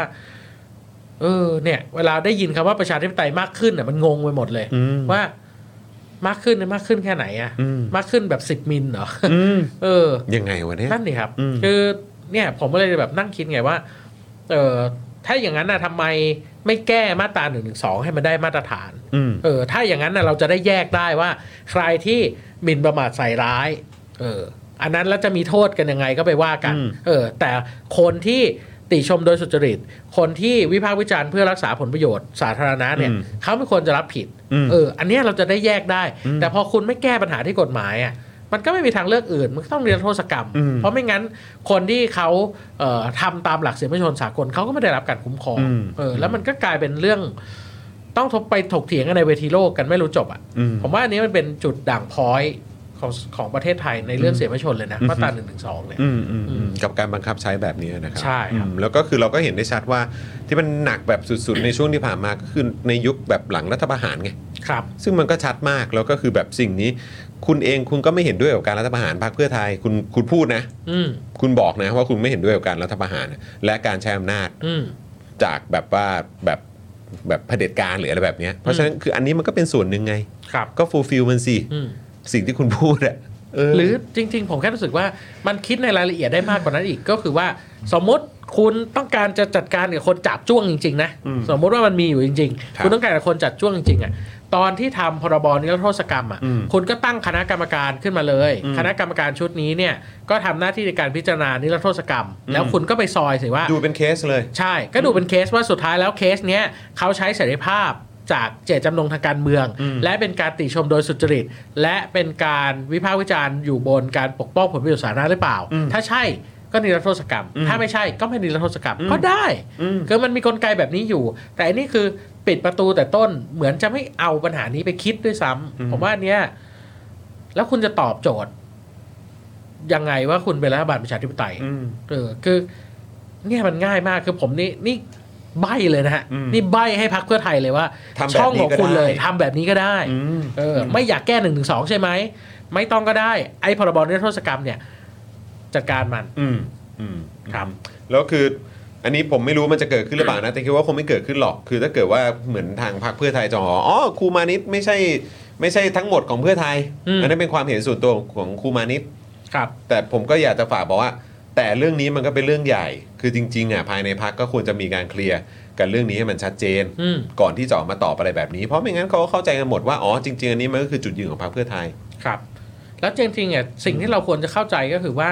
เวลาเราพูดเรื่องนิรโทษกรรมเนี่ย เราชอบคิดว่ามันคือการล้างผิด อืม แต่จริงนิรโทษกรรมเนี่ยมันคือการที่มันมีการกระทำบางอย่างที่มันไม่ควรเกิดขึ้น เช่น มีการบังคับใช้กฎหมายที่ไม่เป็นชะไม่เป็นธรรม อืม อะไรอย่างเงี้ยเออมันเลยต้องมีการนิรโทษกรรมคือ ล้างผลพวงที่มันแย่ อืม ไม่ใช่การกลับผิดให้เป็นถูก อืม เออคือการนิรโทษกรรมเนี่ยมันจะเกิดขึ้นหลังจากมีเหตุของการเปลี่ยนผ่าน เช่น ในยุคเผด็จการใช่ไหมครับจับคนเข้าไปขังคุกอย่างไม่มีเหตุผลเออวันหนึ่งเปลี่ยนเป็นรัฐบาลประชาธิปไตยเขาก็นิรโทษกรรมให้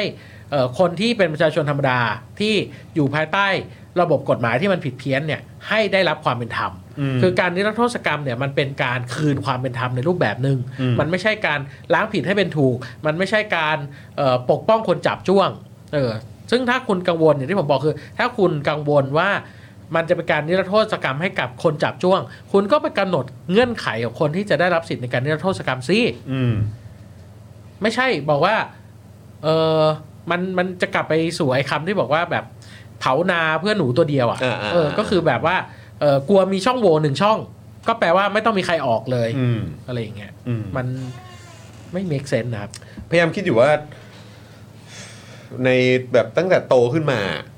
กำลังนึกถึงว่าเราเห็นนิรโทษกรรมอะไรบ้างอะ่ะ ผมก็เห็นแค่ นี่เอ่อนิรโทษกรรม หมอเข่ง เหมาเข่ง ซึ่งก็ไม่เกิด ใช่ไหมครับ แต่คืออันนี้กำลังพูดถึงสิ่งที่ผมเห็นว่ามันเกิดนะ อ่า ก็ผมเห็นแค่นิรโทษกรรมคณะรัฐประหารนะ อันนั้นเกือบทุกฉบับเลยฮะ เข้าใจ รัฐธรรมนูญ ฮะเข้าใจแต่คือหมายว่าตั้งแต่เกิดมา อ่า ไอ้ที่เราแบบคุ้นเคยกับการนิรโทษกรรมอะผมก็จะเห็นแต่การนิรโทษกรรมอะไรแบบนี้ไง อ่า อ่ะเร็วเอ่อถ้าล่าสุดหน่อยก็นิรโทษกรรมเรื่องนี้ปะเอ่อเรื่องกัญชาปะ ใช่ครับ อ่ะ หรือว่าโอ ก่อน เค หน้านั้นมี จ อีกไหม ริงๆยุค 6 ตุลา มันก็มีการนิรโทษกรรมนักศึกษา อ้าวก็ก็โอเค แต่คือนี่พูด ครับ ถึงช่วงช่วงชี แต่ วิต ช่วง เรา ที่ อะ เราอ่าใช่ ช่วงชีวิตเราอะ เราก็เห็นแต่ เราเห็นการนิรโทษกรรมคณะรัฐประหาร ใช่ บ่อยสุดด้วยมั้ง ใช่ ใช่ไหมผมมีผมมีเท่าไหร่สี่เก้า สี่ ห้า เก้า เจ็ด ห้าเจ็ดจริงๆหกศูนย์ก็ยังมีนิรโทษกรรมอยู่ หกศูนย์นิรโทษกรรม ก็หมายความว่าเอ่อรัฐบาล49 ใช่ไหมครับ อืม มีรัฐธรรมนูนชั่วคราวเนี่ยก็ อ่ะ นิรโทษกรรมรอบหนึ่ง อ่ะ รัฐธรรมนูน โอเค 50 ก็นิรโทษกรรมอีกเห อ่ะ มือนกัน อ่ะอันนั้นอันนั้นเอ่อคือนิรโทษกรรมอะไร ก็คือเหมือนกับมาตรา 279 เนี่ย เออ คือบอกว่าบรรดาการกระทำของคณะรัฐประหารเนี่ย อ๋อ ชอบด้วยกฎหมาย อืม อันนี้ต้องเขียนล็อกไว้ในรัฐธรรมนูญเป็นสูตรสำเร็จ อืม อ่าซึ่งทำกันมา ก็นั่นแหละ แต่ ตลอด ท้ายสุดก็คือผูกโยงกับคณะรัฐประหาร ใช่ การนิรโทษกรรม ใช่ ซึ่งอันเนี้ยเรียกว่าการกลับผิดให้เป็นถูก ใช่ ใช่ แต่คือพออะไรอย่างเงี้ย เออ ที่มันเกี่ยวโยงกับประชาชนน่ะ นั่นดิครับ บายบาย นั่นดิ แล้วมาจากปากพักเพื่อไทยครับผม ครับ ซึ่ง ครับ จริงๆอ่ะมันเอ่ออีกประเด็นหนึ่งก็คือว่า สิ่งที่ผมอยากจะย้ำแล้วก็พูดกับ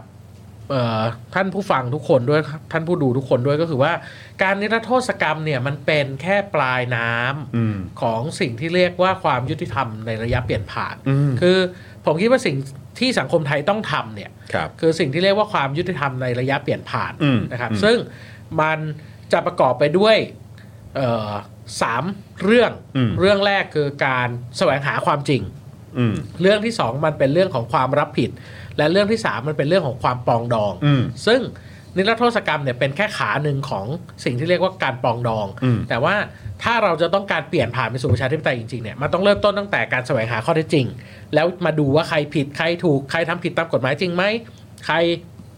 เอ่อผิดเพราะเป็นการแสดงออกทางการเมืองตามสิทธิเสรีภาพตามหลักสิทธิมนุษยชนอะไรอย่างเงี้ยคือแยกให้ออกว่าใครเป็นคนกระทำผิด ใครเป็นคนเอ่อเป็นเหยื่อในเรื่องนี้นะครับซึ่งอันเนี้ยอาจจะไม่ได้หมายรวมถึงเอ่อตัว ประชาชนเท่านั้น อืม เออบางทีเจ้าหน้าที่รัฐเออก็เอ่ออาจจะเป็นเหยื่อได้ในบางกรณีก็ได้ อืม เออเออแต่ว่าขั้นแรกที่ต้อง ก็ ทำ คือ เย ให้ทั่วหน้า คือใช่ อืม ขั้นแรกคือต้องทำคือ fact finding อืม เออแล้วคนที่กำลังเผชิญหน้ากับความไม่เป็นธรรม ก็นิรโทษกรรม อืม แล้วหลังจากนั้นเนี่ยก็มาคุยกันเรื่องความรับผิดก็คือใครที่ทำผิดกฎหมาย เช่น เจ้าหน้าที่รัฐที่ละเมิดสิทธิมนุษยชน ก็ต้องเข้าสู่กระบวนการยุติธรรมและรับผิด อืม เออเนี่ยคือการสร้างความยุติธรรมในระยะเปลี่ยนผ่าน ซึ่งเป็นสิ่งที่ผมอยากเห็น อืม เออแล้วผมเชื่อว่ามันจะทำให้เราพูดได้ว่าเราเป็นประเทศที่ปกครองในหลักนิติรัฐนิติธรรมอ่ะ อืม เอออ ม คือเราสามารถที่จะจัดการกับระบบยุติธรรมที่มันไม่เป็นธรรม เราสามารถเอาคนที่ละเมิดสิทธิมนุษยชน เข้าสู่กระบวนการยุติธรรมและรับผิดได้จริง อืม ๆ แล้วมันจะเกิดมาตรฐานขึ้นครับ ซึ่งคุณถามยังมีความหวังอยู่นะ ต้องสู้เรื่องนี้ เออต้องสู้เรื่องนี้นะเรา ไม่ ปล่อ ว่าย จะ ผ่านไม่ได้นะ นานแค่ไหนก็ต้องสู้ อืม เรื่องนี้ครับ อืม เพราะไม่งั้นเราก็จะวนกันอยู่อย่างเงี้ยเราก็จะแค่นิรโทษกรรมก็คือแปะหน้ารูปจมูกกันไป อืม เออแต่ว่าเราไปไม่ถึงการสร้างหลักการบางอย่างในสังคม ซึ่งผมว่าสำคัญกว่า อืมอืม ครับ นะครับ ก็สาระสำคัญของร่างพรบนิรโทษกรรมของก้าวไกลเนี่ยนะครับก็มีกำหนดให้บรรดาการกระทำใด ๆ ของบุคคล ผู้เข้าร่วมเดินขบวน และชุมนุมประท้วงทางการเมือง ตลอดจนการกระทำทางกายภาพ หรือแสดงความคิดเห็นที่เป็นความผิดทางกฎหมาย ในช่วงเวลาตั้งแต่ 11 กุมภาพันธ์ 49 นะฮะ ตั้งคือตั้งแต่การชุมนุมของกลุ่มพันธมิตรนะถึงวันที่พรบนี้ได้มีผลบังคับใช้ หากการกระทำดังกล่าวมีมูลเหตุจูงใจทางการเมือง ให้ผู้กระทำพ้นจากความผิดและความรับผิดชอบโดยสิ้นเชิง ทั้งนี้เท่าที่ไม่ขัดต่อพันธกรณีตามกฎหมายระหว่างประเทศด้วยนะ อืม อันนี้คือเอาแบบเอาแบบนี่เลยนะฮะเอาแบบเหมือนระดับสากลเลยนะครับ นะครับอ่าการนิรโทษกรรมจะไม่ครอบคลุมถึงบรรดาการกระทำของเจ้าหน้าที่รัฐ ที่เกี่ยวข้องกับการสลายการชุมนุม อ่า หากเป็นการกระทำเกินสมควรแก่เหตุ ตลอดจนจะไม่นิรโทษกรรมการกระทำความผิดต่อชีวิต ตามประมวลกฎหมายอาญา และจะไม่นิรโทษกรรมการกระทำผิดตามประมวลกฎหมายอาญามาตรา1นึคือความผิดฐานกบฏ ก็คืออันนี้ก็จะไม่ครอบคลุมการนิรโทษกรรมของ ของคณะรัฐประหาร คณะรัฐประหาร อืม ซึ่งอันนี้ก็น่าจะรวมตั้งแต่ปี 49 แล้วปะ ใช่ครับ ใช่ไหมครับ 3. นะครับกลไกในการนิรโทษกรรมจะกำหนดให้มีคณะกรรมการวินิจฉัยชี้ขาด การกระทำความผิดเพื่อการนิรโทษกรรม คณะกรรมการชุดนี้เนี่ยซึ่งก้าวไกลเสนอให้มีจำนวน 9 คนนะฮะซึ่งประธานรัฐสภาจะเป็นผู้แต่งตั้ง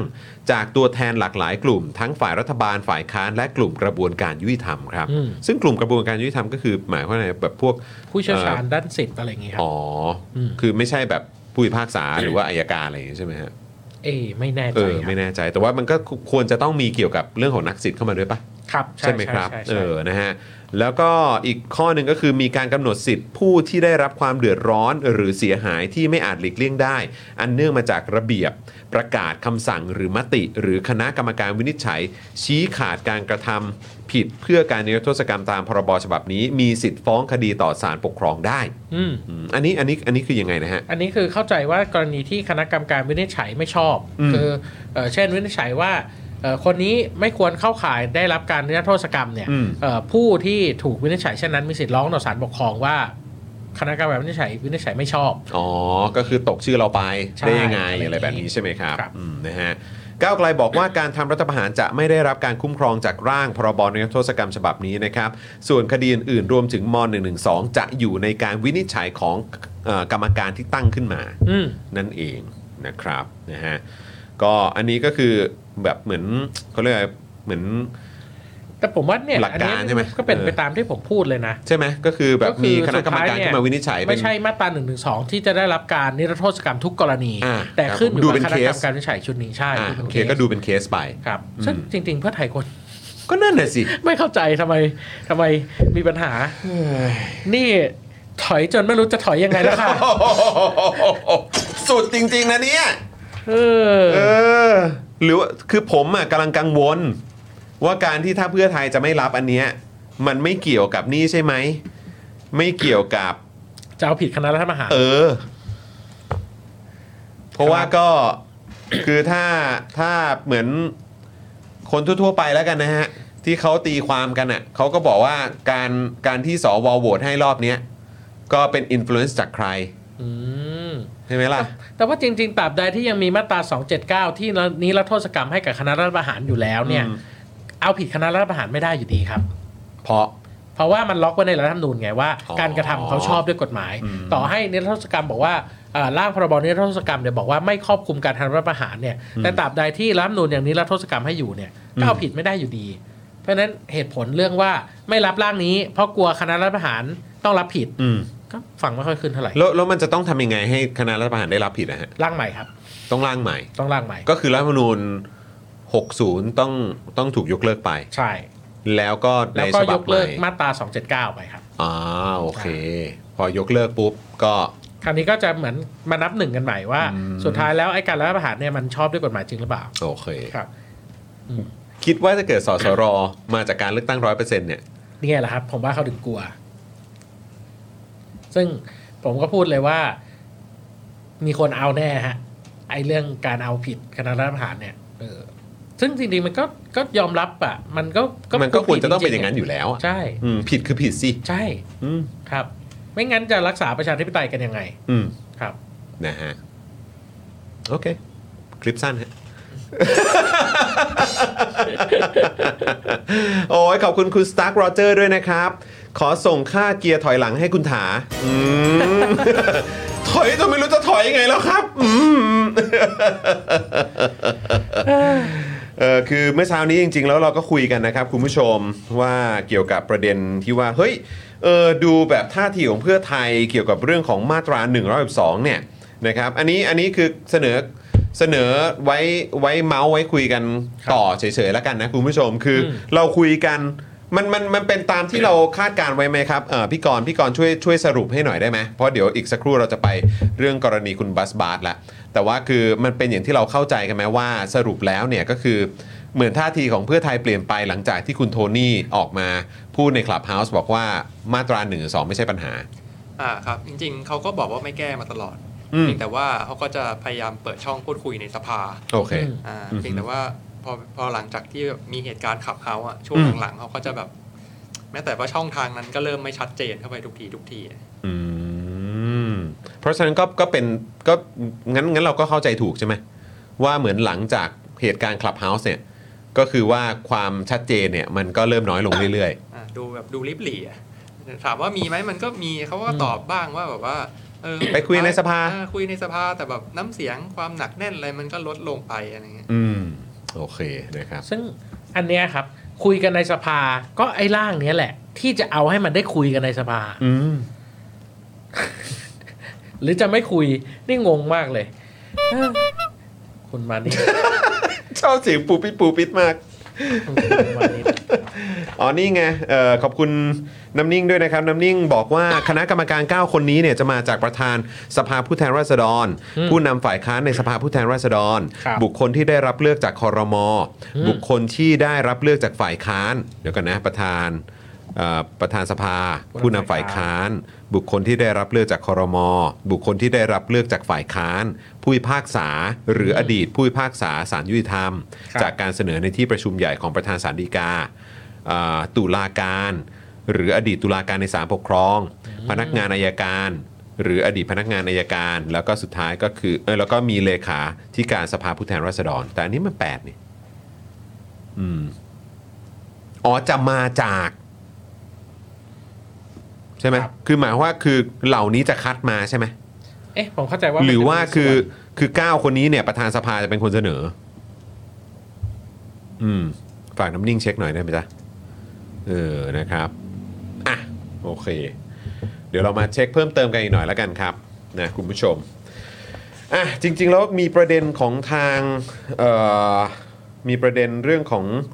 อิสราเอลด้วยนะครับนะแต่ว่าเดี๋ยวอันนี้ขอเซฟไว้เป็นของวันพรุ่งนี้ละกัน นะครับเพราะนี่ก็ทุ่มครึ่งแล้ว ขออีกประเด็นแล้วกันนะครับนะคุณผู้ชมก็คือประเด็นสปปส บุกหาบัสบาร์นะครับคุณบัสบาร์นะครับหน้าศาลอาญานะครับ หลังคุณบัสบาร์เนี่ยปีนป้ายเพื่อทวงสัมภาระติดตัวและเงินสด 5,000 บาทที่หายไป อืม ก่อนจะพบว่าคนที่เอาไปเนี่ยก็คือเจ้าหน้าที่เทศกิจนะครับ ครับ อ่ะเดี๋ยวผมอ่านให้ฟังก่อนแล้วกันคุณผู้ชม เพราะว่าผมคิดว่ามันก็ต่อเนื่องพอสมควรกับประเด็นที่เราเพิ่งคุยกันเมื่อสักครู่นี้นะครับอ่ะคุณผู้ชมเห็นภาพนี้ใช่ไหมครับ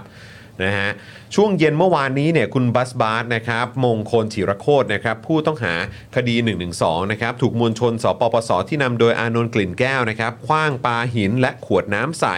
พร้อมชูท่อนเหล็กข่มขู่นะครับหลังคุณบัสบาร์เนี่ยนะครับปีนกำแพงรั้วศาลอาญา ประท้วงจากกรณีที่สัมภาระและเงินสด ของเขาเนี่ยนะครับจำนวน 5,000 บาทหายไป ระหว่างทำกิจกรรมเรียกร้องสิทธิ์ในการประกันตัวผู้ต้องหาคดีทางการเมือง โดยต่อมาเนี่ยก็พบว่าคนที่นำของแล้วก็เงินของคุณบัสบาไปเนี่ยก็คือเจ้าหน้าที่เทศกิจ เพราะว่าคิดว่าอ่าคุณบัสบาเนี่ยเป็นบุคคลเร่ร่อน แต่คือจริง ๆ คุณบัสบาเขาก็ทำกิจกรรมตรงด้านหน้าศาลเนี่ยมานานแล้วนะ ครับ เขาก็มาจากเหนือลงมาแล้วก็มา หลาย ทำกิจกรรม ครั้งแล้วด้วย หลายหลายครั้งแล้วด้วย แล้วก็เป็นระระยะเวลาแต่ละครั้งเนี่ยก็นานนะครับ ใช่ครับ นานนะครับนะฮะเอ่อโดยเอ่อระหว่างที่คุณบัสบาปีนป้ายสารอาญาประท้วงเนี่ยมันเกิดเหตุการณ์ที่อานนท์กลิ่นแก้วครับจากกลุ่มปกป้องสถาบันหรือสอปปสเนี่ยนะครับพร้อมแนวร่วมอีก 5 คนถือท่อนเหล็ก สวมหมวกกันน็อกนะครับเอ่อก็มีการคว้างปาสิ่งของนะครับขึ้นไปใส่คุณบัสบานะครับระหว่างเกิดเหตุมีทั้งเจ้าหน้าที่ตำรวจในเครื่องแบบ ตำรวจศาลนะครับแล้วก็เจ้าหน้าที่รักษาความปลอดภัยของศาลอยู่ในเหตุการณ์ด้วยตลอดเวลาเลยนะครับ อืม ทางประชาไทยเนี่ยเขารายงานว่ากลุ่มสปปสเนี่ยแสดงความไม่พอใจที่เห็นสื่อมวลชนบันทึกภาพ โดยเดินเข้ามาขับไล่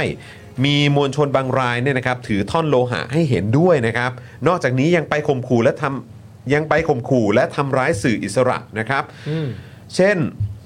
ลุงดอนเนี่ยนะครับโดนกลุ่มสปปสราดน้ำใส่กล้องโทรศัพท์ แล้วก็แย่งโทรศัพท์ รวมถึงพยายามทำร้ายลุงดอน จนเจ้าหน้าที่ตำรวจได้พยายามเข้ามาแยกทั้งสองฝ่ายออกนะครับ อันนี้เป็นรายงานจากทางประชาไทยนะครับ ด้านอาเล็กโชคร่มพลึกนะครับ เอ่อศิลปินคนเสื้อแดงที่มาร่วมกับคุณบัสบาสเนี่ยได้ขอให้ตำรวจช่วยเหลือ แต่กลุ่มสปปสวิ่งเข้ามาหาอาเล็กนะครับแล้วก็สั่งให้ทีมงานของอาเล็กเนี่ยเก็บของโดยคุณอาเล็กเนี่ยก็บอกว่า เอ่อถูกชกเข้าที่แก้มซ้ายด้วยครับ อันนี้เป็นคำบอกเล่านะครับ ครับ ขณะที่ทางไอรอเนี่ยรายงานว่าภายหลังเนี่ยมีการสอบถามเจ้าหน้าที่ถึงวิธีการดำเนินคดีกับผู้ก่อเหตุครั้งนี้ เจ้าหน้าที่ตำรวจตอบเพียงว่าต้องให้บัสบาคุณบัสบาเนี่ยในฐานะผู้เสียหายไปแจ้ง ความร้องทุกข์กับ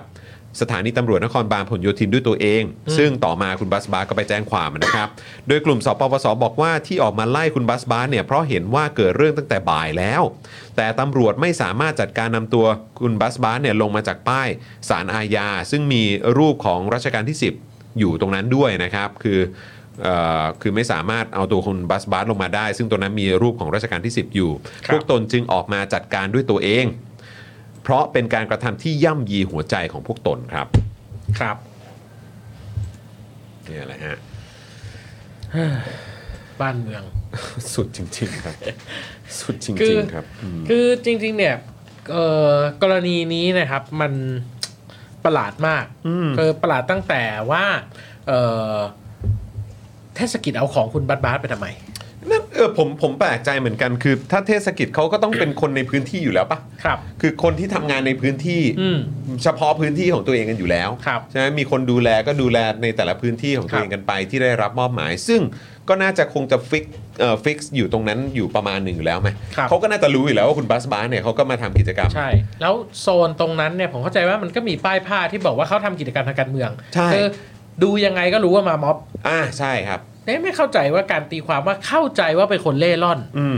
คือผมพูดจริงนะ ถ้าคุณเจอการแต่งตัวของคุณบัตบัตคุณไม่มีทางเชื่อว่าเขาเป็นคนเล่ร่อนแน่นอน ใช่ก็เห็นชุดเห็นเสื้อเขาอะเนาะ เออ เออนะครับ ฮิปปี้ซะขนาดนั้น ใช่ ไม่มีทางเลย นั่นน่ะสิ นะครับ อืม แล้วก็เออแล้วแล้วจริงๆ เนี่ยเออเจ้าหน้าที่เทศกิจเอาไปคนบัตบาทเขาก็ประท้วงด้วยการปีนป้าย อืม นะครับ แล้วทางสปปสคุณอานนท์กลิ่นแก้วเนี่ย ครับ ก็ไปเชื่อมโยมเอาเองว่าเขาจะไปทำอะไรกับพระบรมฉายาลักษณ์ซึ่งจริงๆ อ่า ไม่เกี่ยวเขา อ่า แค่ปีนป้ายสารอาญา อืมอืมฮึ ครับเออและ แต่สิ่งแต่สิ่งที่ทางกลุ่มเนี่ยเขาเขาออกมาบอกเนี่ยก็คือว่าด้วยความที่มีรูปของมีมีพระบรมฉายาลักษณ์อยู่ตรงนั้น ครับ ก็เลยไม่โอเค อืม ใช่ไหม ทีนี้ เออ ใช่ ทีนี้ประเด็นสำหรับผมก็คือว่ามันมากไปกว่านั้นก็คือว่า นี่เรากำลังสร้างสังคมแบบไหนเหรอ สมมุติว่าผมไม่เห็นด้วยกับการปีนของคุณบัตบัตทำไมเราถึงไม่สามารถคุยกันด้วยเหตุผลได้ อืม แล้วถ้าเรามานั่งคิดกันว่า แล้วสิ่งที่มันเกิดขึ้นกับคุณบัตบาสเนี่ยเออคือกระเป๋าตังค์เขาหาย ถ้าเกิด ของเขา คุณ หายอะ อานนท์ อืม กินแก้ว เปลี่ยนวิธีการด้วยการแบบไปขอเจ้าหน้าที่สกิจเอาของมาคืน แล้วให้เขาลงมามันก็จบแล้วอะ่ะทำไมเราถึงไม่สามารถแก้ปัญหานี้แบบมีอารยะได้ นี่เป็นเรื่องที่ผมงงไปหมด แล้วก็เอ่อผมได้ดูคลิปเมื่อวานนี้ ก็งงมากว่าเอ่อคุณอานนท์กิ่งแก้วเนี่ยทำให้ผมนึกถึงแบบพวกลูกเสือชาวบ้านอ่ะ อืม คือใครก็ตามที่เป็นศัตรูกับอุดมการณ์และความเชื่อของฉัน ฉันก็จะใช้ความรุนแรงนะครับ แล้วมันน่ากลัวมากตรงที่เขาถือเหล็กอะคล้ายๆ แบบเหมือนไขควงหรืออะไรแบบเนี้ยเออแล้วก็แบบซัดทุกคนเลยอะไปซัดทั้งคุณอาเล็ก โชคล่มพึกษ์ไปซัดทั้งลุงดอนที่เป็นเอ่อนักข่าวอิสระ อะไรอย่างเงี้ยครับคือผมแค่รู้สึกว่าแล้วแม้แต่ว่าตำรวจเนี่ยเข้าไปห้ามเขายังชี้หน้าตำรวจอีก อืม เอออะไรเงี้ยแล้วผมรู้สึกว่า แล้วคือแปลในสังคมนี้มันจะอยู่ตรงไหนอ่ะ อืม เออคือกลายเป็นว่าเห็นต่างกันมันต้องจบด้วยการทำร้ายกันให้ตายไปข้างเลยเหรออเออเราเราอยู่ในสังคมแบบไหนกัน อืม ครับ มันมัน มันไม่มันไม่โอเคเลยอะครับ ครับ เนี่ยเนี่ยเนี่ยเนี่ยอันนี้ก็คือภาพที่แคปกันเอาไว้นะครับ เนี่ยมันก็มีป้ายปล่อยเพื่อนเราอยู่ข้างหลัง เออ ผมไม่เข้าใจเลยว่า แล้วคุณจะคิดว่าเทศกิจจะไปคิดว่าเขาเป็นคนเล่ร่อนจากอะไร อืม นะครับ แล้วก็เนี่ยคนเสื้อลายที่เขาถือเหล็กฟาดเนี่ยก็โอ้โห อะไรทำไมมันไปกันได้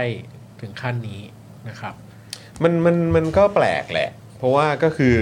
ในช่วงที่ผ่านมาเราก็จะเห็นว่าอ่ะคนคนยืนปราศัยคนถือไม้หรืออะไรก็ตามก็จะโดนแบบดำเนินคดีโดยอะไรอย่างเข้มข้นจริงจังอะ่ะแต่ไอการกระทำในลักษณะแบบนี้ผมคิดว่านะ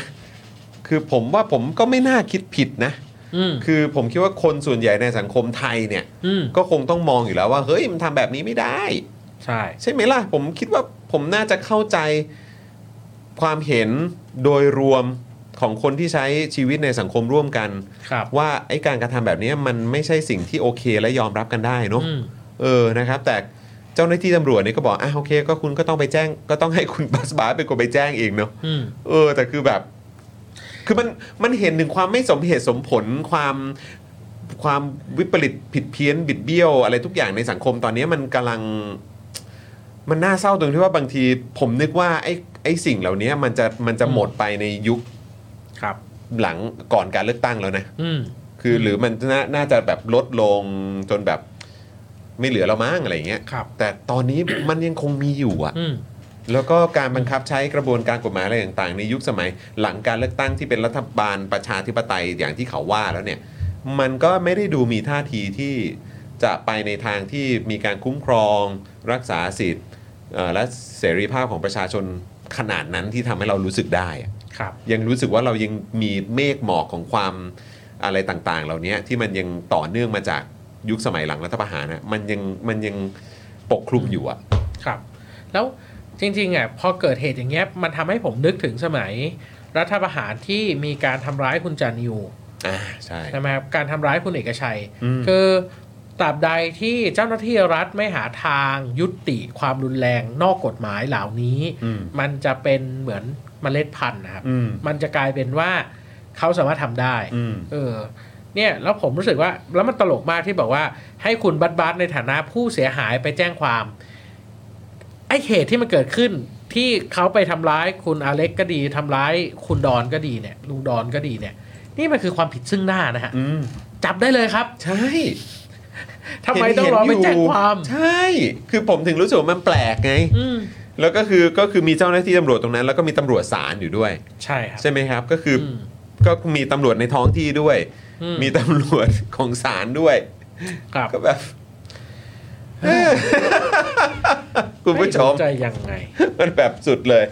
นะครับ อ้าวเมื่อกี้คุณกมลชนกนะครับ มาเป็นเมมเบอร์ใหม่ของเราด้วยนะครับ เย้ ขอบคุณนะครับผมนะครับนะฮะสวัสดีทุกท่านด้วยนะครับโอ้โหนี่เราอยู่กันมาเกือบจะ2องทุ่มนะเนี่ยตอนทีแรกผมก็แอบกังวลนะแบบเฮ้ยวันนี้กูจะไหวปะวะเออวันนี้จะไหวปะวะแต่ว่าโอ้โหคุณฐานนี่วันนี้ท็อปฟอร์มมากเลยเนี่ยคุณฐานนี่จัดเต็มเลยเนี่ยนะป้าป้ามันกองก็จัดเต็มนะเนี่ยเออพี่บิวเนี่ยก็ยิงเอ่อยิงซาวไม่ยั้งเลยเนี่ยโอ้โหขอบคุณมากครับ ครับ นะฮะมีคนบอกว่าจานิวก็โดนมาเยอะแล้วดูตอนนี้ดิ แต่ก็เหมือนจานิวเขาออกมาแสดงความเห็นหลังตั้งรัฐบาลปะ อืม เหมือนบอกว่าอะไรอ่ะ ไม่แน่ใจว่าจะอะไรนะ จะต่อสมาชิกหรืออะไรหรือเปล่าผมไม่แน่ใจ อ่ะเหรอครับ หรือว่ายังไงนะผมไม่แน่ใช่ใช่ใช่ ผมไม่ จานิวหรือเปล่า ตามเลย เออไม่รู้ไม่รู้มีใครเห็นหรือเปล่านะครับนะฮะอืมนั่นแหละฮะคุณเกียร์บอกว่าแล้วเรื่องนี้ก็โคตรเงียบเลยเออนะครับคุณปลื้มปิติบอกว่าคุณถาไม่เต้นเหรอ คุณถาเขาบอกแล้ว รออยู่รออยู่ ว่า ครับ 10,000 10,000 เมมเบอร์เนี่ยนะหนึ่งหมื่นเมมเบอร์เนี่ยคุณถาเนี่ยโอ้โหจะจัดหนักจัดเต็มให้คุณผู้ชมแน่นอน ครับ นะฮะเพราะฉะนั้นวันนี้ก็มีคุณกมลชนกมาเสริมให้อีกหนึ่งท่านนะครับนะฮะแล้วก็มีอีกหลายท่านก็มาต่อเมมเบอร์กันด้วยนะครับ ซึ่งย้ำอีกครั้งนะครับคุณผู้ชม หลายท่านอาจจะหลุดเมมเบอร์ออกไปแบบไม่รู้ตัวนะครับ ก็อยากจะฝากคุณผู้ชมช่วยเช็คเมมเบอร์กันนิดนึงนะครับ ถ้ายังอยู่นะฮะก็ยอดเยี่ยมเลยนะครับ แล้วก็มาเป็นกันต่อไปนะนะครับ ในขณะเดียวกันใครที่หลุดออกไปนะครับ รีบกลับมาต่อกันหน่อยนะครับคุณผู้ชมนะนอกจากนี้คุณผู้ชมยังสามารถมาเป็นท่อนำเลี้ยงให้กับพวกเรานะครับอ่าผูกไว้กับบินโทรศัพท์มือถือรายเดือนได้เลยนะครับดอกจัน 4 8 9 9 1 2 4 1 1 แล้วก็โทรออก วันนี้เป็นไงบ้าง วันนี้มีใครโชคดีบ้างไหมนะฮะวันนี้วันที่ 16 อ่า นะฮะ มีใครได้เลขเด็ดไปแล้วก็โชคดีไหมเออ นะฮะ ได้เลยครับเลขอะไรบ้างครับ วันนี้วันนี้วันนี้ออกอะไรนะ วันนี้ออกอะไรอ่ะ บ้านสี่สี่ สี่สี่ เบิ้ลอีกแล้วเหรอ สี่สี่ เห็นเหมือนเหมือนว่าก่อนหน้านี้ก็เบิ้ลมาฮะ สี่สี่เมื่อก่อนหกหกมาจำไม่ได้ เอ๊ะ เอ๊ะ เอ๊ะ ยังไง บังเอิญ เหมือนแบบเหมือนเคยเห็น 2 2 เอ๊ะใช่ป่ะ มันมี 2 2มาป่ะ หรือตอนคราวที่เราเลขอะไร 66 อันนั้นน่าจะหกหกมั้งะ ครั้งนี้เท่าไหร่ สี่สี่ ครั้งนี้ 44 ครับผม ออก 44อ่ะคุณเอคุณเอสคริสบอกมา เนอะคุณผู้ชม มันคืออะไรยังไงก็ไม่รู้เนี่ย คุณทีบิวบอกว่า ใครยังไม่สมัครเลขเข้ามาเอ่อคุณถาแดนไม่ได้มีบ่อยๆดิจิตอลฟุตปรินต์อันทรงคุณค่าเลยนะทุกคน เออครับผมนะ คุ ฮะ ณสรสิทธิ์บอกว่า ครับ สคอตทุกวันหวังให้คุณถามมานั่งตัก ผมนึกถึงคุณปาล์มเลย เป็นเด็กเอ็นไงเด็กเอ็นเด็กเอ็นเด็กเอ็นเออนะครับ โอ้โห นี่คืออะไรสควอตทุกวันนี่คือกะให้ขาต้นขาแข็งแรงเลยเหรอ เออครับ อ๋อคุณถาจะได้มานั่งตักได้ โอเค โอเคนะครับ คุณ SGZ นะครับ บอกว่า Daily Topic ไม่มีระบบระบบเปิดเมมให้เพื่อนเหรอครับ จะได้แจกเมมให้คนอื่น จะได้ครบหมื่นเร็วๆอ๋อโอ้โหย ครับ คือยังไงฮะ คือเราเราเราต้องเปิดเปิดแอคเคาท์ไว้ให้ไหมฮะเราให้เราให้คุณผู้ชมมาผูกให้ไหม แต่ที่ผมสนใจคือ อยากดูผมเต้นขนาดนั้นเลยเหรอ อยากดูดิ มันไม่ใช่อะไรง่ายนะที่เราจะได้เห็นกันนะ เอ เออ อ นะครับเอ่อคุณภาสกรบอกว่าคุณปาไม่มาคุณถาเลยท็อปฟอร์มเลยนะเนี่ย อืมอ่า แต่วันนี้เรา ท็อปฟอมลย เรา ฮะ แซวเพื่อไทยเยอะเสียดาย เออ ไม่มีโคศกแล้วนะบัต นั่นน่ะรดิ เงา โคศก อยาณ แบ ปาล์ บ ม ช่วยวิดีโอคอลมาหน่อยได้ไหมเออ นะฮะ โอ้ ตายแล้ว อ๋อ คุณจูนบอกว่าช่องคุณจอมขวัญมีแหละฮะทำยังไงอ่ะอ่ะเดี๋ยวเดี๋ยวเดี๋ยวขอไปศึกษาก่อน แล้วไงแล้วแล้วคุณผู้ชมจะช่วยจะจะแจกให้เหรอครับ อืม ถ้าแจกให้ได้ได้ได้ได้อ๋อกิฟต์ซับต้องมาแหละเหรอมีแบบกิฟต์ซับด้วยเหรอครับเนี่ยโหตายละโห ยังไงวะเนี่ยเอาเอาเอาเอายังไงฝากทีมงานช่วยศึกษาศึกษาเอ่อข้อมูลนี้หน่อยนะฮะ อ๋อ ปกติมันมีระบบกิฟต์ซับนะฮะ ของ YouTube อ้าว แจกกิฟต์กันได้ด้วยเหรอฮะ โอ้งั้นก็เอาดิฮะ ได้ได้ฮะ ได้ได้ได้ได้ได้ได้ได้โอเคโอเคโอเคเดี๋ยวจัดให้เดี๋ยวจัดให้ เผื่อมีคนป๋า อ๋อ นะ YouTube มันมีระบบแจกเมมเบอร์นะพี่ ช่องพี่จอมไม่ได้เปิดระบบเปล่า นี่ โอ้โห โอ้ แจกเมมนี่คือยังไง แล้วเราเราเราแล้วแล้วคือพอแจกปุ๊บแล้วเขาก็จะเขาก็จะเหมือนเป็นสมาชิกรายเดือนไปอะไรอย่างเงี้ยเหรอฮะ ตัดบัตรไปเลยอะไรอย่างเงี้ยเหรอ หรือว่ายังไง บางคนแจกสมาชิก 50 คนก็มี โอ้เหรอฮะ ยิ่งนั้น นี่คุณแพนบอกว่าเปิดเมมให้เพื่อนได้ด้วยเบอร์น่าแจก อ้าว โอเค ได้ได้ได้ได้ได้ได้โอเคฮะ ขอบคุณที่มาชี้ช่องนะฮะ ครับ นะฮะเหมือนวันนี้ที่คุณถาชี้ช่องให้เพื่อไทยนะครับ ชี้เท่าไหร่ไม่เดินตามสักที สักหน่อยวะ เออ นี่คือยังไงดี พี่กรณ์เราต้องตัดท่อนเมื่อกี้เนี่ยทำให้มันไวรัลไหมเออ จะได้ถึงถึงแบบถึงทางอาจจะเป็นเอ่อเอ่อสายซัพพอร์ตเพื่อไทย หรือว่าจะเป็นแบบอาจจะเป็น หรือผมต้องไป ข้างในเพื่อไทยเอง นั่งปืนใหญ่เป็นภาพหน้าปก แบบคุณสุดิน คุณถาคุณถาจะได้เข้าไปหรือเปล่า คุณถาคุณถาต้องถามตัวเองก่อนนะว่าคุณถาจะได้เข้าไปไหมเออครับผมนะฮะนี่ขนาดผมอยากจะไปเดินข้างในแบบพิพิพิธภัณฑ์อะไรต่างๆแล้วเนี่ยผมยังไม่รู้ว่าเขาจะอนุญาตให้เข้าหรือเปล่าเนี่ยเออนะฮะ เออ น้ำหน้าอย่างผมเนี่ยจะเออนะฮะก็ยังไม่รู้เหมือนกันนะฮะคุณมิกาบอกว่าอาจารย์สิโรจน์ยังมีเลยนะคะ พี่จอนยอมเหรอคะอืมโอเคโอเคโอ้ยแหมโอเคก็บางทีคนเราต้องเรียนรู้ใหม่ทุกวันครับ เออนะฮะยังไงก็ ให้โอกาสผมด้วยนะครับ ดีครับมีเรื่องให้เรียนรู้ใหม่ทุกวัน ถือว่าเป็นเรื่องที่ดีนะครับ นะฮะคุณถาตีรถเปล่าจนท้อแล้วเหรอ่ะ เออ คือทำไมทำไมท้อตีรถเปล่าคือ ตีรถเปล่า ไปเท่าไหร่ ไม่เคยได้ ขาก็ คนเลย เออไม่ได้เลยจริงๆเออนะครับ คุณจูนบอกว่าได้เมมเดือนหนึ่งต่อไม่ต่อแล้วแต่ถ้ามีคนแจกอีกก็กดรับอีกเรื่อยๆโอ้โอเค ได้เลยได้เลยได้เลยได้เลยนะครับ คุณแพนบอกว่าคุณถาเลื่อยขาเก้าอี้พี่ปาล์มขาดไปแล้ว เออคุณปาล์มเป็นไงบ้างเนี่ยผมยังไม่ได้อัปเดตเลยเนี่ยไม่รู้เป็นไงบ้างเนี่ยอืมนะฮะอ่ะโอเค คุณผู้ชมครับ เดี๋ยววันพรุ่งนี้นะครับ เดี๋ยวเราจะได้เจอกับอ่าอาจารย์ปิยบุตรด้วยนะครับอ้าว อืม อะไร เธอพูดมาเลย เธอพูดมาเลยมันเกิดอะไรขึ้น แข่งมา เพึ่งแคนมา เกิดอะไรขึ้นอาจารย์ติดอะไร เหมือน อาจารย์ติดดูบอลเหรอ แทนดูบอล เอาเหรออ่ะคุณผู้ชม อัปเดตล่าสุดครับ แคนเซิลครับ พรุ่งนี้ใครมาวะอ่าเดี๋ยวเดี๋ยวเดี๋ยวเดี๋ยวเดี๋ยวขอไปจัดการก่อนนะ โถ่เอ้ยอาจารย์ผมผู้สาห์รอฟัง ความหวังนั่งน้ำตาริน เอ่อสวัสดีคุณ distortion นะครับ นะฮะ100 กิฟเลยนะฮะ ปลดล็อกปืนใหญ่ โอ้เดี๋ยวเดี๋ยวเอ่อทาง distortion จะจะแจกร้อยกิฟเลยนะฮะ โอ้โห ถ้าแจกร้อยกิฟนี่ผมรีบทำเลยนะ เออ นะฮะ สวัสดีเอ่อขอบคุณป้าป้าพุทธใช่ไหมฮะ ใช่ปะเมื่อกี้เมื่อกี้ป้าพุทธปะ ใช่ครับ อ่าเอาเอาขึ้นจอยังเออขอบคุณนะครับขอบคุณนะครับ คุณกั๊กบอกว่าอาจารย์ป๊อกงอนแล้วไม่สิ อันเนี้ยผมต้องงอนอาจารย์ป๊อกครับ ผมจะทวีตแล้วครับ ผมจะทวีตแล้วนะฮะ บอกว่าเนื่องจากอาจารย์ป๊อกไม่มานะฮะเออนะอ๋อมีคนบอกว่าชวนพี่ปั๊บโปเตโต้มาชุโอ้โหพี่ปั๊บโปเตโต้ช่วงนี้เขายิมอยู่เขายิมอยู่นะครับ เดี๋ยวพี่ปาล์มเมาๆก็โทรหาคุณเคเคครับ เดี๋ยวก่อนนี่คุณก็เอาคลิปสั้นแบบเอ็กซ์คลูซีฟมาอืมอะไรเออนะครับ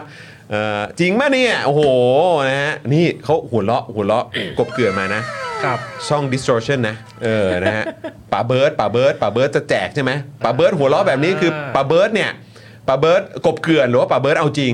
เออ นะฮะ แต่ที่แน่ๆเลยทักทายป้าพุธด้วยนะครับ สวัสดีนะครับ ป้าพุธบอกว่าสมัครแล้วนะคะ เออ สมัครแล้วค่ะ อ่า โอเค นะครับ เพึ่งสาธุ อะไรนะ อะไรอะสาธุบุญขอให้เลิกงานทันร้านอาจารย์ป๊อกเอ้ยโอ้คุณแพนบอกมาครับผมอ่ะขอให้ทุกท่านไปทัวร์ลงอาจารย์อาจารย์ป๊อกนะฮะ ตอนนี้อาจารย์ป๊อกเปิดลานรถทัวร์แล้ว จาก Daily Topic เออนะครับนะฮะคุณเอ่อปลื้มปิติบอกว่าพี่จอนต้องทวีว่างอนละอืมนะครับโหจาน คือจะจะแคนเซิลทั้งทีอะแคนเซิลตั้งแต่อาทิตย์ก่อนก็ได้นะ จะได้มีเวลาหาแขกหน่อย เออมีเวลา ออ ทำใจหน่อย เออใช่นะเออนะครับมีบอกให้ไปลักพาตัวอาจารย์เหมามาออกหน่อยแต่เหมือนอาจารย์เหมาเขาช่วงนี้เขา เขาเขาพักซีซั่นป่ะ พรุ่งนี้เขาต้องประชุมนะครับ ต้องประชุมใช่ไหมฮะ ใช่ ประชุมกับคุณภูมิธรรม ใช่ครับ โอ้ครับผมเอ้าอย่างน้อยก็มีประชุมไง อืม นะครับ เออคุณถาจะได้ยิ้ม ใช้ ได้ออกหน่อย ใช้โควต้าไป แล้ว สองครั้งผมนับจำนวนประชุมอยู่นะครับ โอ้โห ฝากบอกคณะกรรมการศึกษาชุดนี้ เออ นะฮะอ่าโอเค โอเค โอเค ก็เดี๋ยวรอดูแล้วกันว่าพรุ่งนี้ผลการประชุมจะเป็นยังไง ครับ นะครับ เดี๋ยวพรุ่งนี้ก็คงได้รายงานคุณผู้ชมนะ เดี๋ยวคอยติดตามแล้วกันนะครับ นะฮะ อ่ะ โอเค คุณผู้ชมครับ จะ2องทุ่มแล้ว เดี๋ยวให้คุณถากลับบ้านพักผ่อนดีกว่า ได้กลับไปพักผ่อนใช่ไหม ครับ วันนี้ได้พักนะ จริงๆ มีงานอีกนิดหน่อย นั่นไงเนี่ยพัก เพราะว่า บ้ง เสาร์อาทิตย์นี้จะจัดค่ายครับ เรื่อง อ๋ รัฐธรรมนูญ อ ครับ ผม ที่ไหน เอ่อที่นครนายกครับ นครนายก แล้วอันนี้ก็คือ แต่ว่าเราเปิดให้เอ่อคนรุ่นใหม่ที่สนใจเรื่องรัฐธรรมนูญเรื่องการเมืองเนี่ย อืม สมัครเข้ามาครับแล้วก็ อ่าโอเค เดี๋ยวจะมีค่ายเอ่อเสาร์อาทิตย์จันทร์หน้า อืม ครับ ตอนนี้ปิด ปิดรับ ปิดรับแล้ว ปิดรับแล้วใช่ไหมครับ ใช่ เพราะงั้นก็ ครับ คือ ก็ มันจะมีอีกไหม แต่ว่าถ้าฟีดแบ็กดีถ้าคนชอบ อาจจะมีอีก อาจจะมีอีก เอ้ย ใช่ ยอดเยี่ยมเลยนะครับ นะอ่ะยังไงก็คอยติดตามกันด้วยนะครับ แล้วก็อย่าลืมสนับสนุนและเป็นกำลังใจคุณถาของเราด้วยละกันนะครับนะซึ่งวันนี้ก็ขอบพระคุณมาก ๆ เลยคุณถาครับ วันนี้เป็นอีกหนึ่งวันที่แบบเข้มข้น ขอบคุเข้มจณน มากครับ สุด ๆ นะครับ แล้วก็เอ่อเหมือนเป็นการสนทนากันซะเยอะนะเออนะครับคุยกับคุณถาด้วยกับคุณผู้ชมด้วยคุยกับอ่าอ่าพี่กรณ์แล้วก็พี่บิวด้วยนะครับนะวันนี้ถือว่ายอดเยี่ยมมากๆเลยนะครับนะฮะเอ่อป้าป้ากรกรอวอร์ดมีไหมวันนี้ อ่า มีปะ มีมีมี ได้เตรียมไว้ปะเตรียมไว้ไหมอ่ะขอทิ้งท้ายนิดนึงคุณผู้ชม รางวัลเดียวอะไรแล้วกันนะ รางวัลเดียวเลยป้าป้าองค์กรฟันธงมาแล้วเหรอ ฟันธงมาแล้วใช่ไหมฟันธงมาแล้วนะคุณผู้ชม อ่าวันนี้นะครับป้าป้ากรกรอวอร์ดนะครับนะฮะไม่ต้องลุ้นกันแล้วครับป้าป้ากรกรเคาะมาแล้วนะครับสำหรับคอมคอมเมนต์นะครับที่มาแรงที่สุด โดนใจป้าป้ากรกรที่สุดนะครับป้าป้ากรกรกรอวอร์ดได้แก่มาข้อความไหน มาแล้วครับโละโละ คุณเมธาครับ คุณเมธาครับ ตอบคำถามไม่ได้สักทีเรียกดิจิตอลวอลลี่นะครับอื เอ ม อคมครับคมคมผม ค ชอบ มมากครับ ไม่ใช่วอลเล็ตแล้วนะ เป็นวอรี่ครับผม โอ้โหยคุณเมธาอ้าวพวกเราขอเสียงปรบมือให้กับคุณเมธาหน่อยแล้วกดเลขแปดรัวๆมาแล้วฮะ โอ้โห ยินดีกับคุณเมธาด้วยนะครับ แล้วก็ชอบโลโก้มากเลย รูปโปรไฟล์ คอควาย รู้เลยว่าใส่เสื้อคอควายไปยืนในที่มืด นะรุ่นเรืองแสงของเรา อ่า นะเรามีเรามีรุ่นเรืองแสงนะฮะ ครับ เออ เฮ้ย ได้ยัง ยังเลย อ้าวโอ้โห เดี๋ยวจัดให้แล้ว สายกันอีกแล้ว เดี๋ยวจัดให้หน่อยดีกว่า เออนะ ยิ่งไปเดินในที่มืดๆนะครับ โหมนได้ใจมาก เห็นแบบคอควายลอยมาแต่ไกลอ่ะ เออ หรือแบบเวลาเรียกแกร็บอ่ะแล้วยืนอยู่ในซอยมืดๆอ่ะ ครับ พี่พี่เห็นคอควายไหม เอออย่างเงี้ยได้เลยครับได้เลยนะครับนะฮะอ่ะยินดีกับคุณเมธาด้วยนะครับ ขอบพระคุณมากๆขอบคุณป้าป้าด้วยนะโอ้โหป้าป้าก็เล็งไว้อยู่นะ เล็งตลอดทั้งรายการเลยนะครับผมต้องขออภัยที่ตอนช่วงต้นรายการไม่ได้ประชาสัมพันธ์ไปนะครับ แต่เดี๋ยวพรุ่งนี้มีอีกนะ เดี๋ยวพรุ่งนี้จัดให้นะครับนะวันนี้หมดเวลาแล้วนะครับคุณผู้ชมเดี๋ยวพรุ่งนี้มาเจอกันกับ Daily Topics นะครับเดี๋ยวมาลุ้นกันว่าเราจะมีแขกไหมนะครับหรือว่าจะเป็น จะเป็นจอนนะครับแล้วก็เดี๋ยวจะเอาป้าป้ามานั่งด้วยเดี๋ยวเดี๋ยวเดี๋ยวเดี๋ยวเรามาดูกันเดี๋ยวเรามาดูกันว่าจะยังไงนะครับนะฮะเพราะว่าพ่อหมอก็ไปเขมรพี่ซี่ก็ไปเขมรอาจารย์โควิดก็ไปเขมรนะฮะเอ่อปาล์มปาล์มไปสิงคโปร์เออนะกลับมาวันพุธเออไปกันหมดเลย เออ อาจารย์ป๊อกก็เทกู เออครับผม โอเค ได้ได้ได้ได้ได้เดี๋ยวพรุ่งนี้ลุ้นกันคุณผู้ชม อ่า มันน่าตื่นเต้นดีนะครับนะฮะอ่ะโอเคครับคุณผู้ชมครับ วันนี้หมดเวลาแล้วนะครับ ผมจอมยูนะครับ คุณถานะครับ ผมพี่ออมของเรานะครับ พี่บิวนะครับ แล้วก็ป้าป้าก่อนๆนะครับ พวกเราทุกคนลากันไปก่อนนะครับ สวัสดีครับครับบ๊ายบายครับ ขอบคุณคุณถาครับ ขอบคุณครับ ครับผม อยากจะเชิญชวนคุณผู้ชมนะคะ มาเป็นซัพพอร์ตเตอร์ให้กับช่องสป็อคดาของเราค่ะ ตอนเนี้ยทำง่ายมาก แค่คุณผู้ชมนะครับ กดดอกจันนะครับ แล้วก็ตามด้วยเบอร์ที่ขึ้นอยู่ตรงนี้ แล้วก็กดโทรออก หรือกดโทรออกข้างล่างนี้เลยก็ได้นะครับ แค่นี้เนี่ยคุณก็สามารถเป็นซัพพอร์ตเตอร์ให้กับพวกเราแบบรายเดือนได้เลยนะครับ ผ่านเบอร์โทรศัพท์มือถือนั่นเองครับ เราต้องการซัพพอร์เตอร์ผู้สนับสนุนเท่าไหร่นะครับ 15,000 คน ตอนนี้เรามีซัพพอร์ตเตอร์5,000 คน ใช่ ซึ่ง ก็ได้บอกความต้องการนี้ไปเมื่อประมาณปีกว่าๆที่แล้วแล้ว เราก็พยายามกันนะครับ เรื่อยๆเรื่อยๆเป็น หมื่นสามครับ ตอนนี้เหลือ 5,000นะครับ ไม่เป็นไร เรายังสู้ต่อครับ อีก 1 0,000 คน อีกหนึ่ง ะครับ หมื่นคนเท่านั้นเอง ใช่ค ใช่ รับ ก็คือเราก็พยายามจะทำให้ง่ายที่สุดนะคะ สะดวกที่สุดสำหรับคุณผู้ชมนะคะ บางทีเนี่ยอาจจะแบบว่าเออไปสมัครเป็นซัพพอร์ตเตอร์ไปทำอะไรคือแบบมันกดหลายลิงก์ ใช่ มันวุ่นวายใช่ไหม ใช่ มันบางทีแบบว่ามันไม่ค่อยแน่ใจว่าทำยังไง แต่ว่าอันเนี้ยคือง่ายมากที่สุดเลย แล้วก็ท่านใดที่สมัครแล้วนะครับ ก็สามารถไปติดตามคอนเทนต์ Exclusive นะครับ ได้ที่ Facebook Page Spoke Dark Supporter ได้เลย แล้วก็สำหรับ Supporter ท่านใดที่เป็นผู้สนับสนุนอยู่แล้วทาง YouTube หรือ Facebook นะครับ ก็สามารถทักแชทเข้าไป บอกว่าเป็น Supporter อยู่แล้วอยากเข้ากลุ่มลับ Exclusive สำหรับผู้สนับสนุนเท่านั้นนะครับ รีบสมัคร แล้วก็รีบทักแชทกันไปได้เลยนะครับ มากันเยอะๆนะคะ อืมสมัครกันเลยครับผม อีก 1 0,000 คนจะถึงเป้าแล้ว มาสนับสนุนพวกเรากัน